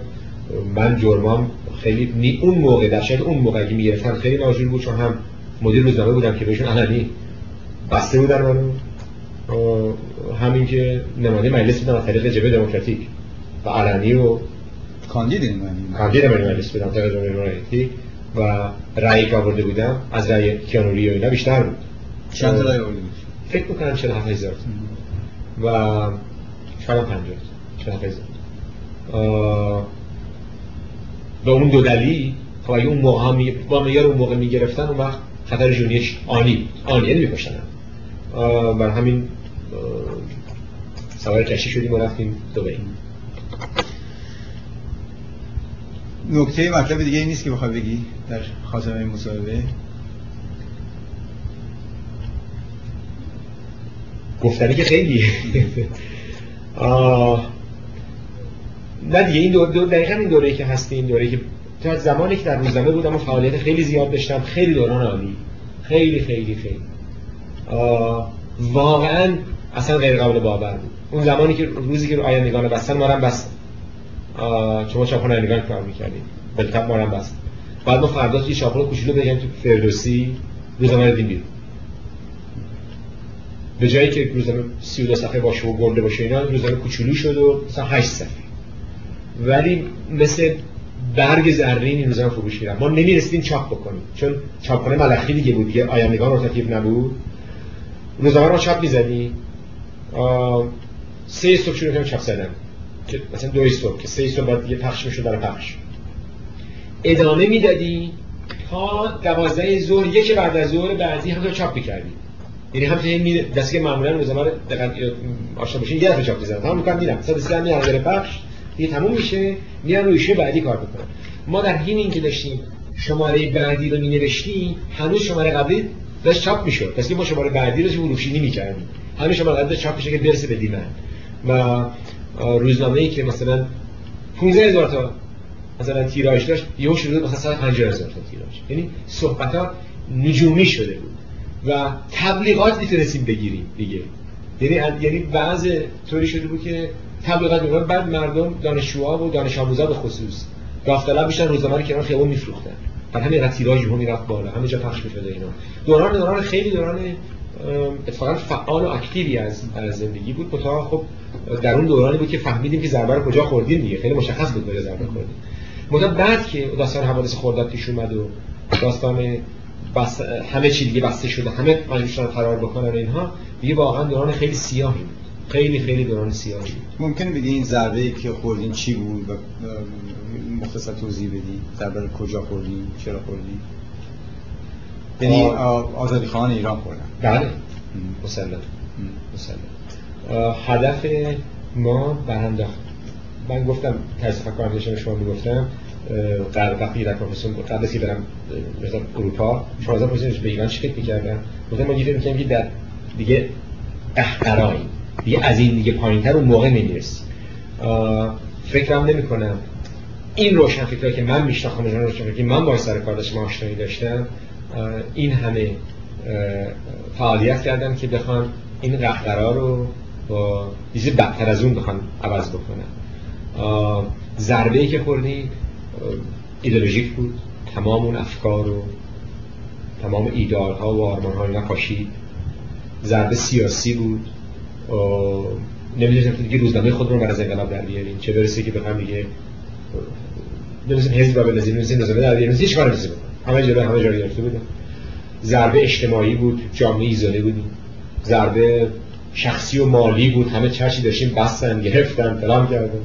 نهایتا هم بالاترین و بدترین ضربه روانی بود. این زمانی است که سوار کشتی هستیم که خرج فارس دارین ترک می‌کنید که برمیگردین و عباس پشتتونه و می‌بینید که دو سال نیم پیش سال پیش اومدین ایران. برگشتین بعد از این همه سالها که مسکر سمر باشین برای ایجاد ایران آباد و آزاد شکوفا و فلان این حرفا و اینا. و الان از جانب این جامعه به هر حال حالا این رژیم تو این جامعه پایه داره و این جامعه داره حمایت می‌کنه این جامعه. این رژیم رو از جانب این جامعه انداختن بیرون بعد فرار می‌کنید از این جامعه. به این معنی بزرگترین ضربه خیلی متشکرم آقای